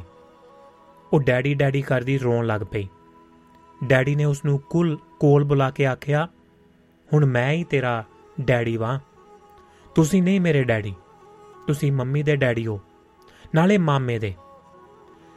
ਡੈਡੀ ਹੋਰ ਵੇ, ਹੋ ਗਏ। ਤੇ ਹੌਲੀ-ਹੌਲੀ ਪਰੀ ਰਵੀ ਨੂੰ ਭੁੱਲ ਜਹੀ ਗਈ। ਜਾਂ ਫਿਰ ਉਸ ਦੀ ਗੱਲ ਕਰਨੋਂ ਹਟ ਗਈ। ਸ਼ਾਇਦ ਇਸ ਕਰਕੇ ਕਿ ਘਰ ਦੇ ਵਿੱਚ ਰਵੀ ਦੀ ਕਦੇ ਕੋਈ ਚਰਚਾ ਨਹੀਂ ਸੀ ਕਰਦਾ। ਜੇ ਕਰਦਾ ਤਾਂ ਬੁਰੇ ਸ਼ਬਦਾਂ ਦੇ ਵਿੱਚ। ਜਦ ਪਰੀ ਉਸ ਦੀ ਗੱਲ ਕਰਨੋਂ ਹਟ ਗਈ ਤਾਂ ਮੇਰੇ ਤੋਂ ਕਰ ਹੋ ਜਾਂਦੀ। ਰਾਤ ਨੂੰ ਜਦ ਸੌਣ ਦਾ ਸਮਾਂ ਹੁੰਦਾ, ਤਾਂ ਪਰੀ ਕਿਤਾਬ ਲੈ ਕੇ ਬੈਠ ਜਾਂਦੀ। ਆਪਣਾ ਟੇਬਲ ਲੈਂਪ ਜਗਾ ਕੇ ਪੜਨ ਲੱਗਦੀ। ਮੈਂ ਆਖਦੀ, ਇਵੇਂ ਹੀ ਤੇਰਾ ਡੈਡੀ ਮੇਰੀ ਨੀਂਦ ਖਰਾਬ ਕਰਦਾ ਸੀ। ਮੈਂ ਸੋਣਾ ਹੁੰਦਾ ਤਾਂ ਉਸ ਦਾ ਪੜਨ ਦਾ ਟਾਈਮ ਹੁੰਦਾ ਸੀ। ਤੈਨੂੰ ਨੀਂਦ ਨਹੀਂ ਸੀ ਆਉਂਦੀ? ਕਿੱਥੋਂ ਆਉਣੀ ਸੀ? ਫਿਰ ਤੇਰੇ ਡੈਡੀ ਨੇ ਮੈਨੂੰ ਪੜਨ ਦੀ ਆਦਤ ਪਾ ਲਈ। ਉਹ ਮੈਨੂੰ ਪੰਜਾਬੀ ਦੇ ਨਾਵਲ ਲਿਆ ਦਿੰਦਾ। ਤੈਨੂੰ ਪੰਜਾਬੀ ਆਉਂਦੀ ਏ? ਥੋੜੀ ਆਉਂਦੀ ਸੀ। ਫਿਰ ਤੇਰੇ ਡੈਡੀ ਨੇ ਸਿਖਾਤੀ। ਮੰਮ ਮੈਂ ਮੰਮ ਮੈਂ ਵੀ ਪੰਜਾਬੀ ਸਿੱਖਣੀ ਹੈ ਪਹਿਲਾਂ ਬੋਲਣੀ ਤਾਂ ਸਿੱਖ ਲੈ। ਮੈਨੂੰ ਬੋਲਣੀ ਆਉਂਦੀ ਏ। ਮੈਂ ਨਾਨੀ ਦੇ ਨਾਲ ਬੋਲਦੀ ਹੁੰਨੀ ਵਾਂ। ਨਾਲੇ ਨਾਨਾ ਜੀ ਦੇ ਨਾਲ। ਉਸੇ ਰਾਤ ਮੈਨੂੰ ਰਵੀ ਦਾ ਸੁਪਨਾ ਆਉਂਦਾ। ਉਹ ਮੇਰੇ ਨਾਲ ਝਗੜਾ ਕਰ ਰਿਹਾ ਹੁੰਦਾ। ਕਿ ਪਰੀ ਦੀ ਸਹੀ ਸੰਭਾਲ ਨਹੀਂ ਕਰਦੀ। ਮੈਂ ਪੁੱਛਦੀ, ਕਿ ਮੈਨੂੰ ਮਿਲਣ ਕਿਉਂ ਨਹੀਂ ਆਉਂਦਾ ਤੂੰ? ਤਾਂ ਉਹ ਆਖਦਾ ਕਿ ਤੇਰੇ ਡੈਡੀ ਕਰਕੇ। ਡੈਡੀ ਦੀ ਮੌਤ ਤੋਂ ਬਾਅਦ ਇੱਕ ਵਾਰ ਤਾਂ ਮੈਂ ਇਹ ਵੀ ਸੋਚ ਗਈ ਸਾਂ ਕਿ ਚੰਗਾ ਹੋਇਆ ਹੁਣ ਰਵੀ ਆ ਜਾਵੇਗਾ। ਉਹ ਨਾ ਆਇਆ। ਆਉਂਦਾ ਕਿਵੇਂ? ਉਸ ਵੇਲੇ ਤੱਕ ਤਾਂ ਉਹ ਵਿਆਹਿਆ ਜਾ ਚੁੱਕਾ ਸੀ, ਦੁਆਰ ਤੋਂ। ਐਂਡੀ ਨਾਲ ਦੋਸਤੀ ਵੇਲੇ ਮੈਂ ਪਰੀ ਨੂੰ ਪੁੱਛਿਆ ਸੀ, ਨਵਾਂ ਡੈਡੀ ਲੈ ਲਈਏ? ਉਸਨੇ ਮੇਰੇ ਵੱਲ ਵੇਖਿਆ ਸੀ ਤੇ ਕੁਝ ਨਹੀਂ ਸੀ ਬੋਲੀ। ਉਦੋਂ ਪਰੀ 8 ਸਾਲ ਦੀ ਸੀ, ਪਰ ਬਹੁਤ ਵੱਡੀ ਲੱਗ ਰਹੀ ਸੀ ਮੈਨੂੰ। ਮੈਂ ਸਵਾਲ ਦੁਹਰ, ਸਵਾਲ ਜਿਹੜਾ ਉਸ ਨੂੰ ਦੁਹਰਾਇਆ ਤਾਂ ਉਸਨੇ ਆਖਿਆ ਸੀ, ਮੈਨੂੰ ਪਸੰਦ ਕਰੇਗਾ ਉਹ? ਜੋ ਤੈਨੂੰ ਪਸੰਦ ਨਹੀਂ ਕਰੇਗਾ, ਉਸ ਤੋਂ ਮੈਂ ਕੀ ਲੈਣਾ ਹੈ ਕੌਣ ਹੈ ਮੇਰੇ ਨਾਲ ਕੰਮ ਕਰਦਾ ਹੈ ਕਿਸੇ ਦਿਨ ਮਿਲਾਵਾਂਗੀ ਤੈਨੂੰ ਮੈਂ। ਸੋਹਣਾ ਹੈ ਹਾਂ, ਪਹਿਲੇ ਡੈਡੀ ਤੋਂ ਜ਼ਿਆਦਾ ਮੈਂ ਸੋਚਣ ਲੱਗੀ ਕਿ ਕੀ ਉੱਤਰ ਦੇਵਾਂ। ਮੈਂ ਆਖਿਆ, ਨਹੀਂ ਉਨਾ ਸੋਹਣਾ ਨਹੀਂ ਹੈ। ਫਿਰ ਤੂੰ ਕੀ ਕਰਨਾ ਹੈ ਪਹਿਲਾਂ ਡੈਡੀ ਕਿਉਂ ਨਹੀਂ ਲੈ ਪਹਿਲਾਂ ਡੈਡੀ, ਪਹਿਲੇ ਵਾਲਾ ਡੈਡੀ ਕਿਉਂ ਨਹੀਂ ਲੈ ਲੈਂਦੀ? ਪਹਿਲਾਂ ਡੈਡੀ ਤਾਂ ਤੈਨੂੰ ਛੱਡ ਕੇ ਚਲਿਆ ਗਿਆ ਸੀ, ਪਰ ਇਹ ਸੋਚਾਂ ਦੇ ਵਿੱਚ ਪੈ ਗਈ। ਮੈਂ ਫੇਰ ਆਖਿਆ ਤੂੰ ਫਿਕਰ ਨਾ ਕਰ। ਇਹ ਤੈਨੂੰ ਬਹੁਤ ਪਿਆਰ ਕਰੇਗਾ। ਰੋਜ਼ ਘੁਮਾਉਣ ਲੈ ਜਾਇਆ ਕਰੇਗਾ। ਉਹ ਕੁਝ ਆਖੇ ਬਿਨਾ ਮੈਨੂੰ ਚੁੰਬੜ ਗਈ ਸੀ। ਤਨੋਏ ਵੇਲੇ ਵੀ ਨਵਾਂ ਡੈਡੀ ਲਿਆਉਣ ਦੀ ਗੱਲ ਕੀਤੀ ਸੀ ਤੂੰ? ਮੈਂ ਇਹ ਭੁੱਲ ਹੀ ਗਈ ਸੀ ਕਿ ਡੈਡੀ ਲਿਆਉਣ ਦੀ ਗੱਲ ਪਰੀ ਦੇ ਨਾਲ ਪਹਿਲਾਂ ਵੀ ਕਰ ਚੁੱਕੀ ਸੀ। ਬਾਅਦ ਦੇ ਵਿੱਚ ਮੈਂ ਮਹਿਸੂਸ ਕੀਤਾ ਕਿ ਉਸ ਨੂੰ ਇਹ ਸਵਾਲ ਨਾ ਕਰਦੀ ਤਾਂ ਠੀਕ ਸੀ। ਇਹ ਸਵਾਲ ਪਰੀ ਦੇ ਲਈ ਬਹੁਤ ਬੋਝਲ ਹੋਏ ਮਨ। ਉਦਾਸ ਸੀ। ਐਂਡੀ ਦੇ ਨਾਲ ਮੈਂ ਇੱਕਦਮ ਲਕੀਰ ਵਾ ਦਿੱਤੀ ਸੀ। ਉਸ ਦੇ ਨਾਲ ਰਿਸ਼ਤਾ ਜੋੜਨ ਸਮੇਂ ਮੈਨੂੰ ਯਾਦ ਨਹੀਂ ਸੀ ਕਿ ਉਹ ਗੋਰਾ ਸੀ ਤੇ ਮੇਰੇ ਸਮਾਜ ਦੇ ਵਿੱਚ ਉਹ ਫਿੱਟ ਨਹੀਂ ਹੋਣ ਲੱਗਿਆ। ਉਹ ਇੰਡੀਅਨ ਹੁੰਦਾ ਤਾਂ ਭਾਵੇਂ ਕੁਝ ਹੋ ਸਕਦਾ। ਐਂਡੀ ਵਾਲੀ ਕਹਾਣੀ ਮੈਨੂੰ ਇੰਨੇ ਝਟਕੇ ਦੇ ਨਾਲ ਖਤਮ ਕਰਨੀ ਪਈ ਕਿ ਐਂਡੀ ਵੀ ਹੈਰਾਨ ਰਹਿ ਗਿਆ ਹੋਵੇਗਾ। ਹੈਰੀ ਤਨੋਏ ਨੂੰ ਵੀ ਮੈਂ ਸਖਤੀ ਦੇ ਨਾਲ ਆਖ ਦਿੱਤਾ ਸੀ ਕਿ ਆਪਣੇ ਅਲੱਗ ਰਸਤੇ ਨੇ। ਉਦੋਂ ਪਰੀ ਨੇ ਪੁੱਛਿਆ ਸੀ, ਮੰਮੀ, ਤੂੰ ਤੇ ਨਵਾਂ ਡੈਡੀ ਲਿਆਉਣਾ ਸੀ? ਨਹੀਂ, ਮੈਂ ਤਾਂ ਮਜ਼ਾਕ ਕਰਦੀ ਸੀ। ਮੇਰੇ ਨਾਲ ਸੱਚੀ ਹੀ ਮਜ਼ਾਕ ਹੋ ਗਿਆ ਸੀ। ਇੱਕ ਵਾਰ ਨਹੀਂ, ਦੋ ਵਾਰ, ਬਲਕਿ ਤਿੰਨ ਵਾਰ। ਰਵੀ ਵੀ ਤਾਂ ਮਜ਼ਾਕ ਹੀ ਜਿਹਾ ਹੀ ਕਰ ਗਿਆ ਸੀ ਨਾ। ਮੈਂ ਕਈ ਵਾਰ, ਕਈ ਔਰਤਾਂ ਨੂੰ ਜਾਣਦੀ ਸੀ ਜਿਨ੍ਹਾਂ ਦੇ ਐਕਸ ਹਸਬੈਂਡ ਆਉਂਦੇ ਜਾਂਦੇ ਸਨ ਜਵਾਕਾਂ ਨੂੰ ਮਿਲਦੇ ਗਿਲਦੇ ਸਨ, ਉਹਨਾਂ ਨੂੰ ਖਰਚ ਵੀ ਦਿੰਦੇ, ਉਹਨਾਂ ਦੀਆਂ ਲੋੜਾਂ ਦਾ ਧਿਆਨ ਵੀ ਰੱਖਦੇ। ਰਵੀ ਦੇ ਵਿਆਹ ਦਾ ਪਤਾ ਲੱਗਣ ਤੇ ਅਸੀਂ ਸਾਰੇ ਹੀ ਬਦਲ ਜਿਹੇ ਗਏ। ਮੰਮੀ ਜਿਹੜੇ ਹਾਲੇ ਤੱਕ ਰਵੀ ਨੂੰ ਗਲਤ ਨਹੀਂ ਸੀ ਆਖਦੀ, ਜੇ ਆਖਦੀ ਵੀ ਤਾਂ ਦਬੀ ਜ਼ੁਬਾਨ ਦੇ ਵਿੱਚ। ਹੁਣ ਸਹਿਜੇ ਹੀ ਉਸ ਦੇ ਲਈ ਮਾੜੇ ਸ਼ਬਦ ਵਰਤ ਜਾਂਦੀ ਸੀ। ਪਰੀ ਨੇ ਵੀ ਇੱਕ ਦਿਨ ਆਖ ਦਿੱਤਾ ਹੁਣ ਮੈਂ ਆਪਣੇ ਡੈਡੀ ਨੂੰ ਬਿਲਕੁਲ ਪਸੰਦ ਨਹੀਂ ਕਰਦੀ। ਕਿਉਂ? ਉਹਨੇ ਵਿਆਹ ਜਿਉ ਹੋਰ ਕਰਾ ਲਿਆ ਹੈ ਮੰਮੀ ਉੱਪਰ ਇੱਕ ਅਸਰ ਜੋ ਮੈਂ ਹੋਰ ਵੇਖਿਆ ਕਿ ਉਹ ਪਰੀ ਪ੍ਰਤੀ ਜ਼ਿੰਮੇਵਾਰੀ ਜ਼ਿਆਦਾ ਸਮਝਣ ਲੱਗ ਪਈ ਸੀ। ਕੁਝ ਘਰ ਛੱਡ ਕੇ ਗੋਰਿਆਂ ਦੀ ਕੁੜੀ ਪਰੀ ਦੀ ਸਹੇਲੀ ਬਣੀ ਸੀ। ਮੰਮੀ ਨੂੰ ਉਹ ਚੰਗੀ ਨਾ ਲੱਗਦੀ। ਉਹ ਆਖਦੀ ਕਿ ਪਰੀ ਦੀਆਂ ਆਦਤਾਂ ਵੀ ਗੋਰਿਆਂ ਵਾਲੀਆਂ ਨਾ ਹੋ ਜਾਣ। ਪਹਿਲਾਂ ਉਹ ਪਰੀ ਨੂੰ ਕੋਲ ਖੜ ਕੇ ਰੋਟੀ ਖਵਾਇਆ ਕਰਦੀ। ਹੁਣ ਵਰਜਦੀ ਰਹਿੰਦੀ ਕਿ ਕਿਤੇ ਮੋਟੀ ਨਾ ਹੋ ਜਾਏ। ਪਰੀ ਹੁੰਦੜ ਹੇਠ ਨਿਕਲ ਰਹੀ ਸੀ। ਮੰਮੀ ਆਖਦੀ ਹੇਖਾਂ ਰੋਜ਼ ਦਾ ਲੇ ਚੜੀ ਜਾਂਦਾ ਹੈ ਘੱਟ ਖਾਇਆ ਕਰ। ਪਰੀ ਮੇਰੇ ਨਾਲ ਬਹੁਤ ਸਾਰੀਆਂ ਗੱਲਾਂ ਕਰਦੀ। ਸਕੂਲ ਦੀ ਨਿੱਕੀ ਤੋਂ ਨਿੱਕੀ ਗੱਲ ਮੈਨੂੰ ਆ ਕੇ ਦੱਸਦੀ। ਸਾਨੂੰ ਗੱਲਾਂ ਕਰਦੀਆਂ ਨੂੰ ਦੇਖ ਕੇ ਮੰਮੀ ਖਿਜਣ ਵੀ ਲੱਗ ਜਾਂਦੀ, ਤੇ ਆਖਦੀ, ਪਤਾ ਨਹੀਂ ਕਿਹੜੀ ਚੰਡੀ ਚੜੀ ਹੈ ਤੁਹਾਨੂੰ ਮਾਂ ਧੀਆਂ ਨੂੰ। ਪਤਾ ਨਹੀਂ ਕਿਹੜੀ ਚੰਡੀ ਚੜੀ ਹੋਈ ਹੈ ਨਿੱਕੇ ਨਿੱਕੇ ਪੱਬ ਜਦੋਂ ਚੱਕਦੀ ਨੂੰ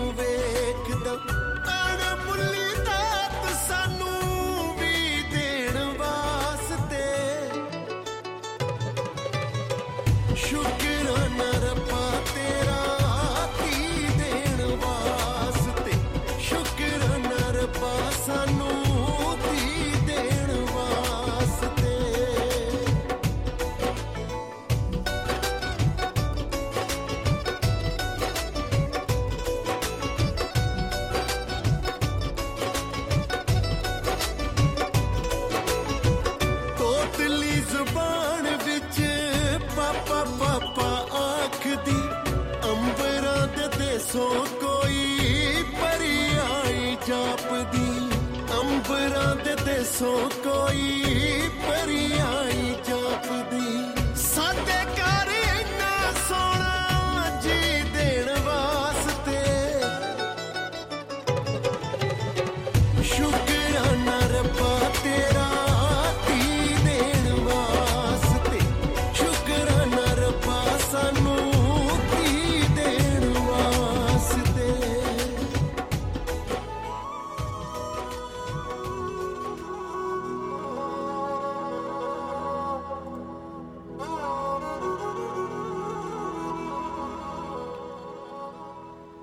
ਜਦ ਤੱਕ ਨੀਤਾ ਵਿਆਹੀ ਨਹੀਂ ਸੀ, ਮੇਰੇ ਨਾਲ ਸਹੇਲੀਆਂ ਵਾਂਗ ਰਹੀ।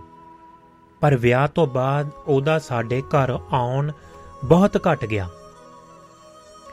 ਮੰਮੀ ਨੇ ਇੱਕ ਦਿਨ ਦੱਸਿਆ, ਇਹਦੀ ਸੱਸ ਸੱਸ ਜਿਹੜੀ ਸੋਚਦੀ ਏ ਕਿ ਇਹਦੇ ਤੇ ਕਵਲ ਦੇ ਜਿੱਦੀ ਸੁਭਾਅ ਦਾ ਅਸਰ ਨਾ ਪੈ ਜਾਵੇ।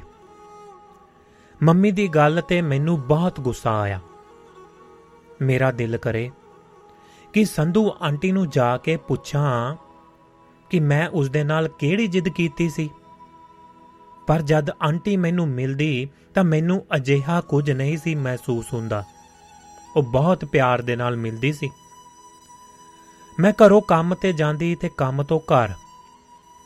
ਮੇਰੀ ਕੋਈ ਸਹੇਲੀ ਨਹੀਂ ਸੀ, ਜਿਸ ਕੋਲ ਬੈਠ ਸਕਦੀ। ਕੰਮ ਤੇ ਕਾਂਤਾ ਸੀ ਬਸ, ਇੱਕ ਸੁਨੀਤਾ ਵੀ ਸੀ। ਜਿਸ ਦੇ ਦੋ ਜਵਾਕ ਸਨ, ਪਤੀ ਤੋਂ ਅਲੱਗ ਰਹਿ ਕੇ ਪਾਲ ਰਹੀ ਸੀ। ਉਸ ਦਾ ਪਤੀ ਵੀ ਰਵੀ ਵਾਂਗ ਤੁਰ ਗਿਆ ਸੀ, ਬਿਨਾਂ ਕੁਝ ਦੱਸੇ ਪੁੱਛੇ। ਉਸਨੇ ਵੀ ਰਵੀ ਵਾਂਗ ਹੀ ਇਸ ਦੀ ਜਾਂ ਜਵਾਕਾਂ ਦੀ ਕੋਈ ਮਦਦ ਨਹੀਂ ਸੀ ਕੀਤੀ। ਉਹ ਮੇਰੇ ਨਾਲੋਂ ਵੀ ਔਖੀ ਸੀ ਕਿ ਉਸ ਨੂੰ ਘਰ ਦੀ ਕਿਸ਼ਤ ਦੇਣੀ ਪੈਂਦੀ ਸੀ। ਮੰਮੀ ਨੂੰ ਸੁਨੀਤਾ ਬਿਲਕੁਲ ਪਸੰਦ ਨਹੀਂ ਸੀ। ਉਸ ਨੂੰ ਛੁੱਟੜ ਕਹਿ ਕੇ ਉਸ ਬਾਰੇ ਗੱਲਾਂ ਕਰਦੀ ਸੀ। ਕੁਝ ਕੁ ਵਾਰ ਸੁਨੀਤਾ ਸਾਡੇ ਘਰ ਆਈ, ਫਿਰ ਮੰਮੀ ਦਾ ਵਿਵਹਾਰ ਦੇਖ ਕੇ ਉਸਨੇ ਆਪਣਾ ਆਉਣਾ ਬੰਦ ਕਰ ਦਿੱਤਾ। ਸੰਧੂ ਆਂਟੀ ਦੇ ਘਰ ਮੈਂ ਜਾਂਦੀ ਨਹੀਂ ਸੀ। ਅਸਲ ਦੇ ਵਿੱਚ ਮੈਂ ਕਿਸੇ ਪਾਰਟੀ ਆਦਿ ਤੇ ਜਾਣਾ ਬੰਦ ਕਰ ਦਿੱਤਾ ਹੋਇਆ ਸੀ। ਲੋਕ ਰਵੀ ਬਾਰੇ ਸਵਾਲ ਕਰਨ ਲੱਗਦੇ। ਜਿਵੇਂ ਮੰਮੀ ਮੇਰੇ ਉੱਪਰ ਭੂਆ ਦੇ ਪਰਛਾਵੇਂ ਦੀ ਗੱਲ ਕਰਦੀ ਸੀ। ਹੋ ਸਕਦਾ ਸੀ ਲੋਕ ਮੇਰੇ ਬਾਰੇ ਵੀ ਅਜਿਹੇ ਵਿਚਾਰ ਰੱਖਦੇ ਹੋਣ। ਕਿਧਰੇ ਜਾ ਕੇ ਮਨ ਖਰਾਬ ਕਰਨ ਦੇ ਨਾਲੋਂ ਘਰ ਰਹਿਣਾ ਜ਼ਿਆਦਾ ਠੀਕ ਸੀ। ਅੰਕਲ ਸੰਧੂ ਇੱਥੋਂ ਨਿਕਲਦੇ ਪੰਜਾਬੀ ਦੇ ਅਖਬਾਰ ਪੜ੍ਹਦੇ ਰਹਿੰਦੇ ਸਨ, ਜਿਨ੍ਹਾਂ ਵਿੱਚ ਰਿਸ਼ਤਿਆਂ ਦੇ ਕਾਲਮ ਦੇ ਵਿੱਚ ਮੇਰੇ ਦੇ ਲਈ, ਮੇਰੇ ਲਈ ਮੁੰਡੇ ਵੇਖਦੇ ਰਹਿੰਦੇ। ਇਹਨਾਂ ਮੁੰਡਿਆਂ ਦੇ ਵਿੱਚ ਜ਼ਿਆਦਾਤਰ ਗੈਰ ਕਾਨੂੰਨੀ ਮੁੰਡੇ ਹੀ ਹੁੰਦੇ, ਜਿਨ੍ਹਾਂ ਦਾ ਇਰਾਦਾ ਵਿਆਹ ਦੇ ਨਾਲੋਂ ਪਾਸਪੋਰਟ ਉੱਪਰ ਪੱਕੀ ਮੋਹਰ ਲਗਾਉਣ ਦਾ ਜ਼ਿਆਦਾ ਹੁੰਦਾ ਸੀ। ਇਹ ਮੋਹਰ ਮੈਂ ਰਵੀ ਦੇ ਪਾਸਪੋਰਟ ਤੇ ਲਵਾ ਚੁੱਕੀ ਸੀ। ਜੇ ਰਵੀ ਦਾ ਪਤਾ ਹੁੰਦਾ ਕਿ ਮੈਨੂੰ ਖਰਾਬ ਕਰੇਗਾ, ਤਾਂ ਉਸ ਨੂੰ ਪੱਕਾ ਹੀ ਨਾ ਹੋਣ ਦਿੰਦੀ। ਹੁਣ ਮੈਂ ਵਿਆਹ ਨਾ ਕਰਾਉਣ ਦਾ ਫੈਸਲਾ ਕਰ ਲਿਆ ਸੀ। ਪਹਿਲਾ ਕੰਮ ਉੱਪਰ ਵੀ ਕੋਈ ਨਾ ਕੋਈ ਦੱਸ ਪਾਉਂਦਾ ਰਹਿੰਦਾ ਸੀ। ਪਰ ਹੁਣ ਕੁਝ ਦੇਰ ਤੋਂ ਸਭ ਸ਼ਾਂਤੀ ਸੀ। ਕਿਸੇ ਨੇ ਰਿਸ਼ਤੇ ਦੀ ਗੱਲ ਨਹੀਂ ਸੀ ਤੋਰੀ। ਮਨ ਵੀ ਨਹੀਂ ਮਨ ਵੀ, ਫਿਰ ਐਨਾ ਐਨਾ ਨਹੀਂ ਸੀ ਭਟਕਦਾ ਹੁੰਦਾ। ਕਦੇ-ਕਦੇ ਸ਼ੀਸ਼ਾ ਵੇਖਦੀ ਆਪਾ ਬਹੁਤ ਸੋਹਣਾ ਲੱਗਦਾ, ਲੱਗਣ ਲੱਗਦਾ। ਕਿੰਨਾ ਕਿੰਨਾ ਚਿਰ ਖੜੀ ਸ਼ੀਸ਼ਾ ਵੇਖਦੀ ਰਹਿੰਦੀ। ਮਨ ਵਿੱਚ ਖਲਲ ਪੈਦਾ ਹੋਣ ਲੱਗਦਾ, ਬਿਰਤੀ ਉਖੜ ਜਾਂਦੀ। ਇਸ ਵੇਲੇ ਮੈਂ ਪਾਠ ਵਧਾ ਦਿੱਤਾ। ਕੀਰਤਨ 16 ਦਾ ਪਾਠ ਤਿੰਨ ਤਿੰਨ ਵਾਰ ਪੜ੍ਹਦੀ। ਸੁਨੀਤਾ ਜਿਮ ਜਾਇਆ ਕਰਦੀ ਸੀ। ਉਹ ਦੱਸਦੀ ਸੀ ਕਿ ਕਸਰਤ ਮਨ ਨੂੰ ਕੰਟਰੋਲ ਕਰਨ ਦਾ ਵਧੀਆ ਸਾਧਨ ਸੀ। ਮੈਨੂੰ ਜਿਮ ਜਾਣ ਤੋਂ ਜ਼ਰਾ ਕੁ ਸੰਗ ਸੀ। ਕੰਮ ਉੱਪਰ ਹਰ ਕੰਮ ਨੂੰ ਕਾਲੀ ਕਾਲੀ ਹੱਥ ਮਾਰਦੀ, ਤੇਜ਼ੀ ਨਾਲ ਪੌੜੀਆਂ ਚੜ੍ਹਦੀ, ਤੇਜ਼-ਤੇਜ਼ ਤੁਰਦੀ। ਕਦੇ ਮੰਮੀ ਆਖਦੀ ਨਹੀਂ ਕਿ ਤੈਨੂੰ ਨੇਰੀ ਆਈਏ ਐਨੇ ਪਿੱਛੇ, ਪਿਛਲੇ ਸਾਲ ਦੇ ਵਿੱਚ ਜੇ ਕੋਈ ਮੇਰੇ ਤੋਂ ਉਕਤਾਇਆ ਨਹੀਂ ਸੀ ਤਾਂ ਉਹ ਸੀ ਸ਼ਮਿੰਦਰਜੀਤ। ਸ਼ਮਿੰਦਰਜੀਤ ਮੇਰੇ ਮਾਮੇ ਇੰਦਰ ਸਿੰਘ ਦੀ ਧੀ ਸੀ। ਡੈਡੀ ਉਸ ਨੂੰ ਸਾਡੇ ਬਰਾਬਰ ਹੀ ਸਮਝਦੇ ਸਨ। ਮੇਰੇ ਤੋਂ ਕੁਝ ਦੇਰ ਪਹਿਲਾਂ ਉਸ ਦਾ ਵਿਆਹ ਹੋਇਆ ਸੀ। ਮੇਰੀ ਹਮ ਉਮਰ ਕਰਕੇ ਵੀ ਮੇਰਾ ਉਸ ਦੇ ਨਾਲ ਸੁਹੇਲ ਪੁਣਾ ਸੀ। ਉਸ ਦਾ ਇੱਥੇ ਹੋਰ ਕੋਈ ਰਿਸ਼ਤੇਦਾਰ ਹੈ ਵੀ ਨਹੀਂ ਸੀ। ਉਸ ਦਾ ਪਤੀ ਭਗਵੰਤ ਉਸ ਨੂੰ ਕਿਤੇ ਲੈ ਕੇ ਵੀ ਨਹੀਂ ਸੀ ਜਾਂਦਾ।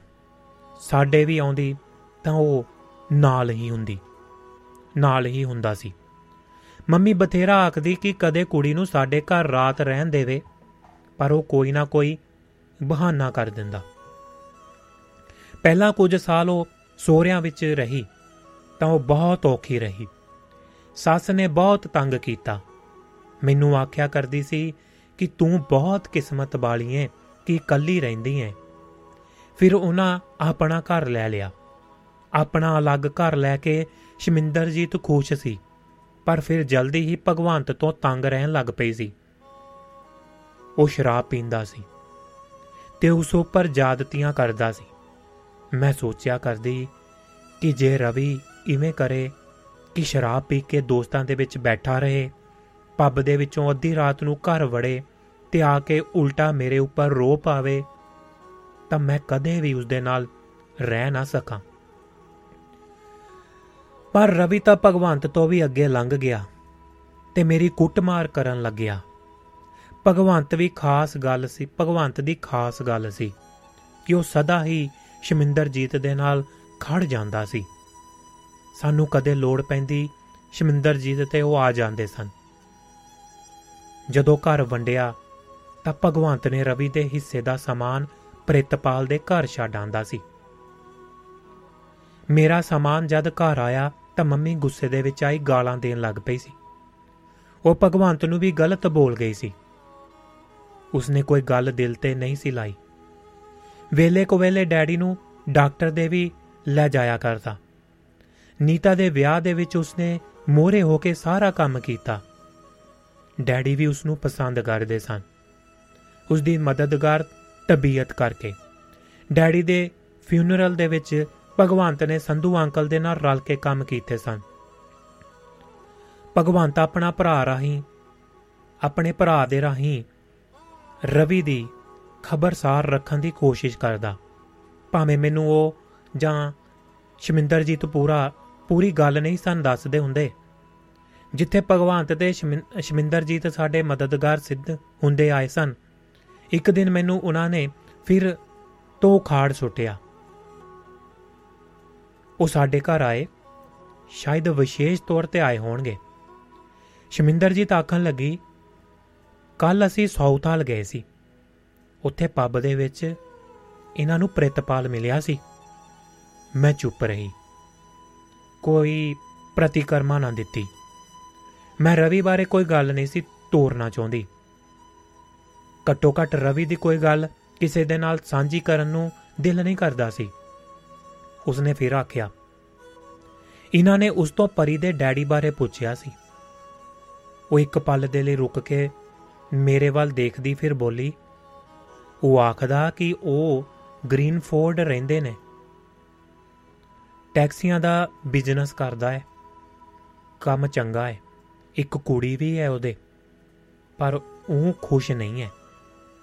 ਮੇਰੇ ਤੋਂ ਰਿਹਾ ਨਾ ਗਿਆ। ਮੈਂ ਆਖਣਾ ਸ਼ੁਰੂ ਕੀਤਾ ਕਿਉਂ? ਖੁਸ਼ ਕਿਉਂ ਨਹੀਂ? ਵਿਆਹ ਕਰਾ ਲਿਆ ਹੁਣ, ਕੁੜੀ ਜੰਮ ਲਈ। ਬਿਜ਼ਨਸ ਚਲਾ, ਚੱਲ ਪਿਆ, ਚਲਾ ਲਿਆ। ਸਾਨੂੰ ਕਦੇ ਪੈਨੀ ਨਹੀਂ ਦਿੱਤੀ ਉਹਨੇ।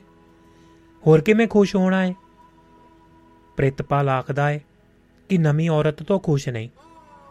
ਉਹਦੇ ਦੇ, ਉਹਦੇ ਵਿੱਚੋਂ ਕਵਲ ਥਿਆਈ ਜਾਂ, ਥਿਆਈ ਜਾਂਦਾ ਹੈ ਉਸ ਦੀ ਗੱਲ ਮੈਨੂੰ ਬੇਚੈਨ ਕਰਨ ਲੱਗ ਪਈ। ਤੇ ਮੈਂ ਗੱਲ ਬਦਲ ਲਈ। ਮੈਂ ਗੱਲ ਬਦਲ ਲਈ। ਮੈਂ ਆਪਣੇ ਅੰਦਰਲੀ ਉਥਲ-ਪੁਥਲ ਉਸ ਨੂੰ ਜਾ ਕਿਸੇ ਹੋਰ ਨੂੰ ਨਹੀਂ ਸੀ ਵਿਖਾਉਣਾ ਚਾਹੁੰਦੀ। ਮੈਂ ਸੋਚਣ ਦੀ ਕੋਸ਼ਿਸ਼ ਕੀਤੀ ਕਿ ਮੈਂ ਇੰਨੀ ਬੇਚੈਨੀ ਕਿਉਂ, ਬੇਚੈਨ ਕਿਉਂ ਹੋ ਰਹੀ ਹਾਂ, ਪਰ ਮੈਨੂੰ ਸਮਝ ਨਾ ਲੱਗੀ। ਨੀਂਦ ਵੀ ਮੈਨੂੰ ਲੇਟ ਆਈ ਸੀ। ਪਹਿਲਾਂ ਤਾਂ ਮੈਨੂੰ ਰਵੀ ਦਾ ਸੁਪਨਾ ਆਉਂਦਾ ਤਾਂ ਰਵੀ ਮੇਰੇ ਤੇ ਹੱਸ ਰਿਹਾ ਹੁੰਦਾ। ਮੈਂ ਉਸ ਨੂੰ ਪੁੱਛ ਰਹੀ ਹੁੰਦੀ, ਰਵੀ, ਤੂੰ ਵੀ ਮੇਰੇ ਉੱਪਰ ਹੱਸਦਾ ਹੈ ਉਸ ਦਿਨ ਸੁਪਨਾ ਆਇਆ ਤਾਂ ਮੈਂ ਰਵੀ ਉੱਪਰ ਹੱਸ ਰਹੀ ਸੀ। ਉਸ ਦੇ ਹੀ ਅੰਦਾਜ਼ ਦੇ ਵਿੱਚ, ਉਹ ਮੇਰੇ ਵੱਲ ਵੇਖਦਾ ਜਾ ਰਿਹਾ ਹੋਵੇ, ਜਿਵੇਂ ਆਖ ਰਿਹਾ ਹੋਵੇ, ਜਾਨ ਜਾਨ ਹੱਸ ਲੈ ਹੱਸ ਲੈ, ਜਿੰਨਾ ਮਰਜ਼ੀ ਹੱਸ ਲੈ, ਅੱਜ ਤੇਰੀ ਵਾਰੀ ਹੈ, ਮੇਰੇ ਜਾਗ ਆਈ ਤਾਂ ਆ ਜਾਂਦੀ, ਪਰ ਉੱਠਣਾ ਬਹੁਤ ਮੁਸ਼ਕਲ ਹੋ ਜਾਂਦਾ। ਸਾਰਾ ਸਰੀਰ ਦਰਦ ਕਰ ਰਿਹਾ ਹੁੰਦਾ। ਸਿਰ ਐਵੇਂ ਹੁੰਦਾ ਜਿਵੇਂ ਹਥੋੜੇ ਵੱਜ ਰਹੇ ਹੋਣ। ਭਾਵੇਂ ਸ਼ਰਾਬ ਖੂਨ ਦੇ ਵਿੱਚ ਰਚ ਚੁੱਕੀ ਸੀ, ਪਰ ਮਿਕਦਾਰ ਤੋਂ ਜ਼ਿਆਦਾ ਪੀਤੀ ਜਾਂਦੀ ਤਾਂ ਇਵੇਂ ਹੀ ਤਕਲੀਫ ਹੁੰਦੀ। ਜੇ ਕਦੀ ਸ਼ਰਾਬ ਇੱਕ ਕਿਸਮ ਤੋਂ ਵੱਧ ਪੀਤੀ ਜਾਂਦੀ, ਫਿਰ ਤਾਂ ਬਹੁਤ ਹੀ ਔਖਾ ਹੋਣਾ ਪੈਂਦਾ। ਜੇ ਕਦੇ ਸ਼ਰਾਬ ਦਾ ਅਸਰ ਖਤਮ ਹੋਣ ਤੋਂ ਪਹਿਲਾਂ ਉੱਠਣਾ ਪੈਂਦਾ, ਤਾਂ ਹੋਰ ਵੀ ਮੁਸ਼ਕਲ ਹੁੰਦੀ, ਬਲਕਿ ਉੱਠਿਆ ਹੀ ਨਾ ਜਾਂਦਾ। ਉਹਨਾਂ ਦਿਨਾਂ ਦੇ ਵਿੱਚ ਤਾਂ ਗੱਲ ਇੱਥੇ ਤੱਕ ਪਹੁੰਚ ਗਈ ਕਿ ਸਵੇਰੇ ਜਾਗਦੇ ਨੂੰ ਇਹ ਸੋਚਣਾ ਪੈਂਦਾ ਕਿ ਕਿੱਥੇ ਸਾਂ। ਮੇਰੇ ਨਾਲ ਕੌਣ ਪਿਆ ਸੀ? ਕਿਰਨ ਜਾਂ ਬਿਟਰਸ? ਬਿਟਰਸ ਕਿਰਨ ਤੋਂ ਪਤਲੀ ਸੀ। ਦੋ ਬੱਚੇ ਹੋਣ ਕਾਰਨ ਜੁੱਸਾ ਵੀ ਝੜ ਚੁੱਕਿਆ ਸੀ। ਤੇ ਉਹ ਨਾਈਟੀ ਵੀ ਨਾ ਪਹਿਨਦੀ ਸੀ। ਅੱਖਾਂ ਖੋਲਣ ਤੋਂ ਪਹਿਲਾਂ ਹੀ ਨਿਸ਼ਾਨਦੇਹੀ ਕਰਨੀ ਪੈਂਦੀ ਕਿ ਕਿੱਥੇ ਪਿਆ ਸਾਂ ਕਿਰਨ ਤੇ ਬਿਟਰਸ ਦੇ ਜਗਾਉਣ ਦੇ ਤਰੀਕੇ ਵੀ ਅਲੱਗ-ਅਲੱਗ ਸਨ। ਬਿਟਰਸ ਸਿਰ ਦੇ ਵਾਲਾਂ ਦੇ ਵਿੱਚ ਹੱਥ ਫੇਰਦੀ ਜਗਾਉਂਦੀ ਤੇ ਕਿਰਨ ਮੋਢਾ ਹਿਲਾ ਰਹੀ ਹੁੰਦੀ। ਇਹ ਗੱਲਾਂ ਇਕੱਲਾ ਬੈਠ-ਬੈਠ ਕੇ ਸੋਚਦਾ ਤਾਂ ਮੈਨੂੰ ਆਪਣੇ ਆਪ ਤੇ ਗੁੱਸਾ ਵੀ ਆਉਂਦਾ। ਤੇ ਸਾਰਾ ਦੋਸ਼ ਕਵਲ ਸਿਰ ਮੜਨ ਲੱਗਦਾ। ਕਵਲ ਦੇ ਨਾਲ ਸੌਂਦਿਆਂ ਮੈਨੂੰ ਕਦੇ ਅਜਿਹੀ ਪਰੇਸ਼ਾਨੀ ਨਹੀਂ ਸੀ ਪੈਂਦੀ। ਅਸਲ ਦੇ ਵਿੱਚ ਤਾਂ ਕਵਲ ਨੇ ਮੈਨੂੰ ਸੁੱਤੇ ਪਏ ਸ਼ਾਇਦ ਹੀ ਕਦੇ ਦੇਖਿਆ ਹੋਵੇਗਾ। ਮੈਂ ਉਸ ਤੋਂ ਬਾਅਦ ਵਿੱਚ ਸੌਂਦਾ ਤੇ ਪਹਿਲਾਂ ਉੱਠ ਖੜਦਾ ਸਾਂ। ਉਸ ਦਿਨ ਕਿਰਨ ਮੈਨੂੰ ਮੋਢੇ ਤੋਂ ਫੜ ਕੇ ਹਲੂਣ ਰਹੀ ਸੀ। ਮੇਰੇ ਤੋਂ ਨੀਂਦ ਦੀ ਦਲਦਲ ਦੇ ਵਿੱਚੋਂ ਨਿਕਲਣ ਨਿਕਲ ਨਹੀਂ ਸੀ ਹੋ ਰਿਹਾ। ਕਿਰਨ ਦੀ ਆਵਾਜ਼ ਜਿਵੇਂ ਬਹੁਤ ਦੂਰੋਂ ਆ ਰਹੀ ਹੋਵੇ ਉਸ ਦੀ ਆਵਾਜ਼ ਦੇ ਵਿੱਚ ਆਮ ਦੇ ਨਾਲੋਂ ਜ਼ਿਆਦਾ ਗੁੱਸਾ ਸੀ। ਜ਼ਰੂਰ ਕਿਧਰੇ ਕੁਝ ਗਲਤ ਸੀ। ਮੈਂ ਹਿੰਮਤ ਕਰਕੇ ਅੱਖਾਂ ਖੋਲੀਆਂ। ਇਹ ਤਾਂ ਬੀਟਰਸ ਦਾ ਬੈੱਡ ਸੀ। ਬੀਟਰਸ ਦਾ ਘਰ ਸੀ। ਮੈਂ ਦੇਖਿਆ ਕਿ ਕਿਰਨ ਮੇਰੇ ਵੱਲ ਕਹਿਰ ਭਰੀਆਂ ਨਜ਼ਰਾਂ ਦੇ ਨਾਲ ਦੇਖ ਰਹੀ ਸੀ। ਮੈਂ ਸੁਰ ਸਿਰ ਨੂੰ ਛਣਕਾਇਆ, ਚਿਣਕਾਇਆ, ਹੋਸ਼ ਦੇ ਵਿੱਚ ਆਉਣ ਦੀ ਕੋਸ਼ਿਸ਼ ਕੀਤੀ। ਕੰਧ ਉੱਪਰਲਾ ਕਲੋਕ 1 ਵਜਾ ਰਿਹਾ ਸੀ। ਕਿਰਨ ਮੈਨੂੰ ਕਮਜੀ ਕਮੀਜ਼ ਫੜਾਉਂਦੀ ਬੋਲੀ, ਸ਼ਰਮ ਕਰੋ, ਸ਼ਰਮ। ਤੁਸੀਂ ਤਾਂ ਸਾਰੀਆਂ ਸੰਗ ਸ਼ਰਮਾਂ ਲਾ ਦਿੱਤੀਆਂ। ਹੁਣ ਵੀ ਕਹੋ, ਇਸ ਝੁੜੇਲ ਦੇ ਨਾਲ ਤੁਹਾਡਾ ਕੋਈ ਵਾਹ ਨਹੀਂ ਹੈ? ਕੱਪੜੇ ਕਾ, ਪਾ ਕੇ ਬਾਹਰ ਆਓ ਜਰਾ। ਦੋ ਹੱਥ ਕਰਾਂ ਤੁਹਾਡੇ ਨਾਲ। ਤੁਸੀਂ ਤਾਂ ਹੱਦ ਹੀ ਕਰ ਦਿੱਤੀ ਹੈ।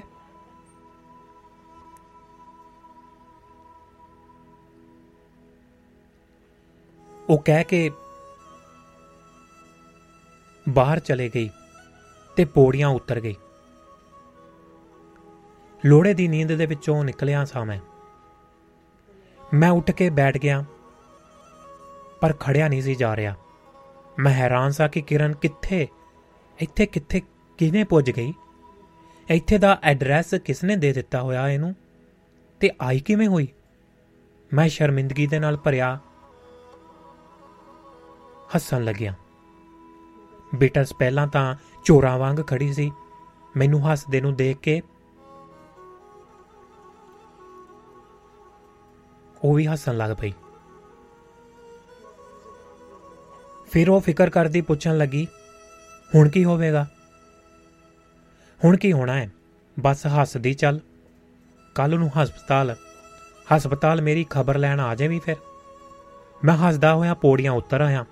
ਕਿਰਨ ਬਾਹਰ ਸੜਕ ਤੇ ਜਾ ਖੜੀ ਸੀ। ਬਾਹਰ ਆਇਆ ਤਾਂ ਤਰਸੇਮ ਦੀ ਪਤਨੀ ਜੀਤੀ ਤੇ ਉਸ ਦਾ ਮੁੰਡਾ ਚੰਨਾ ਵੀ ਖੜੇ ਸਨ। ਸਾਰੀ ਕਹਾਣੀ ਮੇਰੇ ਸਮਝ ਵਿੱਚ ਆ ਗਈ। ਜੀਤੀ ਕੋਲ ਕੈਥੀ ਦਾ ਪਤਾ ਹੀ ਸੀ। ਉਸਨੇ ਤਾਂ ਤਰਸੇਮ ਦਾ ਪਿੱਛਾ ਇੱਕ ਕਿਸਮ ਦੇ ਨਾਲ ਛੱਡਿਆ ਹੋਇਆ ਹੋਇਆ ਸੀ। ਪਰ ਜਦ ਕਿਰਨ ਨੂੰ ਪਤਾ ਚੱਲਿਆ ਹੋਵੇਗਾ ਤਾਂ ਰਹਿ ਨਹੀਂ ਹੋਇਆ ਹੋਵੇਗਾ ਉਸ ਤੋਂ। ਜੀਤੀ ਬਾਹਰ ਸੜਕ ਤੇ ਖੜੀ ਉਸ ਨੂੰ ਗਾਲਾਂ ਕੱਢ ਰਹੀ ਸੀ। ਬਾਸਟਰਡ। ਮਾਂ ਦੀ ਕੱਚ ਦੇ ਵਿੱਚ ਲੁਕਿਆ ਬੈਠਾ ਆਪਣੀ। ਬਾਹਰ ਨਿਕਲ ਜ਼ਰਾ ਤੈਨੂੰ ਦੱਸਾਂ ਮੈਂ। ਹੁਣ ਰਹਿ ਇਸ ਕੰਜਰੀ ਕੋਲ। ਹੀ ਘਰ ਵੜਿਆ ਤਾਂ ਤੇਰੀਆਂ ਲੱਤਾਂ ਛਾਂਗਾਂਗੀ ਮੈਂ। ਫਿਰ ਉਹ ਸੁਆਹੇਲੀ ਦੇ ਵਿੱਚ ਕੁਝ ਕਹਿਣ ਲੱਗ ਪਈ। ਉਹ ਕਿੰਨੀਆਂ ਤੋਂ, ਕੀਨੀਆਂ ਤੋਂ, ਜਿਹੜੀ ਕੀਨੀਆਂ ਤੋਂ ਆਏ ਹੋਣ ਕਰਕੇ ਉਹ ਕੀ- ਕੀਨੀਆਂ ਮੋਲਦੀ ਸੀ। ਉਹ ਕੀਨੀਆਂ ਤੋਂ ਆਏ ਹੋਣ ਕਰਕੇ ਇਹ ਬੋਲੀ ਜਾਂਦੇ ਸਨ। ਕਿਰਨ ਆਈ ਤੇ ਉਹ ਸਾਡੇ ਵਾ- ਘਰ ਦੇ ਵਿੱਚ ਇੱਕ ਦੋ ਵਾਰ ਆਏ ਸਨ ਤੇ ਅਸੀਂ ਵੀ ਰੋਟੀ ਤੇ ਉਹਨਾਂ ਦੇ ਘਰ ਗਏ ਸਾਂ। ਉਹਨਾਂ ਪਰਦੇ ਦੀ ਗੱਲ ਕਰਨੀ ਹੁੰਦੀ ਤਾਂ ਸੁਆਹੇਲੀ ਦੇ ਵਿੱਚ ਜਿਹੜੀ ਬੋਲੀ ਸੀ ਉਸ ਦੇ ਵਿੱਚ ਕਰਦੇ ਹੁਣ ਵੀ ਉਹ ਕੈਥੀ ਦੇ ਘਰ ਵੱਲ ਬਾਹ ਕਰਕੇ, ਕਰ ਕਰਕੇ ਕੁਝ ਕਹੀ ਜਾ ਰਹੀ ਸੀ। ਉਸ ਦਾ ਮੁੰਡਾ ਚੰਨਾ ਕਹਿੰਦਾ ਸੀ, ਮੰਮੀ ਚੁੱਪ ਕਰ ਤੂੰ ਹੁਣ। ਕੈਥੀ ਤੇ ਤਰਸੇਮ ਅੰਦਰ ਡੁੱਬ ਕੇ ਬੈਠ ਬੈਠੇ ਸਨ। ਬੀਟਰਸ ਖਿੜਕੀ ਦੇ ਵਿੱਚ ਖੜੀ ਹਾਲੇ ਵੀ ਦੇਖਦੀ ਹੱਸੀ ਜਾ ਰਹੀ ਸੀ। ਉਸ ਨੂੰ ਦੇਖ ਕੇ ਮੈਨੂੰ ਫਿਰ ਹਾਸਾ ਛਿੜ ਪੈਂਦਾ। ਚੰਨੇ ਦੇ ਜ਼ਿਆਦਾ ਕਹਿਣ ਦੇ ਉੱਤੇ ਜੀਤੀ ਕਾਰ ਦੇ ਵਿੱਚ ਜਾ ਬੈਠੀ ਤੇ ਕਿਰਨ ਨੇ ਮੈਨੂੰ ਵੀ ਧੱਕਾ ਜਿਹਾ ਮਾਰ ਕੇ ਕਾਰ ਦੇ ਵਿੱਚ ਸੁੱਟ ਲਿਆ। ਮੇਰਾ ਨਸ਼ਾ ਤਾਂ ਉਤਰ ਚੁੱਕਿਆ ਸੀ, ਪਰ ਮੈਂ ਸ਼ਰਾਬੀ ਹੋਣ ਦੀ ਐਕਟਿੰਗ ਕਰਦਾ ਬੈਠ ਕਰਦਾ ਹੀ ਰਿਹਾ ਸਾਂ। ਮੈਂ ਕਿਹਾ, ਮੈਡਮ ਤੈਨੂੰ ਇੱਥੇ ਆਉਣਾ ਦੀ ਕੀ ਜ਼ਰੂਰਤ ਸੀ? ਅਕਲ ਹੈ ਕਿ ਨਹੀਂ ਤੈਨੂੰ? ਮੈਨੂੰ ਕਾਹਨੂੰ ਅਕਲ ਹੈ? ਤੁਹਾਡੀ ਅਕਲ ਦੇ ਨਾਲ ਹੀ ਕੰਮ ਚਲਾਉਣੀ ਆ ਮੈਂ। ਇਹ ਬਹੁਤ ਰਫ ਏਰੀਆ ਹੈ। ਤੁਸੀਂ ਇੱਥੇ ਰਫ ਏਰੀਆ ਦੇ ਵਿੱਚ ਕੀ ਕਰਨ ਆ- ਆਉਂਦੇ ਆ?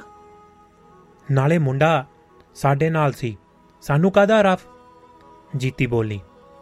ਜੀਤੀ ਨੇ ਅੱਗੇ ਕਿਹਾ, ਭਾਜੀ, ਤਰਸੇਮ ਨੇ ਸਾਰੀ ਉਮਰ ਹੀ ਇਹਦਾ ਐਦਾਂ ਕੱਢ ਲਈ। ਇਹਦੇ ਨਾਲ ਕਿਸੇ ਗੱਲ ਦੀ ਵਰੀ ਨਹੀਂ ਕੀਤੀ। ਸਾਡੀ ਲਾਈਫ ਹੈਲ ਬਣਾ ਕੇ ਰੱਖੀ ਹੈ। ਪਰ ਤੁਸੀਂ ਕਾਹਨੂੰ ਐਦਾਂ ਦੀ ਸੋਸਾਇਟੀ ਦੇ ਵਿੱਚ ਪੈਨੇ ਆ? ਭੈਣ ਜੀ, ਮੈਂ ਕਦੋਂ ਨਾ ਤਰਸੇਮ ਨਹੀਂ ਹਟਿਆ। ਆਹੋ, ਤੁਸੀਂ ਬਹੁਤ ਨਹਾਤੇ ਧੋਤੇ ਹੋ। ਭਾਜੀ ਨੂੰ ਕੀ ਦੋਸ਼ ਦਈਏ ਜਾਂ ਦਈ ਜਾਂਦੇ ਹੋ? ਟਿਕਾਓ ਤੁਹਾਡੀ ਅੰਦਰ ਨਹੀਂ। ਟਿਕਾ ਜਿਹੜਾ ਤੁਹਾਡੇ ਅੰਦਰ ਨਹੀਂ ਹੈ। ਅੱਗ ਤੁਹਾਨੂੰ ਲੱਗੀ ਹੋਈ ਹੈ। ਮੈਡਮ, ਤੂੰ ਮੈਨੂੰ ਗਲਤ ਸਮਝਦੀ ਹੈ। ਮੈਂ ਤਾਂ ਬਿਜ਼ਨਸ ਡਿਸਕਸ ਕਰਨ ਆਇਆ ਸੀ ਕਿ ਸ਼ਰਾਬੀ ਹੋਇਆ ਇੱਥੇ ਹੀ ਪੈ ਗਿਆ। ਕੱਪੜੇ ਲਾ ਕੇ ਨਾ, ਕਿਹੜਾ ਬਿਜ਼ਨਸ ਡਿਸਕਸ ਕਰਦੇ ਪਏ ਸੀ?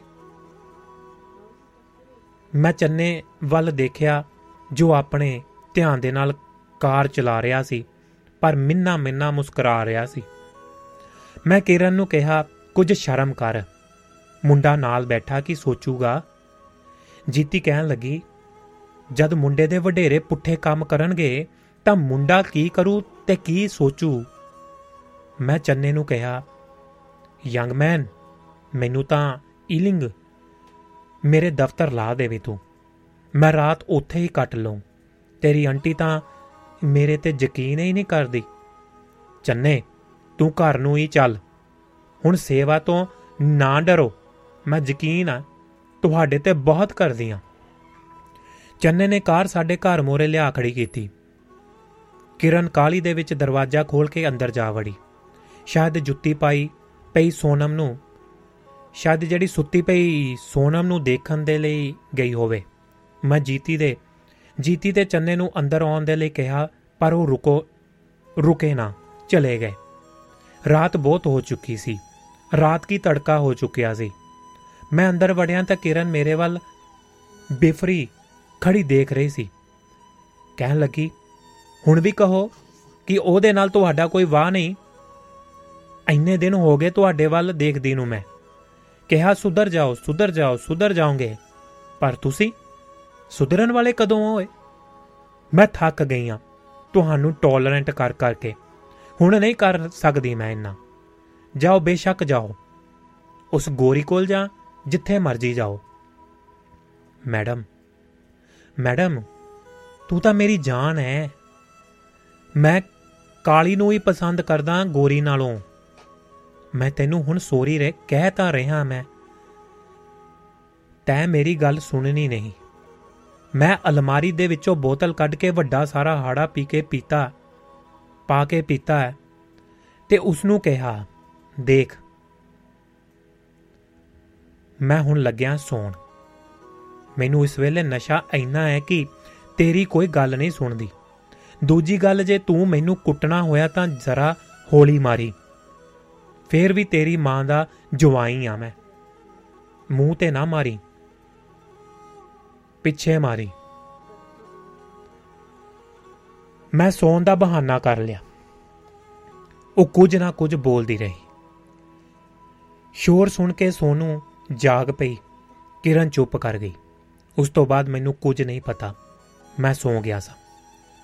ਸਵੇਰੇ ਮੈਂ ਸੌਂ ਖਾ ਕੇ ਸੋਰੀਆਂ ਮੰਗ ਕੇ ਕਿਰਨ ਨੂੰ ਖੁਸ਼ ਕਰ ਲਿਆ। ਜਦ ਬੀਟਰਸ ਦੇ ਮੁੰਡੇ ਸਾਡੇ ਘਰ ਆਉਂਦੇ ਜਾਂ ਬੀਟਰਸ ਮਿਲਦੀ ਤਾਂ ਕਿਰਨ ਦੀ ਸ਼ੱਕ ਦੀ ਨਿਗਾਹ ਕੰਮ ਕਰਨ ਲੱਗਦੀ। ਮੈਨੂੰ ਕਈ ਸਵਾਲ ਪੁੱਛਦੀ। ਪਰ ਮੈਂ ਕਦੇ ਪੈਰਾਂ ਤੇ ਪਾਣੀ ਨਹੀਂ ਸੀ ਪੈਣ ਦਿੱਤਾ। ਕਿਰਨ ਵਾਲਾ ਵਾਦਾ ਕਰਦਾ ਹੁਣ ਮੈਂ ਸੱਚੇ ਮਨ ਦੇ ਨਾਲ ਸੋਚ ਰਿਹਾ ਸਾਂ ਕਿ ਮੁੜ ਕੇ ਬੀਟਰਸ ਦੇ ਨਹੀਂ ਜਾਣਾ ਹੈ। ਕਿਰਨ ਇੰਨੀ ਖਫਾ ਹੋ ਰਹੀ ਸੀ ਕਿ ਡਰ ਸੀ ਕਿ ਕੁਝ ਕਰ ਹੀ ਨਾ ਬੈਠੇ। ਕਿਰਨ ਦਾ ਗੁੱਸਾ ਕੁਝ ਘਟਿਆ ਤਾਂ ਕਹਿਣ ਲੱਗੀ, ਜਾਓ, ਪਹਿਲਾਂ ਨਹਾ ਕੇ ਆਓ। ਗੰਦੀ ਔਰਤ, ਗੰਦਾ ਘਰ, ਗੰਦਗੀ, ਛੀ ਛੀ ਛੀ। ਮੈਂ ਨਹਾ ਕੇ ਨਾਸ਼ਤੇ ਲਈ ਬੈਠਾ ਤਾਂ ਹਾਲੇ ਵੀ ਕਿਰਨ ਮੇਰੇ ਵੱਲ ਕਹਿਰੀ ਨਜ਼ਰ ਦੇ ਨਾਲ ਦੇਖ ਰਹੀ ਸੀ। ਉਹ ਕੁਝ ਪਕਾਉਣ ਦੇ ਲਈ ਤਿਆਰੀ, ਤਿਆਰ ਹੀ ਨਹੀਂ ਸੀ। ਮੈਂ ਕਿਹਾ ਵੀ ਕਿ ਰਾਤ ਦਾ ਕੁਝ ਨਹੀਂ ਖਾਦਾ ਹੈ ਮੈਂ, ਤਾਂ ਵੀ ਉਹ ਨਾ ਪਿਗਲੀ ਸੋਨੂ ਰਾਹੀ ਵੀ ਕਈ ਟੋਕ ਟਕੋਰਾ ਮਾਰੀਆਂ ਸਨ। ਕੁਝ ਦੇਰ ਦੇ ਬਾਅਦ ਉਸਦੇ ਮਨ ਦੇ ਵਿੱਚ ਦਇਆ ਆਈ ਤਾਂ ਕੁੱਕਰ ਚਲਾ ਕੇ ਆਟਾ ਗੁੰਨਣ ਲੱਗ ਪਈ। ਮੈਂ ਖੁਸ਼ ਹੋ ਗਿਆ ਕਿ ਹੁਣ ਪਰੌਂਠੇ ਮਿਲਣਗੇ। ਟੈਲੀ ਚੱਲ ਰਿਹਾ ਸੀ। ਬਿੱਲੀਆਂ ਦੇ ਖਾਣੇ ਦੀ ਮਸ਼ਹੂਰੀ ਆਈ ਤਾਂ ਸਕਰੀਨ ਉੱਪਰ ਇੱਕ ਸੋਹਣੀ ਜਿਹੀ ਬਿੱਲੀ ਤੁਰਦੀ ਦਿਖਾਈ ਦਿੱਤੀ। ਸੋਨਮ ਬੋਲ ਉੱਠੀ। ਡੈਡੀ, ਬਿੱਲੀ ਲੈਣੀ ਹੈ ਬਿੱਲੀ? ਪੁੱਤ, ਬਿੱਲੀ ਤਾਂ ਤੇਰੇ ਡੈਡੀ ਕੋਲ ਹੈਗੀ ਐ। ਇੱਕ ਵਾਰ ਮਾਂ ਨੂੰ ਮਨਾ ਲੈ। ਕਿਰਨ ਨੇ ਹੱਥ ਵਾਲਾ ਆਟਾ ਉੱਥੇ ਹੀ ਵਗਾ ਮਾਰਿਆ। ਕੁੱਕਰ ਬੰਦ ਕਰਕੇ ਮੁੜ ਸੈਟੀ ਤੇ ਆ ਬੈਠੀ ਤੇ ਮੁੜ ਮੁੜ ਜਿਹੜਾ ਬੁੜ-ਬੁੜ ਕਰਨ ਲੱਗ ਪਈ। ਹਰ ਬਿਜ਼ਨਸ ਦੇ ਭੇਦ ਹੁੰਦੇ ਨੇ। ਉਸ ਦੇ ਵਿੱਚ ਪਿਆ ਹੀ ਪਤਾ ਚੱਲਦਾ ਹੈ। ਕੁਝ ਚੁਸਤੀਆਂ ਚਲਾਕੀਆਂ ਵੀ ਵਰਤਣੀਆਂ ਪੈਂਦੀਆਂ ਨੇ। ਇਹ ਧਿਆਨ ਵੀ ਰੱਖਣਾ ਪੈਂਦਾ ਹੈ ਕਿ ਕੋਈ ਤੁਹਾਡੇ ਨਾਲ ਚੁਸਤੀ ਨਾ ਵਰਤ ਜਾਵੇ। ਮੇਰੀ ਕੋਸ਼ਿਸ਼ ਹੁੰਦੀ ਕਿ ਸਾਫ਼ ਖੇਡ ਖੇਡੀ ਜਾਵੇ, ਪਰ ਕੈਵਨ ਦੇ ਮਾਮਲੇ ਦੇ ਵਿੱਚ ਮੈਨੂੰ ਥੋੜੀ ਟੇਡ ਵਰਤਣੀ ਪਈ। ਹੋਇਆ ਇਵੇਂ ਕਿ ਮੈਨੂੰ ਕੰਟਰੋਲਰ ਦੀ ਕੰਟਰੋਲਰ ਦੀ ਕਈ ਵਾਰ ਥੋੜ ਪੈ ਜਾਂਦੀ। ਕਦੇ ਮੈਂ ਆਪ ਬੈਠਦਾ, ਕਦੇ ਪ੍ਰਿਤਪਾਲ ਨੂੰ ਬਿਠਾਉਂਦਾ। ਕੰਟਰੋਲਰ ਇਹ ਹੀ, ਇਹ ਕਿ ਜੋ ਡਰਾਈਵਰਾਂ ਨੂੰ ਮਾਈਕ ਉੱਪਰ ਬੈਠਾ ਕੰਟਰੋਲ ਕਰ ਰਿਹਾ ਹੁੰਦਾ। ਬੋਬ ਤੇ ਪੌਲ ਦੋ ਕੰਟਰੋਲਰ ਸਨ, ਪਰ ਉਹ ਘੰਟਿਆਂ ਦੇ ਹਿਸਾਬ ਦੇ ਨਾਲ ਪੈਸੇ ਮੰਗਦੇ ਤੇ ਉਹਨਾਂ ਨੂੰ ਘਰ ਭੱਜਣ ਦੇ ਲਈ ਕਾਹਲੀ ਹੁੰਦੀ ਸੀ। ਘੱਟੋ ਘੱਟ ਛੁੱਟੀ ਕਰਨ ਦੀ ਜਲਦੀ ਤਾਂ ਜ਼ਰੂਰ ਹੁੰਦੀ। ਮੈਨੂੰ ਇੱਕ ਅਜਿਹੇ ਬੰਦੇ ਦੀ ਲੋੜ ਸੀ ਜਿਸ ਨੂੰ ਘਰ ਜਾਣ ਦੀ ਜਾਂ ਛੁੱਟੀ ਕਰਨ ਦੀ ਕਾਹਲ ਨਾ ਹੋਵੇ। ਈਲਿੰਗ ਦੇ ਵਿੱਚ ਮ- ਮਿੰਨੀ ਕੈਬ ਦੇ ਕਈ ਦਫ਼ਤਰ ਸਨ। ਥੋੜੇ ਅੱਗੇ ਜਾ ਕੇ ਮੈਕਰੋ ਮਿੰਨੀ ਕੈਬ ਸੀ। ਮੇਨ ਰੋਡ ਤੇ ਫਾਸਟ ਮੂਵ ਸੀ ਤੇ ਐਕਸਪ੍ਰੈਸ ਸੀ। ਇਹਨਾਂ ਦੇ ਨਾਲ ਸਾਡਾ ਮੁਕਾਬਲਾ ਚੱਲਦਾ ਰਹਿੰਦਾ। ਇੱਕ ਦੂਜੇ ਦਾ ਕਾਰੋਬਾਰ ਖੋਣ ਦੀ ਦੌੜ ਦੇ ਵਿੱਚ, ਦੌੜ ਦੇ ਵਿੱਚ ਸਾਂ। ਤੇ ਮੈਨੂੰ ਕਾਰੋਬਾਰ ਖੋਣ ਦੀ ਚਿੰਤਾ ਨਹੀਂ ਸੀ, ਪਰ ਫਾਸਟ ਮੂਵ ਵਾਲਿਆਂ ਦਾ ਕੰਟਰੋਲਰ ਕੈਵਨ ਹਥਿਆਉਣ ਦਾ ਖਿਆਲ ਮਨ ਦੇ ਵਿੱਚ ਰਹਿੰਦਾ ਸੀ। ਮੈਂ ਪਤਾ ਕੀਤਾ ਕਿ ਕੈਵਨ ਕਿਸ ਪੱਬ ਦੇ ਵਿੱਚ ਬੀਅਰ ਪੀਆ ਕਰਦਾ ਸੀ। ਮੈਂ ਉੱਥੇ ਪੁੱਜ ਗਿਆ। ਕੈਵਨ ਅਪੰਗ ਸੀ। ਇੱਕ ਲੱਤ ਖਰਾਬ ਸੀ ਉਸਦੀ, ਜਿਸ ਕਾਰਨ ਲੰਗੜਾ ਕੇ ਉਹ ਤੁਰਦਾ ਤੇ ਬਾਹ ਵੀ ਇੱਕ ਹੀ ਸੀ। ਦੂਜੀ ਗਿੱਠਕੂ ਦੀ ਮਾਸ ਦਾ ਲੋਥੜਾ ਜਿਹਾ ਸੀ। ਵੈਸੇ ਹੁਸ਼ਿਆਰ ਬਹੁਤ ਸੀ। ਮੈਂ ਦੋ ਕੁ ਦਿਨ ਉਸ ਦੇ ਨਾਲ ਬੀਅਰ ਪੀਤੀ ਤੇ ਤੀਜੇ ਦਿਨ 20 ਪੌਂਡ ਹਫ਼ਤੇ ਦੀ ਵਾਧੂ ਤਨਖਾਹ ਦੇ ਕੇ ਪੱਟ ਲਿਆ। ਕੈਵਨ ਦੇ ਮੇਰੇ ਨਾਲ ਕੰਮ ਕਰਨ ਦੇ ਬਹੁਤ ਫਾਇਦੇ ਹੋਏ। ਸਾਰੀ ਰਾਤ ਤੇ ਫਿਰ ਅੱਧਾ ਦਿਨ ਮਾਈਕ ਉੱਪਰ ਬੈਠ ਸਕਦਾ ਸੀ। ਉਸ ਦੀ ਆਵਾਜ਼ ਵੀ ਪ੍ਰਭਾਵਸ਼ਾਲੀ ਸੀ। ਗਾਹਕਾਂ ਤੇ ਵੀ ਚੰਗਾ ਅਸਰ ਪੈਂਦਾ ਸੀ। ਡਰਾਈਵਰ ਵੀ ਉਸ ਦੀ ਗੱਲ ਨੂੰ ਸਹਿਜੇ ਹੀ ਸਮਝ ਜਾਂਦੇ। ਕੈਵਨ ਤੋਂ ਬਾਅਦ ਮੈਂ ਜੂਡੀ ਨੂੰ ਪੁੱਟਿਆ। ਉਸ ਨੂੰ ਮੈਂ ਡਿਸਕੋ ਤੇ ਲੈ ਜਾਇਆ ਕਰਦਾ। ਉਸ ਦੇ ਨਾਲ ਟੈਨਿਸ ਖੇਡਦਾ ਜਾਂਦਾ। ਮੈਨੂੰ ਟੈਨਿਸ ਆਉਂਦੀ ਨਹੀਂ ਸੀ। ਜੂੰਡੀ ਦੀ ਜਿਹੜੀ ਖਾਤਰ ਸਿੱਖ ਲਈ। ਫਿਰ ਸਾਡੀ ਵਧੀਆ ਟੀਮ ਬਣ ਗਈ ਸੀ। ਜੂੰਡੀ ਦੇ ਸਾਡੇ ਨਾਲ ਆ ਜਾਣ ਦੇ ਨਾਲ ਆਰਜੀ ਜਈਆਂ ਦੋ ਔਰਤਾਂ ਹਟਾ ਦਿੱਤੀਆਂ ਸਨ। ਦਫ਼ਤਰ ਦੇ ਬਹੁਤ ਸਾਰੇ ਕੰਮ ਉਸਦੇ ਉਸਨੇ ਸੰਭਾਲ ਲਏ। ਤਨਖਾਹਾਂ ਤਿਆਰ ਕਰਨ ਤੋਂ ਲੈ ਕੇ ਅਕਾਊਂਟੈਂਟ ਦੇ ਲਈ ਸਾਰੇ ਪੇਪਰ ਸਿੱਧੇ ਕਰ ਦਿੰਦੀ। ਹਿਸਾਬ ਦੇ ਵਿੱਚ ਬਹੁਤ ਸਾਫ਼ ਤੇ ਤੇਜ਼ ਸੀ। ਉਸ ਦਾ ਮਨ ਦਫ਼ਤਰ ਦੇ ਨਾਲੋਂ ਜ਼ਿਆਦਾ ਬਾਹਰੋਂ ਕੰਮ ਇਕੱਠਾ ਕਰਨ ਜਾਣ ਦੇ ਵਿੱਚ ਸੀ। ਉਹ ਰੈਪ ਡੇਵਿਡ ਐਂਡਰਸਨ ਵਾਲਾ ਕੰਮ ਕਰਨਾ ਚਾਹੁੰਦੀ ਸੀ। ਡੇਵਿਡ ਐਂਡਰਸਨ ਵੱਡੀਆਂ-ਵੱਡੀਆਂ ਫਰਮਾਂ ਦੇ ਗੇੜੇ ਮਾਰਦਾ ਤੇ ਕੰਮ ਇਕੱਠਾ ਕਰਦਾ ਜਿਨ੍ਹਾਂ ਜਿਨ੍ਹਾਂ ਦੇ ਲਈ ਅਸੀਂ ਟੈਕਸੀਆਂ ਭੇਜਦੇ ਜਾਂ ਫਿਰ ਵੈਨਾਂ। ਉਹਨਾਂ ਦੇ ਪਾ- ਪਾਰਸਲ ਜਿਹੜੇ ਇੱਧਰ-ਉੱਧਰ ਲੈ ਜਾਣ ਦੇ ਲਈ ਉਹ ਮਹੀਨੇ ਬਾਅਦ ਇਕੱਠਾ ਚੈੱਕ ਭੇਜਿਆ ਕਰਦੇ। ਇਨ੍ਹਾਂ ਫਰਮਾਂ ਦਾ ਕੰਮ ਭਾਵੇਂ ਸਾਨੂੰ ਸਸਤਾ ਕਰਨਾ ਪੈਂਦਾ ਪਰ ਬੱਜਵੇਂ ਪੈਸਿਆਂ ਵੀ ਅ, ਬਰਕਰਾਰ ਹੋ ਜਾਂਦੀ ਸੀ ਬਰਕਤ ਪੈਂਦੀ ਸੀ। ਇਵੇਂ ਹੀ ਅਸੀਂ ਕੋਰੀਅਰ ਸਰਵਿਸ ਵਾਲੀਆਂ ਕੰਪਨੀਆਂ ਨੂੰ ਡਰਾਈਵਰ ਕਾਰਾਂ ਵੈਨਾਂ ਵੀ ਸਪਲਾਈ ਕਰਨ ਲੱਗ ਪਏ ਸਾਂ। ਡੇਵਿਡ ਐਂਡਰਸਨ ਆਪਣੇ ਕੰਮ ਦੇ ਵਿੱਚ ਮਾਹਰ ਸੀ। ਉਹ ਕਾਰ ਆਪਣੀ ਵਰਤਦਾ ਪਰ ਉਸ ਦਾ ਅਲਾਉਂਸ ਲੈਂਦਾ ਸੀ। ਉਹ ਕਮਿਸ਼ਨ ਤੇ ਕੰਮ ਕਰਨ ਦੇ ਨਾਲੋਂ ਪੱਕੀ ਤਨਖਾਹ ਤੇ ਕੰਮ ਕਰਨਾ ਪਸੰਦ ਕਰਦਾ। ਕੰਮ ਕਰਦਾ ਲ- ਕਰਨ ਲੱਗਦਾ, ਕੰਮ ਕਰਦਾ ਲੱਗਦਾ ਕਿ ਕੁਝ, ਕੁ ਗੁੱਸੇ ਦੇ ਵਿੱਚ ਹੈ। ਅਗਲੇ ਤੇ ਇਹ ਪ੍ਰਭਾਵ ਪੈਂਦਾ ਕਿ ਆਪਣੇ ਕੰਮ ਦੇ ਵਿੱਚ ਬਹੁਤ ਨਿਪੁੰਨ ਹੋਵੇਗਾ। ਇਸ ਵਧੀਆ ਟੀਮ ਦਾ ਮੈਨੂੰ ਨੁਕਸਾਨ ਇਹ ਹੁੰਦਾ ਕਿ ਮੇਰੇ ਤੋਂ ਸ਼ਰਾਬ ਜ਼ਿਆਦਾ ਪੀਤੀ ਜਾਂਦੀ ਕਿਉਂਕਿ ਕੰਮ ਦਾ ਫਿਕਰ ਘਟ ਗਿਆ ਹੁੰਦਾ ਸੀ। ਵੈਸੇ ਜੇ ਦੋ ਕੁ ਦਿਨ ਸ਼ਰਾਬ ਪੀਣ ਨੂੰ ਖਰਚ ਹੋ ਜਾਂਦੇ ਤਾਂ ਮੈਂ ਅਗਲੇ ਦੋ ਕੁ ਦਿਨ ਕੰਮ ਵੀ ਜ਼ਿਆਦਾ ਕਰਦਾ। ਕੰਮ ਉੱਪਰ ਮੈਂ ਬਹੁਤ ਘੱਟ ਪੀਂਦਾ ਸਾਂ। ਮੇਰਾ ਆਪਣਾ ਅਲੱਗ ਕਮਰਾ ਸੀ।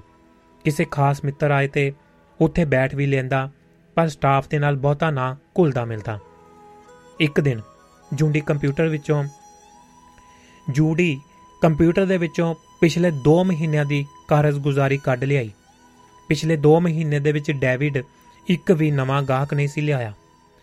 ਉਸਨੇ ਕੋਈ ਵੀ ਨਵਾਂ ਕੰਟਰੈਕਟ ਸਾਈਨ ਨਹੀਂ ਸੀ ਕੀਤਾ। ਮੈਂ ਦੇਖਿਆ ਕਿ ਡੇਵਿਡ ਦੇਖਣ ਦੇ ਵਿੱਚ ਵੀ ਘੱਟ ਆਉਂਦਾ ਤੇ ਤਨਖਾਹ ਲੈਣ ਵਾਲੇ ਦਿਨ ਸਟਾਫ ਦੇ ਨਾਲ ਹਾਸਾ ਮਜ਼ਾਕ ਕਰਦਾ ਫਿਰ ਰਿਹਾ ਹੁੰਦਾ। ਫਿਰ ਜੂੰਡੀ ਨੇ ਪੜਤਾਲ ਕੀਤੀ ਕਿ ਨਵੇਂ ਆਰਡਰ ਤਾਂ ਕੀ ਆਉਣੇ ਆ, ਪੁਰਾਣੇ ਵੀ ਹੱਥੋਂ ਨਿਕਲ ਗਏ ਸਨ। ਮੈਂ ਡੇਵਿਡ ਨੂੰ ਸੱਦਿਆ, ਬਹੁਤ ਦਿਨ ਹੋ ਗਏ, ਕੋਈ ਆਰਡਰ ਨਹੀਂ ਆ ਰਿਹਾ। ਕੀ ਕਰੀਏ? ਕੰਮ ਬਹੁਤ ਘਟ ਗਿਆ। ਸਾਰੀ ਮਾਰਕੀਟ ਹੀ ਖਰਾਬ ਹੈ। ਪਰ ਆ ਪਿਛਲੇ 2 ਮਹੀਨਿਆਂ ਦੇ ਵਿੱਚ ਇੱਕ ਵੀ ਆਰਡਰ ਨਹੀਂ। ਕਿਉਂ? ਇਹਦੇ ਵਿੱਚ ਮੇਰਾ ਕੀ ਕਸੂਰ ਹੈ? ਕਸੂਰ ਨਹੀਂ। ਮੇਰੇ ਦੋਸਤ, ਕੰਪਨੀ ਤੈਨੂੰ ਤਨਖਾਹ ਦਿੰਦੀ ਹੈ। ਸਵਾਲ ਵੀ ਤਾਂ ਪੁੱਛਣਾ ਹੋਇਆ ਨਾ। ਇਹ ਵੀ ਤਾਂ ਦੇਖਣਾ ਹੈ। ਦੇਖਣਾ ਹੋਇਆ ਕਿ ਜਿਹੜੀ ਤਨਖਾਹ ਤੈਨੂੰ ਦਿੱਤੀ ਜਾਂਦੀ ਹੈ, ਉਹਦਾ ਕੋਈ ਫਾਇਦਾ ਵੀ ਹੈ ਕਿ ਨਹੀਂ? ਮੈਂ ਪਿਛਲੇ ਆਰਡਰਾਂ ਨੂੰ ਕਾਇਮ ਰੱਖ ਰਿਹਾ। ਮੈਂ ਨਾ ਹੋਵਾਂ ਤਾਂ ਸਾਰਾ ਕੰਮ ਹੱਥੋਂ ਨਿਕਲ ਜਾਵੇ। ਮੈਂ ਜਾ ਜਾ ਕੇ ਮਿਲ ਮਿਲ ਕੇ ਇਹ ਆਰਡਰ ਸਾਂਭੇ ਹੋਇਆ ਤੈਨੂੰ ਕੀ ਪਤਾ ਤੇਰਾ ਤੈਨੂੰ ਤਾਂ ਕੰਮ ਦੇ ਵਿੱਚ ਕੋਈ ਦਿਲਚਸਪੀ ਹੀ ਨਹੀਂ ਹੈ। ਉਸ ਦੀ ਗੱਲ ਨੇ ਜ਼ਰਾ ਕੁ ਮੈਨੂੰ ਸ਼ਰਮਿੰਦਾ ਕੀਤਾ, ਪਰ ਨਾਲ ਹੀ ਗੁੱਸਾ ਵੀ ਆ ਗਿਆ। ਮੈਂ ਕਿਹਾ, ਜੇ ਮੈਂ ਕੰਮ ਦੇ ਵਿੱਚ ਦਿਲਚਸਪੀ ਨਹੀਂ ਲੈਂਦਾ ਨਾ, ਤਾਂ ਇਹਦਾ ਮਤਲਬ ਹੈ ਇਹ ਆ, ਤਾਂ ਨਹੀਂ ਕਿ ਤੂੰ ਕੰਪਨੀ ਦੇ ਨਾਲ ਸਹੀ ਨਾ ਚੱਲੇ। ਕੀ ਮਤਲਬ? ਆ ਦੇਖ ਐਟਲਸ ਵਾਲਿਆਂ ਦਾ ਆਰਡਰ ਗਿਆ। ਗਿਨਿਸ ਤੇ ਕੰਟੀਨੈਂਟਲ ਵਾਲਿਆਂ ਦਾ ਵੀ। ਮੇਰਾ ਕੀ ਕਸੂਰ ਹੈ? ਤੂੰ ਮੈਨੂੰ ਚੋਰ ਤਾਂ ਨਹੀਂ ਸਮਝ ਰਿਹਾ? ਮੈਂ ਸਵਾਲ ਦਾ ਜਵਾਬ ਮੰਗ ਰਿਹਾ ਕਿ ਇਹ ਆਰਡਰ ਸਾਡੇ ਹੱਥੋਂ ਕਿਵੇਂ ਨਿਕਲ ਗਏ? ਉਹਨਾਂ ਨੂੰ ਸਾਡੇ ਨਾਲੋਂ ਵਧੀਆ ਕੀਮਤ ਕਿਸੇ ਨੇ ਦੇ ਦਿੱਤੀ ਹੋਵੇਗੀ। ਤੂੰ ਇਸ ਗੱਲ ਦਾ ਧਿਆਨ ਕਿਉਂ ਨਹੀਂ ਰੱਖਿਆ ਤੇ ਫਿਰ ਮੈਨੂੰ ਦੱਸਿਆ ਕਿਉਂ ਨਹੀਂ? ਇੰਦਰ ਤੂੰ ਕੰਮ ਤੇ ਆਵੇਂ ਤਾਂ ਮੈਂ ਦੱਸਾਂ ਨਾ। ਤਨਖਾਹ ਲੈਣ ਨੂੰ, ਲੈਣ ਤੂੰ ਹਰ ਹਫ਼ਤੇ ਆਉਣਾ ਹੈ। ਮੈਂ ਇੱਥੇ ਹੀ ਹੁੰਨਾ। ਇੰਦਰ, ਤੂੰ ਮੈਨੂੰ ਚੋਰ ਕਹਿ ਰਿਹਾ ਹੈ, ਜਦੋਂ ਕਿ ਤੂੰ ਆਪ ਚੋਰ ਹੈ।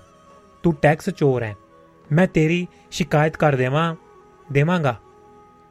ਤਾਂ ਤੈਨੂੰ ਲੋੜੇ ਦੇ ਜੁਰਮਾਨੇ ਹੋ ਜਾਣੇ ਹੈ। ਤੂੰ ਮੇਰੇ ਦੇਸ਼ ਦਾ ਟੈਕਸ ਚੋਰੀ ਕਰ ਰਿਹਾ ਹੈ। ਡੇਵਿਡ ਤੂੰ ਲੋੜ ਤੋਂ ਜ਼ਿਆਦਾ ਬੋਲ ਰਿਹਾ ਹੁਣ। ਇਹਦਾ ਮਤਲਬ ਜ਼ਰੂਰ ਹੈ ਕੁਝ। ਕੀ ਤੂੰ ਮੈਨੂੰ ਸੈਕ ਕਰਨ ਬਾਰੇ ਸੋਚ ਰਿਹਾ ਹੈ? ਮੈਂ ਦੇਖਾਂਗਾ ਕਿ ਮੈਨੂੰ ਕਿਵੇਂ ਸੈਕ ਕਰੇਗਾ। ਮੇਰੇ ਮੁਲਕ ਦੇ ਵਿੱਚ ਕਚਹਿਰੀਆਂ ਵੀ ਨੇ। ਚੇਤੇ ਰੱਖੀ। ਧਮਕੀ ਦੇ ਕੇ ਉਹ ਚਲਿਆ ਗਿਆ। ਮੈਂ ਪਰੇਸ਼ਾਨ ਹੋ ਗਿਆ, ਨਾਲੇ ਚੋਰੀ ਕਰ ਰਿਹਾ ਸੀ, ਨਾਲੇ ਰੋ ਪਾ ਰਿਹਾ ਸੀ। ਮੇਰਾ ਦਿਲ ਕੀਤਾ ਕਿ ਦੋ ਘੁੱਟਾਂ ਪੀ ਕੇ ਪਰੇਸ਼ਾਨੀ ਤੋਂ ਨਿਜਾਤ ਪਾਵਾਂ, ਪਰ ਹੁਣੇ ਤਾਂ ਡੇਵਿਡ ਇਸੇ ਗੱਲ ਦਾ ਮਿਹਣਾ ਮਾਰ ਕੇ ਗਿਆ ਸੀ। ਮੈਂ ਇਸ ਘਟਨਾ ਬਾਰੇ ਚੁੱਪ ਰਿਹਾ ਤੇ ਸੋਚਣ ਲੱਗਿਆ ਕਿ ਇਹਦੇ ਬਾਰੇ ਕੀ ਕਰਾਂ। ਕਿਰਨ ਦੇ ਨਾਲ ਤਾਂ ਅਜਿਹੀ ਗੱਲ ਕਰਨੀ ਹੀ ਕੀ ਸੀ? ਉਹ ਮੇਰੇ ਕਾਰੋਬਾਰ ਦੇ ਵਿੱਚ ਕੋਈ ਵੀ ਦਖਲ ਨਾ ਦਿੰਦੀ ਸੀ। ਉਹਨੂੰ ਮੇਰੇ ਕੰਮ ਦੇ ਨਾਲ ਕੋਈ ਸਰੋਕਾਰ ਹੈ ਹੀ ਨਹੀਂ ਸੀ।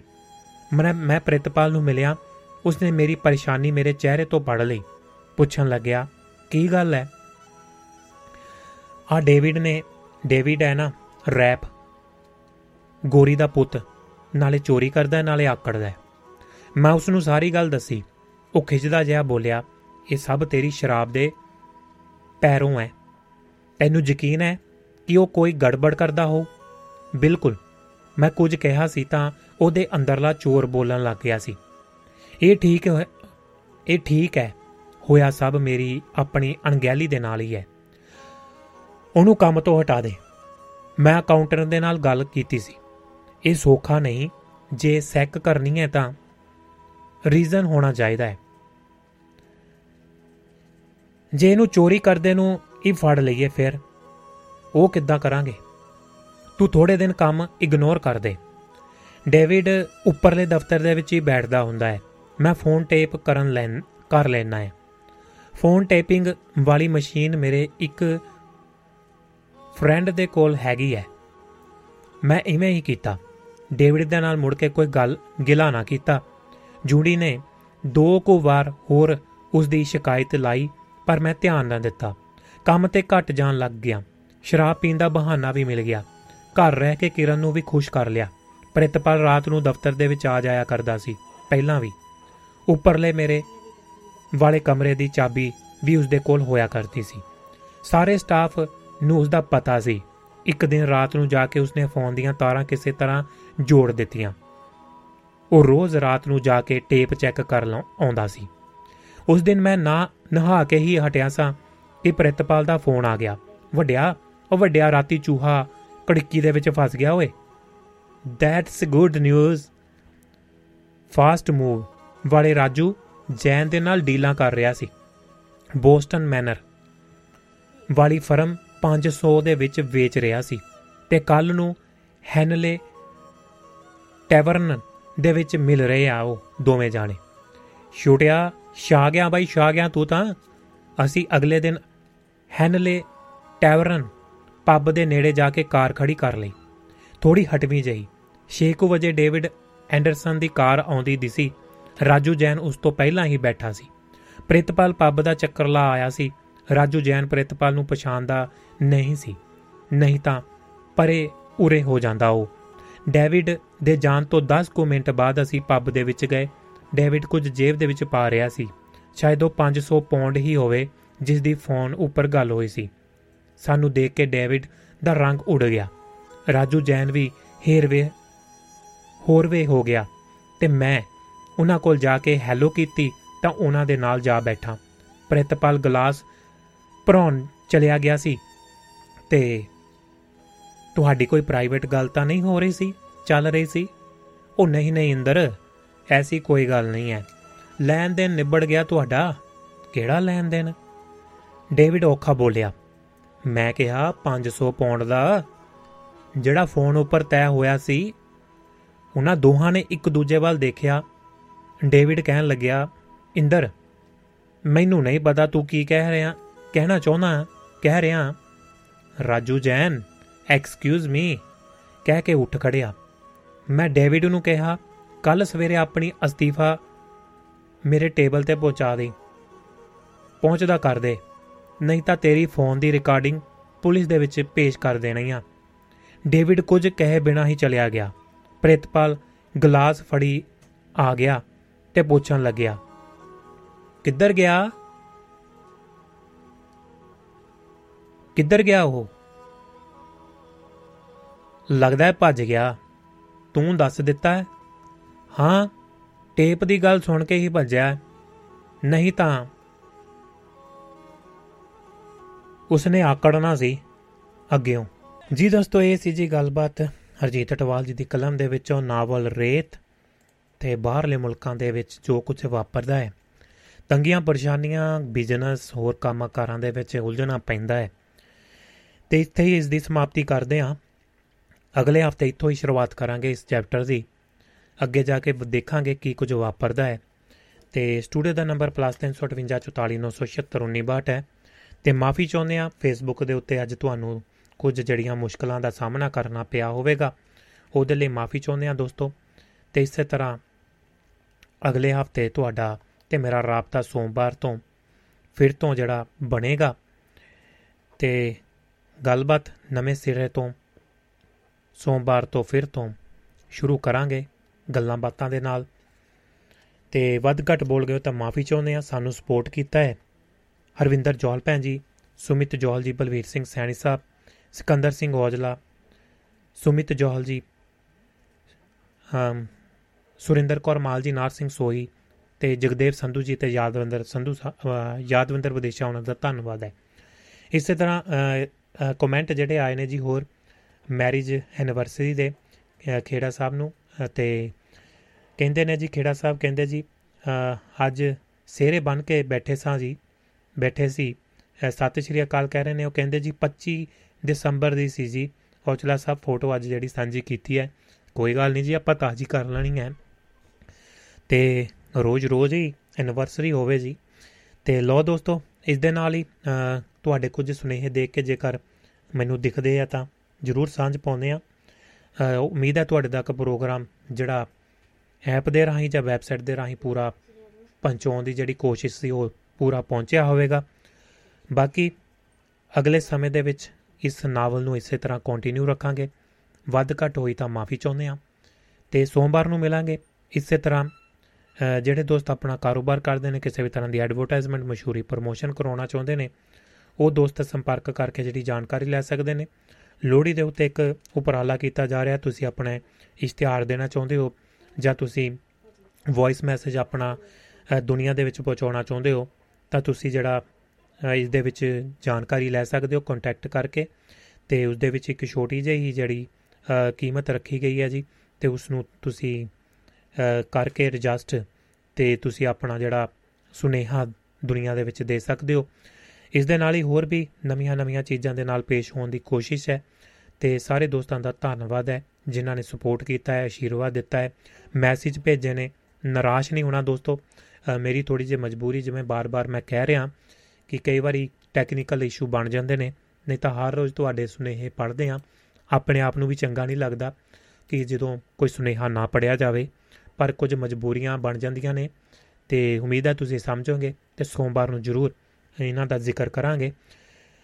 ਤੇ ਇਸ ਦੇ ਨਾਲ ਹੀ ਲੈਨੇ ਆ ਗਿਆ ਤੇ ਮਿਲਦੇ ਆ ਫਿਰ ਆਪਾਂ ਵੀਕਐਂਡ ਤੋਂ ਬਾਅਦ ਤੇ ਮਹਿਫਲ ਮਿੱਤਰਾਂ ਦੀ ਦੇਸ਼ ਦੁਆਬਾ ਇਸੇ ਤਰ੍ਹਾਂ ਸਾਰੇ ਦੋਸਤ ਪ੍ਰੋਗਰਾਮ ਤੁਹਾਡੇ ਲਈ ਵੀਕਐਂਡ ਦੇ ਵਿੱਚ ਵੀ ਲੈ ਕੇ ਹਾਜ਼ਰ ਹੋਣਗੇ ਜੀ ਸਾਰੇ ਦੋਸਤ ਅ, ਦੁਆਬਾ ਰੇਡ ਦੀ ਟੀਮ ਵੱਲੋਂ।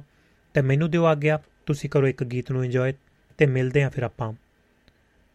ਸੋਮਵਾਰ ਨੂੰ ਸਾਰਿਆਂ ਨੂੰ ਭੁਪਿੰਦਰ ਭਾਰਤ ਵੱਲੋਂ ਪਿਆਰ ਭਰੀ ਤੇ ਨਿੱਘੀ ਇਸ ਦੇ ਨਾਲ ਹੀ। ਸਤਿ ਸ਼੍ਰੀ ਅਕਾਲ ਜੀ।